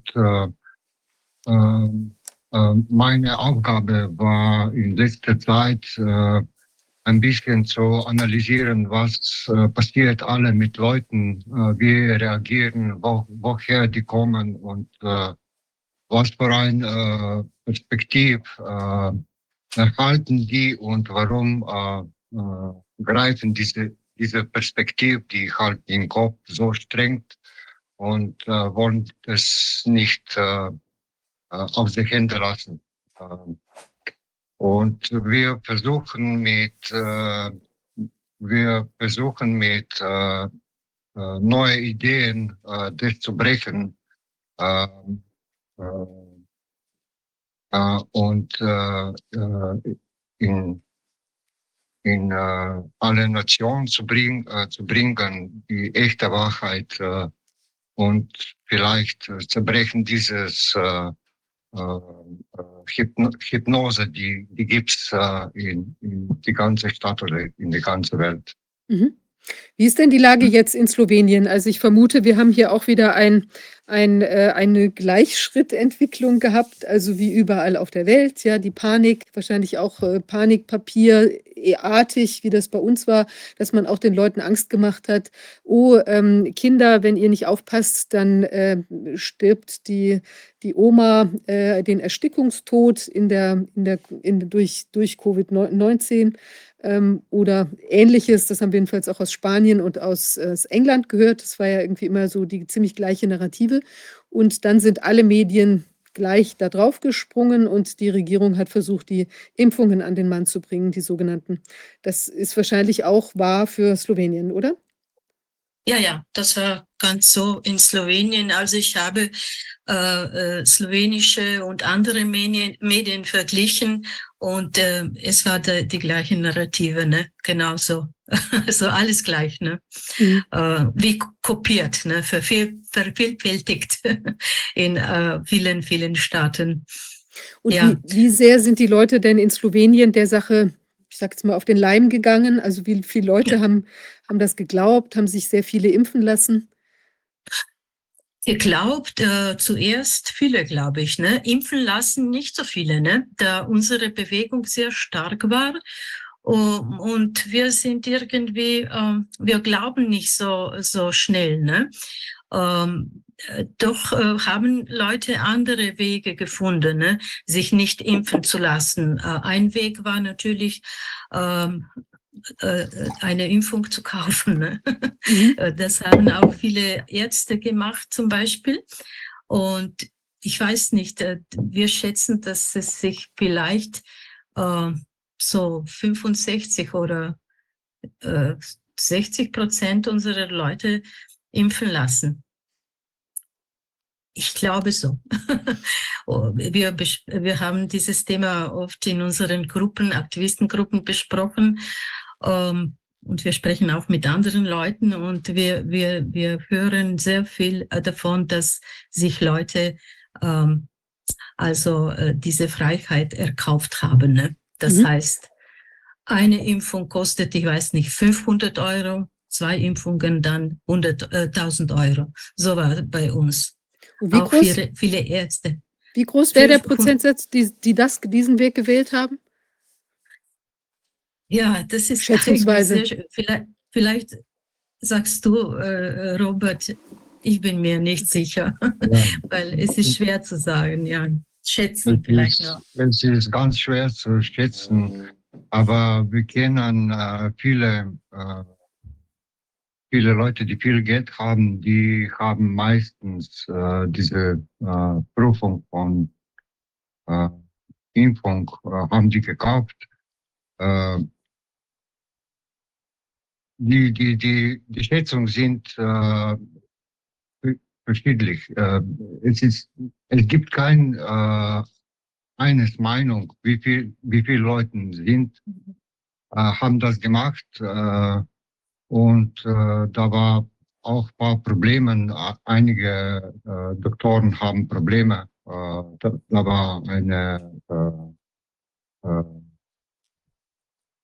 da war auch in Medien, äh, das, äh, die haben erfunden, dass einige Doktoren haben das verkauft und dann war äh, eine, äh, wie heißt das? Äh, ja, Disziplinarverfahren, ne? Ja. ja. ja. Mhm. Folgten danach.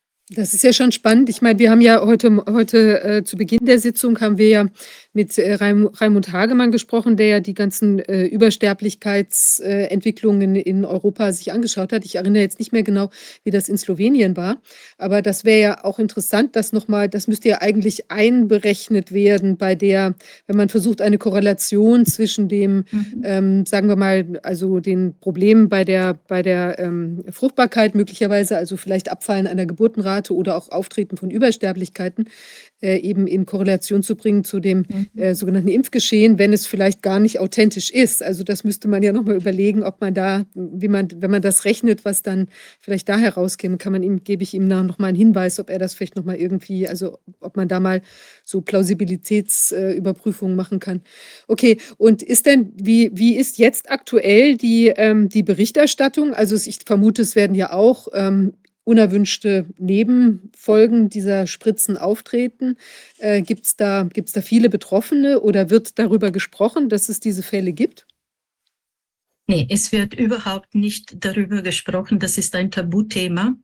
Äh, es kommt nichts in den Medien, weil ich verfolge zum Beispiel RT, äh, äh, ARD, ZDF, ne, deutsche deutsche Fernsehsendungen und äh, es, es gab schon ein paar Sendungen über, über Impfschäden und so weiter und so fort. Bei uns äh, muss ich sagen, wenn ich mich nicht irre, aber ich habe äh, nichts gesehen, also gar nichts, gar nichts. Das ist ein verbotenes Thema bei uns, ne? Impfnebenwirkungen, Impfschäden, Impfverletzungen. Mhm. Es, das gibt nicht. Das gibt, gibt, gibt es das denn unter Betroffenen oder krieg, gibt es das einfach gar nicht als oder nicht wahrnehmbar als Phänomen? Oder ist so, Medial. dass die Leute schon miteinander sprechen hinter äh, vorgehaltener Hand? Ja, mit, miteinander äh, und untereinander die Leute sprechen natürlich, ne? Aber medial wollte ich sagen oder politisch mhm. oder so im Parlament, äh, äh das dieses Thema gibt's nicht. Ne? Äh, dieses Problem besteht nicht. Ne? Wir haben keine Impfgeschädigte, beziehungsweise ähm, ja, äh, und unter uns schon. Ne? Ich bekomme auch sehr viele, nicht sehr viele, aber einige äh, äh, äh schreiben äh, mir über ihre Verletzungen äh, und, und äh, dass sie nicht gut behandelt werden in Krankenhäusern. Ne? das gibt's, ne? Wir wissen das und Leute wissen das auch, ne? Dass es diese ähm, Impfschäden gibt. Aber medial, medial ist das Tabu. Mhm. Wir haben nämlich, das muss ich sagen, wir haben keinen Parlamentarier. Wir haben auch keine Partei, äh, die, die an unserer Seite äh, ist. Ne? Das bedeutet zum Beispiel im Vergleich zu Deutschland, es gibt schon AfD ne? und auch Österreich FPÖ ne? und in, in anderen Ländern auch äh, auch in Kroatien, äh, auch in EU, ne? Kola Kušić und äh, Herr Sinčić. Äh, aber bei uns gibt's niemanden. Wir wollten auch äh, vorige, äh, vor einigen äh, Wochen eine mm, äh, parlamentarische Anfrage äh, erstellen. Äh, wir haben aber keinen gefunden. Also äh, äh, in Bezug auf WHO. Mhm. Es, äh, sie haben Angst. Sie wollen das nicht machen. Ach ja, das Niemand. ist ja wirklich irrsinnig. Und gibt es denn ähm, Berühmtheiten oder so, wie, wie, will man sagen, Meinungsträger, vielleicht aus der Vor-Corona-Zeit, die jetzt ähm, mit kritischen Fragen herauskommen oder die sich klar dagegen positioniert haben, Star Stars oder berühmte Schauspieler mhm. oder sonstige wissenschaftliche Koryphäen?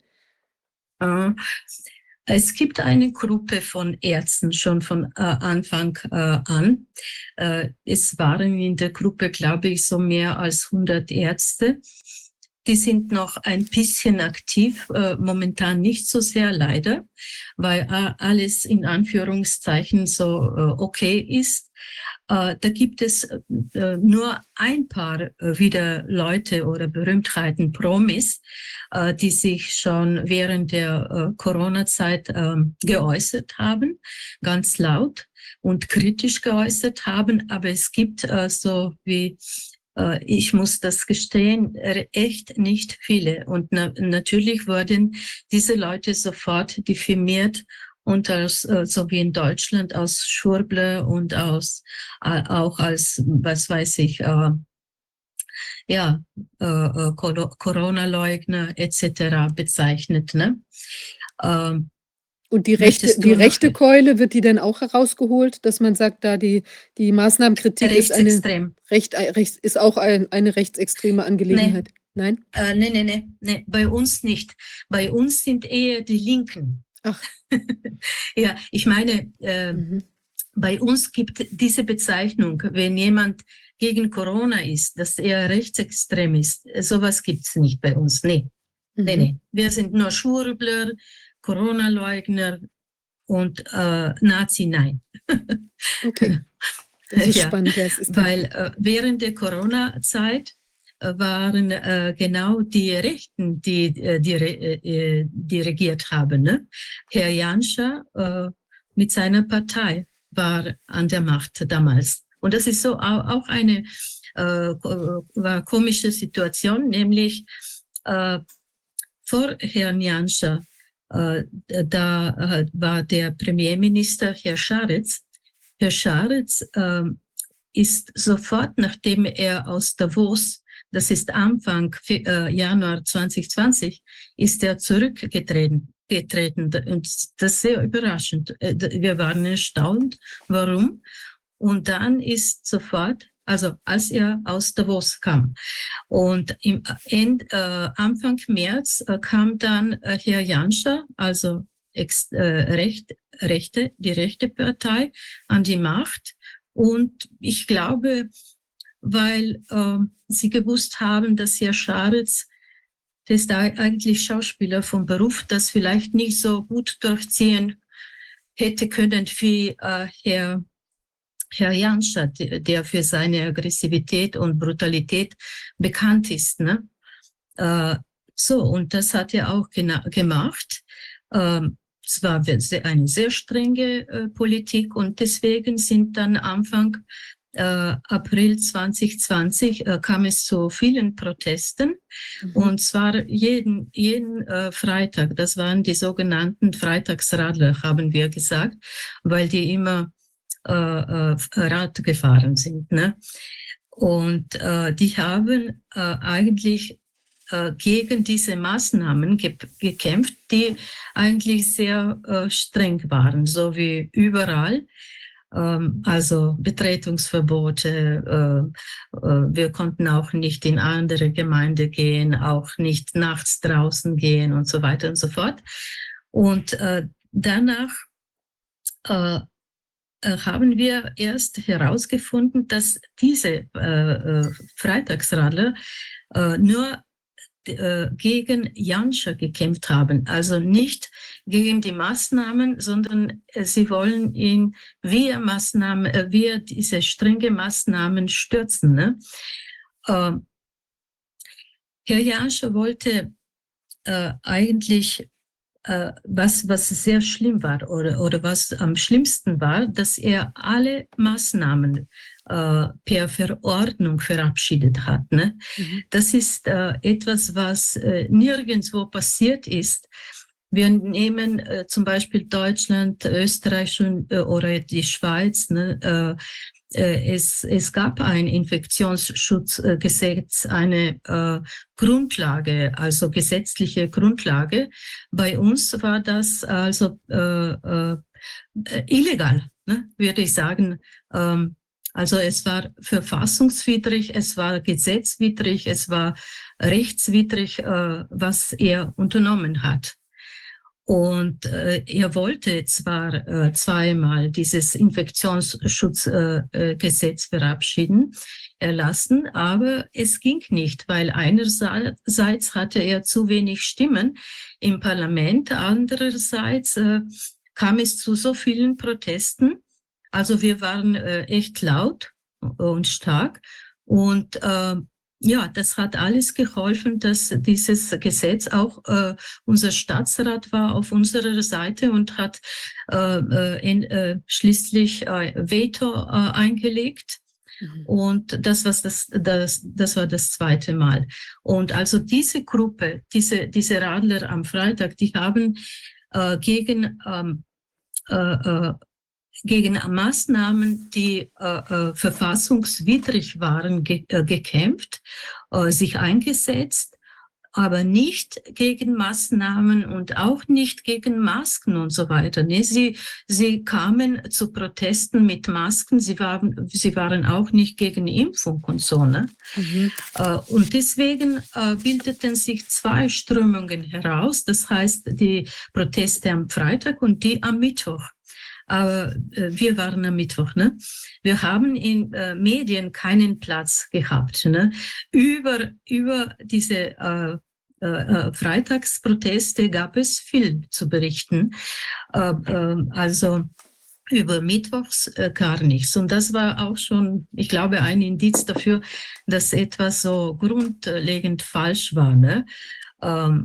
Ja, und die, also die Gruppe, die ziemlich stark und groß war, hat auch, ich, wir glauben so, äh, dem, dem Premierminister, also jetzigen, ne, das heißt der Dr. Kolob, äh, äh, zu, zur Macht äh, verholfen. Das heißt, also 2022 gab es dann Wahlen und als ein ganz neues Gesicht trat zum ersten Mal Dr. Kolob auf, von nichts, irgendwo von nichts und äh, mit einer Partei, äh, neu gegründeten Partei, ganz am Ende der Wahlen. Ne? Wir waren alle überrascht.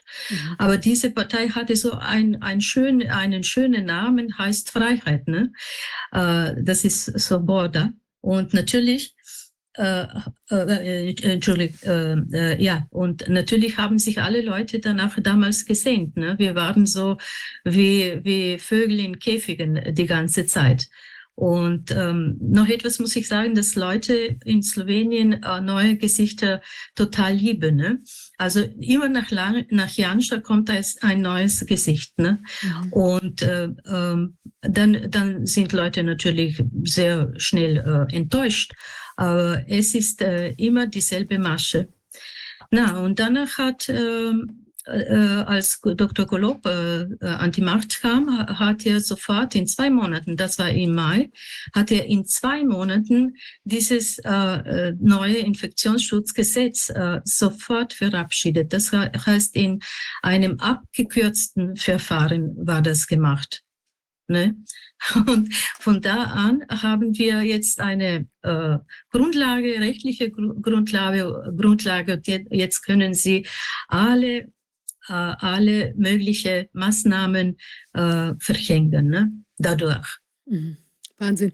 Wie ist denn die, äh, die, das Thema WHO-Pläne? Äh, Wird das diskutiert in Slowenien? Ja, ich habe Kontakt zu zwei äh, Parlamentariern und äh, wir wollten also das Schreiben, äh, wenn, wenn du ihn äh, kenn, äh, es kennst, das ist von ähm, Philipp Kruse. Äh, ja, ja, klar. Das ist äh, okay. Äh, mhm. Das wollten wir auch durch einen Parlamentarier äh, stellen. Es ging aber, es, es geht aber nicht. Ne? Ich versuche immer wieder, vielleicht habe ich dann einmal äh, Glück, aber bis jetzt ist mir noch, ist es, ist es mir noch nicht gelungen sich durch, durchzusetzen, also, äh, beziehungsweise jemanden zu finden, der das machen würde für uns. Ne? Mhm. Das ist das Schlimme. Er hat auch gesagt, einer davon, ne, von diesen Parlamentariern, hat auch gesagt, oh, ja, schon wenn du mit WHO, das Wort WHO, das ist so ein Tabu, ne? das, das, das kann man nicht erwähnen. Ne? Mhm. Oh Gott, Wahnsinn. Und ähm, äh, Robert, die, äh, diese, die Medien, also ich, äh, ich vermute, also, oder wie hat sich das dargestellt? Also wie viele Staatsmedien oder vielleicht auch Medien mit auch finanziellen Verquickungen, sagen wir mal, mit der Regierung gibt es in Slowenien, beziehungsweise gibt es, was ist da an alternativen äh, Medien so los?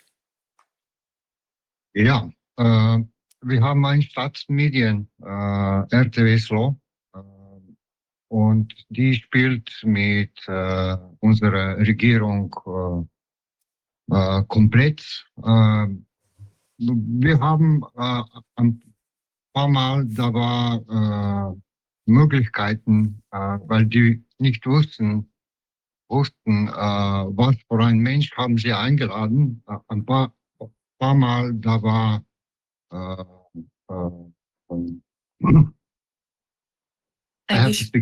ein Gespräch. My, my, my, ein Gespräch, ein Gespräch, ne? Äh, ja. Wir hatten eine, ein Gespräch oder ein Interview, ne? Im Fernsehen. Ja. Mhm. ja. Äh, äh, und Parma war, war halt äh, offen, mhm. aber sonst äh, Medien sind äh, komplett mit dieser Agenda. Äh, die Leute von äh, Klaus Schwab oder W-Forum oder äh, äh, von diesen Globalisten oder äh, mhm. was immer, äh, ist streng und kann man nichts machen. Und wir haben auch ein paar äh, Privatmedien, äh, die sind auch äh, streng äh, auf die Agenda und nichts kam, äh, kommt aus. Es ist unmöglich, zu, auch in Medien zu kommen äh, äh zum Diskutieren. Äh, es gibt äh, nur ein Narrativ äh, und äh, es, ist, es kommt so weit, dass äh, die äh, äh, Journalisten dürfen nicht kommen äh, auf irgendwelche äh, Veranstaltungen, äh, äh, weil die fürchten, äh, dass äh, they are afraid if they show up, they will be marked as a conspiracy theorist. Okay. But they support the theory, so they don't, don't come anywhere. Hmm. Can you translate, please, Josh? Ja, ja. Sie haben Angst. Ne? Sie haben auch Angst, ihren Job zu verlieren oder sie, sie äh, äh als, als ein ähm, Verschwörungstheoretiker abgestempelt zu werden. Ne? Aber es ist noch eine, eine andere Seite. Ne? Nicht nur das. Wir haben mit, äh, wir haben einigen äh, Journalisten, die auf unserer Seite sind, aber ähm, die erzählen uns äh, auch, dass viele von Ko äh, Kollegen, also ihre Kollegen, äh, echt an, an Corona und an alles, was hier äh, um uns passiert, äh, echt glauben. Das ist das äh, Schlimmste. Ne? Oh, ich, ich spreche auch mit einigen Journalisten, ich kenne sie und persönlich und ähm, also man kann äh, nichts dagegen machen. Ja, äh, ja. Es, es, es, gibt auch alternativen Medien auf, äh, auf äh, zum Beispiel äh, äh, Facebook, äh, zum Beispiel Stop Neue Medien. diese Medien Medien hat am Anfang große Arbeit gemacht, weil ich war auch äh, einige okay. Zeit dabei und wir haben äh, echt viel Erfolg äh, äh, aufgeklärt, ne? Aufgeklärt. Mhm. Mhm. Und mit Informationen versorgt, ja. Mhm. Ja, deswegen äh, ist äh, Erfolg mit Impfung in Slowenien ein bisschen niedriger. Mhm. niedriger. Mhm. Ja, das muss man noch diese ähm, Medien, die lokal sind, erwähnen. Äh, ja. Das ist ein äh, also äh, christliches äh, TV, Exodus TV. Äh, die erreichen schon viele, äh, viele Leute, weil es viele Christen bei uns gibt in Slowenien. Und dann gibt es noch zwei, drei weitere lokale TV-Sender. Und äh, sie konnten ab und zu, nicht immer, nicht die ganze Zeit, aber ab und zu äh, einige Interviews veröffentlichen oder äh, ja, äh, Sendungen, irgendwelche Sendungen und so. Mhm. Das war alles. Wie ist denn die, die rechtliche, die rechtlichen, äh, wie ist die Rechtslage einzusehen, anzusehen oder die Rechtsprechung vielmehr? Was tut sich mhm. da an dieser Front? Ist das auch in solch einem Zustand wie in Deutschland? Oh ja, oh ja, es war eigentlich noch schlimmer, ne? wie ich vorher schon gesagt habe, nämlich dass äh, diese Maßnahmen nur per, äh, per Verordnung äh, verabschiedet wurden. Das heißt ohne jede jegliche gesetzliche Grundlage. Ne? Mhm. Und äh, jetzt möchte ich ein bisschen äh, weiter äh, erzählen, weil äh, wir kommen dann zu, die, äh, zu ähm, Bußgelder äh, Zurückerstattung. Ne? Warum diese 5,7 Millionen den Leuten äh, zurückerstattet werden? Also äh, eins von, von den Wahlversprechen dieser Partei, dieser neuen Parteien, äh, Svoboda, mhm. ne, heißt sie, äh, von äh, Dr. Äh, Kolob, war auch, dass sie äh, die rechtliche Grundlage regeln werden, sofort äh, nach, nach äh, äh, der Regierung, nach dem Regierungsantritt. Und äh, das haben sie eigentlich mit diesen, äh, äh, damit jetzt gemacht. Ne? Ja, das haben sie geregelt. Das heißt, dass sie äh, jetzt im September, Ende September ein Gesetz verabschiedet haben, erlassen haben. Also und äh, durch dieses äh, Gesetz werden alle äh, äh, Strafgelder zurückerstattet und alle Strafverfahren werden eingestellt. Ne? Mhm. Ähm, aber das ist schon alles. Ne? Jetzt haben sie aber die rechtliche Grundlage. Ne? Mhm. Alle weitere, vielleicht in äh, der nächsten ne, Pandemie sozusagen, äh, zu verhängen. Äh, ganz rechtlich, ganz äh, legal zu machen. Ne? Und das war auch äh, der, der Grund äh, oder das Ziel, äh, würde ich sagen. Nicht, dass die Maßnahmen falsch waren. Nee, nee, nee. Es fehlte nur die Grundlage. Jetzt haben sie die.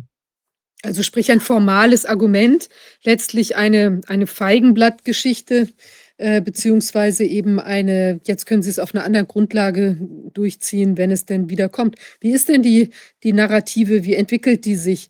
Wird im Moment Angst gemacht in Bezug auf eine neue Variante oder fangen Leute an, wieder Masken zu tragen? Was spielt sich da ab? Ja, tragen Leute Masken? Äh, nee, nicht so sehr. Nee, äh, würde ich sagen, nee. Ähm, es ist nicht so äh, schlimm wie in Österreich. Äh, es, es äh, wird die, die, diese Agenda vorangetrieben, ne? wie ich sehe, Impf, Impfen, Impfen und so, aber nicht so sehr, ne? würde ich sagen, nicht so sehr. Und die Leute haben auch, viele Leute, ne? die sich auch ähm, impfen, haben impfen lassen, haben das durchschaut. Ne? Das, äh, ich spreche mit meinen Nachbarn und so, sie sagen, na, äh, das zweite oder das dritte Mal oder vierte Mal mache ich jetzt aber nicht mehr. Ne? Ja, sie haben auch die Klimaagenda durchschaut äh, langsam ne? Äh, und das freut mich sehr. Mhm. Wie, wie stellt sich da der Prozess äh, der, des Erkenntnisgewinns dar? Wird denn da, also wird da viel Druck gemacht in Slowenien? Also auch vielleicht, wir haben ja diese, diese speziellen äh, Ideen da mit Wärmepumpen und mit irgendwelchen ähm, ja. Tja, Heizungsterror und so weiter, was sich da irgendwie abspielt. Ähm, ist das in Slowenien auch so? Ja, äh, äh, da, ja, das ist betont so, ja. Also wird vorangetrieben, diese Agenda, natürlich. Ähm, es gibt aber ein paar Leute, auch ein paar Wissenschaftler und wir sind sehr froh, dass wir sie haben, ähm, die auch so ein Schreiben äh, herausgegeben haben, veröffentlicht haben. Also und die es gibt auch einen anderen, äh, der ein, ein, Buch herausgegeben hat, aber das ist schon lange her. Äh, ich glaube, das war 2015 oder sogar früher. Und so hatten wir auch einen äh, Vortrag jetzt äh, äh, am, am 30. September mit, äh, die waren auch dabei, unsere, unsere Wissenschaftler und auch, ähm, wie wir schon gesprochen haben, Dr. Äh, Strehl aus Österreich, der war auch dabei. Und es, es herrschte ähm, Also ziemlich, es kamen ziemlich viele Leute, alles war, war voll. Wir mussten auch noch ein, einen anderen Bildschirm äh, äh, äh, installieren sozusagen. Also es war schon ein Erfolg und wir haben ähm, auch mit unser, einem von unseren Wissenschaftlern abgemacht, dass er äh, äh, weitere Vorträge in Slowenien gehalten wird äh, demnächst. Ne? Mhm. Also wir machen da weiter. Ne? Sprich das Interesse an alternativen Sichtweisen äh, gegenüber der offiziellen ähm, Darstellung, dass es wächst oder, oder ist auf jeden ist, ist, ist vorhanden offenbar in Slowenien? Äh, äh, wie meinst du? Äh, naja, ich meine, also, dass es jetzt eben Leute sich auch äh, dafür interessieren, welche Argumente es vielleicht gibt, warum man die Klimanarrative ähm, etwas hinterfragen kann. Also, das scheint ja, da scheint ja ein Interesse zu bestehen, jetzt auch in Slowenien. Ja, ich meine, ja. in Deutschland ist das ja. ja. auch so, dass viele Leute das auch inzwischen hinterfragen. Oder wir hatten ja auch in Berlin dieses Referendum, was da kläglich gescheitert ist. Und äh, ich glaube, das ist schon so, dass die oh, Leute da eben auch andere Themen beginnen zu hinterfragen. Ja, ja, es gibt, es gibt. Und es ist ein Thema, das könnte, äh, dieses Thema könnte äh, auch, könnten wir ins Parlament äh, bringen. Ne? Das könnte gehen. WHO sehr, sehr, sehr, äh, würde nicht gehen, glaube ich, aber das Thema, damit beschäftige ich mich momentan äh, ich möchte so einen Vortrag äh, schon wieder mit Dr. Strell und ähm, mit äh, den Parlamentariern oder vielleicht auch mit verschiedenen Staatssekretären organisieren. Ähm, ja, wir werden sehen. Aber wie ich höre, ist dieses Thema sozusagen erlaubt, mhm. im Gegensatz zu WHO-Thema. Verstehe. Und ähm, mhm. äh, Robert, die, die Frage, wie, also in Deutschland ist ja auch eine ziemlich starke Spaltung der Gesellschaft eingetreten durch die ganzen, ähm, durch diese ganze Maßnahmenpolitik. Ist, ähm, da haben sich auch Familien zerlegt und also ganze Nachbarschaften, Freundschaften über viele Jahre sind zerbrochen. Kann man das denn in Slowenien auch so sagen oder ist da dann Blut doch dicker als Wasser? Äh, dass die Leute sich vielleicht irgendwie doch stärker so noch miteinander irgendwie im Austausch sind oder hat das auch so gespalten wie bei uns? Uh, well, I, I, will I will answer in English language because um, uh, it will be easier for me. Uh, well, uh, the uh, the division between uh, those who took the vaccine and those who didn't is not that big. It is big, but it's not that big. Um, uh, we're trying to be nice and kind with them because uh, uh the, the, the shots brought a lot of problems to them, and we're seeing uh, decay of their health. so um, we are trying to address their issues and help them with uh, cleaning the bodies, uh, to gain back the, the, the health uh, or better conditioning because you cannot unvaccinate yourself because uh, it leaves DNA mark in you.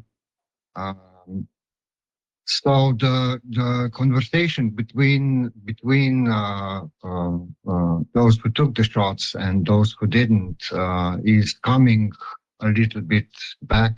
Um, we're trying with other with other topics like uh, like uh, topic that uh, Dr. Strel brought to uh, Slovenia. We're trying to overcome the issue about pandemic, and we're trying with other subjects to bring the doubt in them. Uh, so when they hear another news or another fear porn in uh, mainstream media, so they can use their own head, their own uh, sovereignty, their own uh, logical thinking uh, to to um, to to bring some base uh, decisions, uh, what's right and what's wrong. Because mm-hmm. Uh, a lot of cognitive thinking was destroyed during this push of fear through mainstream media.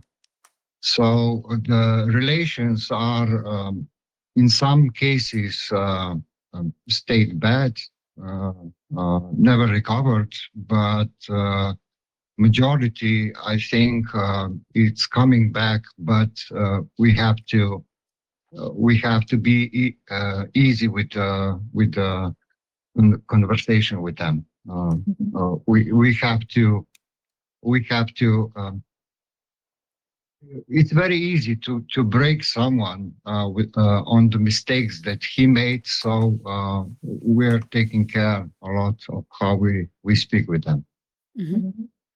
Es ist aber äh, zu Spaltungen gekommen während der Corona-Zeit, zu vielen Spaltungen.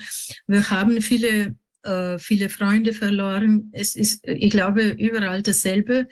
Äh, auch Verwandte, äh, mit denen wir nicht mehr sprechen oder keinen Kontakt mehr haben.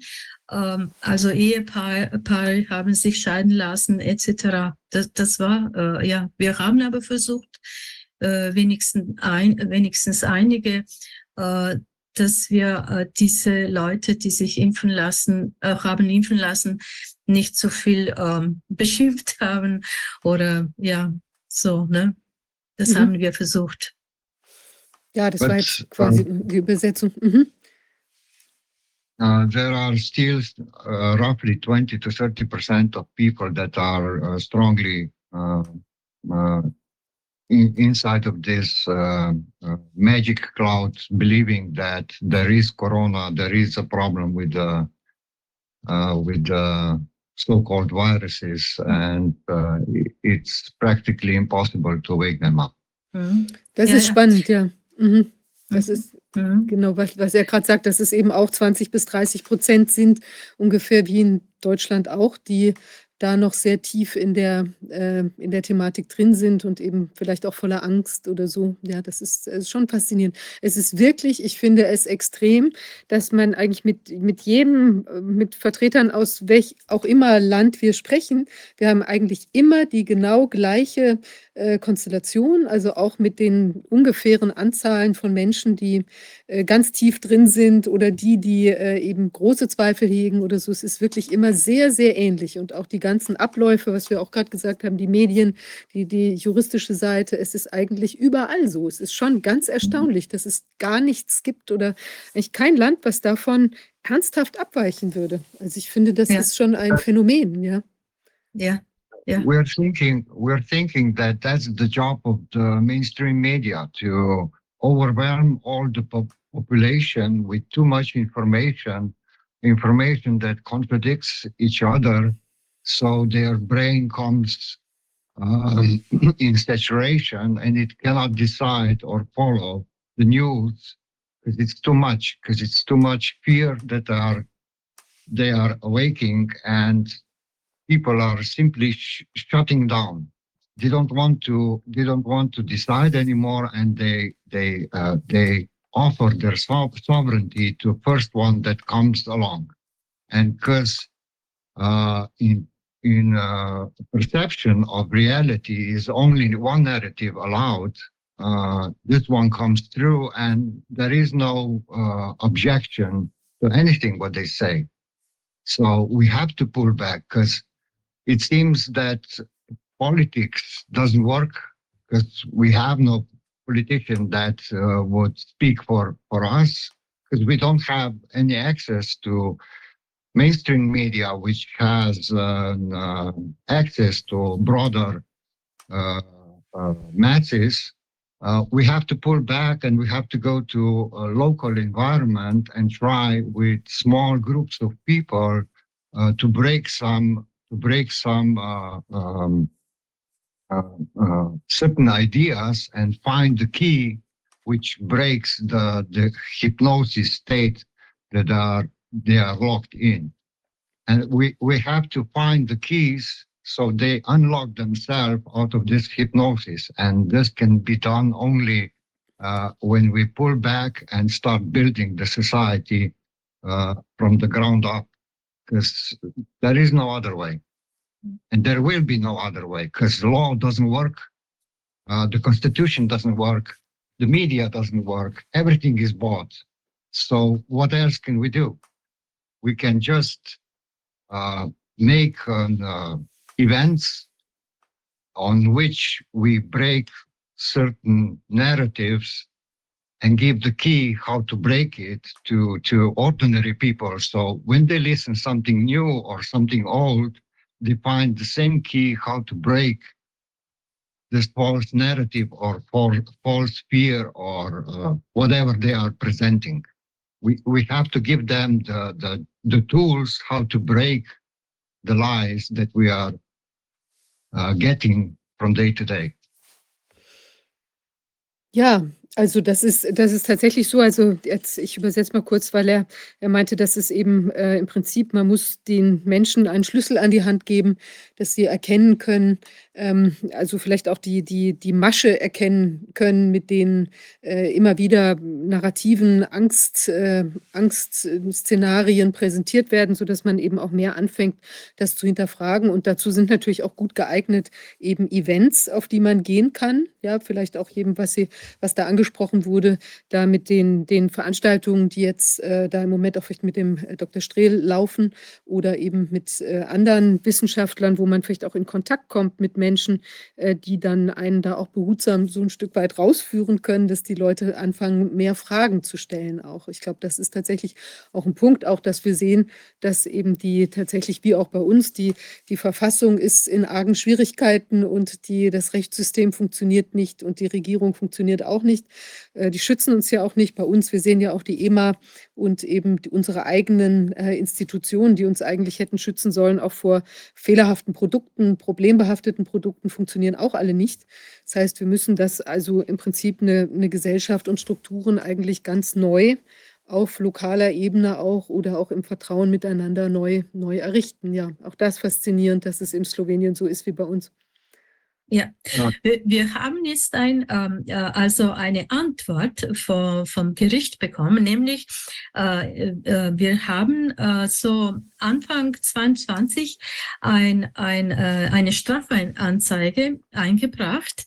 Und das war Verbrechen gegen die Menschlichkeit und es wurden verschiedene Ärzte und ähm, also äh, Entscheidungsträger äh, Träger angekla angeklagt, äh, weil sie zur Impfpflicht äh, aufgerufen haben.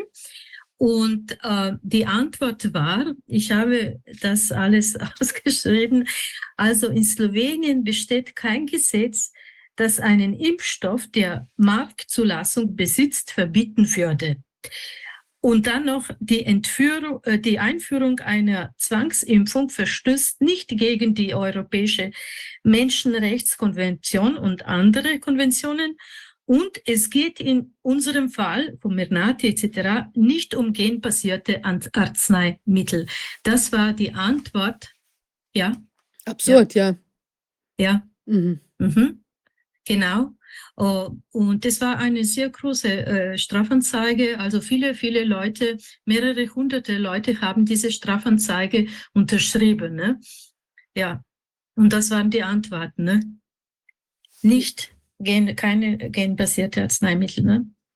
Dabei wird sagen ja. die das ja selbst. Ja, also das ist ja schon faszinierend. Ja. Mhm. ja.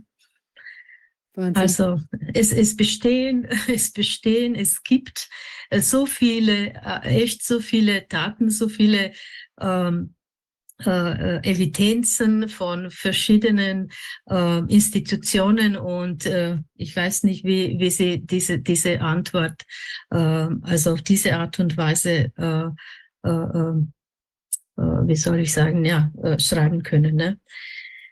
This is the uh, if I may say, say so, this is the consequence because uh, of the uh, political division in the in the state. Because uh, when we look at the recent history in Slovenia, we see that uh, before Hergolov took the power in Slovenia, uh, he grounded a lot of non-government institutions, organizations, yeah, and those organization wrote some opinion or they they prepared certain laws or suggestions for the laws. And it appears in public uh, like an opinion that everybody carries and that these organizations are from ancient time uh, and that they care about the public safety and well-being of the society. But that that that was a false narrative, that was a lie, and that was a scam, that they pulled it off. So we have to use their own tools. We we have to we have to pick up all the scientists that are saying that are telling truth. We have to merge them in non-government organizations, and we have to put ourselves on the market of happening of uh, on the market on the on the happening um, uh, to to constrain the perception back to real reality and this is a hard job um, we we have to we have to we have to reorganize all the uh, individuals that are working for themselves and not getting any results. Uh, uh, we have to push push the the the um, we have to uh, uh, make those uh, non-government institutions so we can make the public pressure first local and when we get bigger through media on all the state. And then we can constrain the, the, the madness that the state is trying to push uh, with all these uh, new agendas about constraining the use of uh, fossil fuels and uh, uh, CO2 again the agenda, uh, vaccinations all the time. don't those nonsenses that should be stopped. But if we try as an in, individuals to fight this agenda, we will not succeed. We we have to we have to use their own tools that are, that they are applying on us. It's the same game, and uh, the the the mechanism that are behind uh, uh, are working can work for us in the same direction as it's working for them now. Ja, das ist ein guter Punkt. Also, er sagte, dass der dieser Dr. äh, Kollo da, der ähm, der da jetzt die Regierungsverantwortung, äh, innehat, dass der eben vorher eine Reihe von NGOs oder Instituten, äh, da mitgewirkt hat oder die ins Leben gerufen hat, die jetzt plötzlich mit Meinungs äh, also mit Meinungen herauskommen oder mit Bewertungen, Studien herauskommen, die eben so wirken, als sei das der gesunde Menschenverstand und als sei es irgendwie wissenschaftlich fundiert, sodass man das Gefühl hat, ja. das ist doch irgendwie alles äh, nachvollziehbar, was sich da abspielt.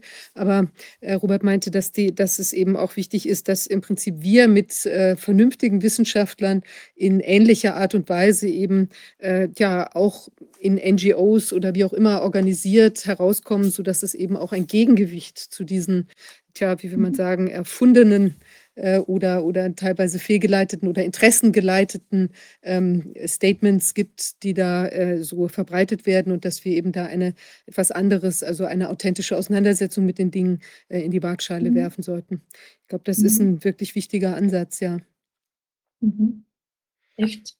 If we if we don't if we don't merge uh, in this direction, uh, no one will hear us. So th this is the only way how we can uh, how we can uh, uh, ground the, the, real truth uh, among the people. And what's funny about this, the government will never know from which side the pressure will come and how many people are staying behind these non-government institutions or organizations. So uh, it's kind of uh, their game or game uh, cat with mouse. Uh, and we have to be smart because they are smart. They have vast amount of money behind their asses. Uh, and we, we just have to use their their own logic uh, to gain people back, to to gain trust again, because it's broken. Uh, people have enough of it. Uh, they are worn out, and we have to bring at least some positive results because there are no positive results nowhere. So this is the only way how to how to uh, join all the people that do want to do something and they don't know where and with whom. So we have to be very picky with whom to work, how to work, build the strategy, uh, when and with what to come out and work work on perception in local area and then go uh, in in full state and try to bring uh, state in some order or function Ja, also die Idee, dass man sich eben zusammentut, auch ähm, in, in diesen NGOs, so dass man auch nicht genau sehen kann, in welcher, äh, also wie, wie viele Leute da tatsächlich aktiv sind. Also dass man im Prinzip eine Art Entität vorschützt, das nicht auch ganz klar erkennbar ist, wer wirkt denn damit.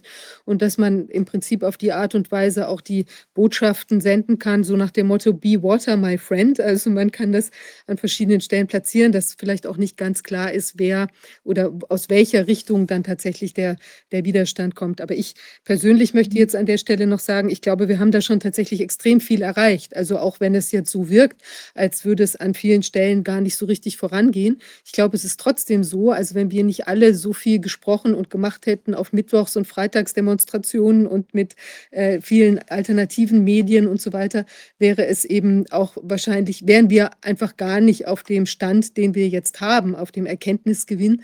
Und ich glaube, da ist eben wirklich ja. das alles, was wir geleistet haben, auch durch die internationale Ver Vernetzung und die vielen Aktivisten, die auch teilweise unter Entbehrungen in den vielen Ländern aktiv geworden sind. Ich glaube, das ist eine ganz, ganz wichtige Angelegenheit gewesen und wird es auch noch viel weiter sein. Also vor dem ja. Hintergrund, ich finde super, was ihr da macht, ja, dass wir uns da auch, ähm, dass wir jetzt auch mal noch näher gesehen haben, was ihr da in Slowenien macht. Ich glaube, es ist wichtig, dass wir uns da weiter austauschen. Das ist ja auch die Verbindung, besteht ja auch, auch Philipp Kruse und andere, die da eben, wo ja auch die, der wissenschaftliche und rechtliche und so weiter Austausch stattfindet. Ich glaube, mhm. da sollten wir uns auch noch intensiver vernetzen, auch im Sinne von dem, was Dirk Pohlmann gesagt hat. Wir sollten uns auch den ganzen Krieg, kriegstreiberischen äh, Bestrebungen auch international noch mal stärker entgegenstellen, auch die Frauen, ja, um eben wirklich auch zu zeigen, dass wir das alles überhaupt gar nicht wollen. Das ist auch nicht der Weg. Der Weg ist Frieden und Wahrheit und ich denke, die Wahrheit wird sich letztlich ihren Weg bahnen. Sicher. vielen, vielen Dank, dass ihr da wart und ja, macht weiter. Wir bleiben Dankeschön. alle am Ball, würde ich sagen. Auch, auch euch alles Gute ne? und Dankeschön äh, für die Arbeit, die Sie äh, leisten. Also unermüdlich schon seit 10.7. Ne? 2020. Ja, Ist das, das stimmt, so? ja. Das stimmt. Ja, das ist, ja ich weiß erst, genau. ich habe sehr drauf gewartet, wann, Sie, wann ihr anfangt. Vielen Dankeschön. Dank. Ja, alles Gute euch dann. Dankeschön, ähm, ebenfalls. Tschüss. tschüss. Ja, wir sind jetzt am Ende der Sitzung angekommen. War wieder sehr, äh, ich finde, sehr vielschichtig und sehr, ähm, ja, äh, gibt viel zu denken. Ähm, ja, wir können unsere Arbeit ja nur machen, wenn wir unterstützt werden von unseren Zuschauern. Und auch das ist das Einzige, was uns wirklich Unabhängigkeit auch äh, gewährleistet in diesen Zeiten, wo man ja gar nicht so gern verbunden sein möchte mit irgendwelchen großen äh, Finanziers oder so etwas. Also insofern ähm, ja, möchte ich Sie bitten, uns auch weiter bei der Aktivität zu unterstützen, sodass wir die ähm, vielen Stimmen auch zusammenbringen können und auch ein, ich denke, auch historisch wichtiges Archiv schaffen können und eben eine Quelle für Menschen, die sich informieren wollen, die schon lange dabei sind oder die neu hinzukommen und Zweifel haben und sich etwas umschauen wollen, was es sonst noch für Einschätzungen der Lage gibt. Ähm, ja, wir sind am Ende der Sitzung. Nächste Woche geht es weiter. Ich wünsche allen einen ersprießlichen Freitagnachmittag, ein schönes Wochenende und wir sehen uns dann in der nächsten Woche. Bis dahin. Tschüss.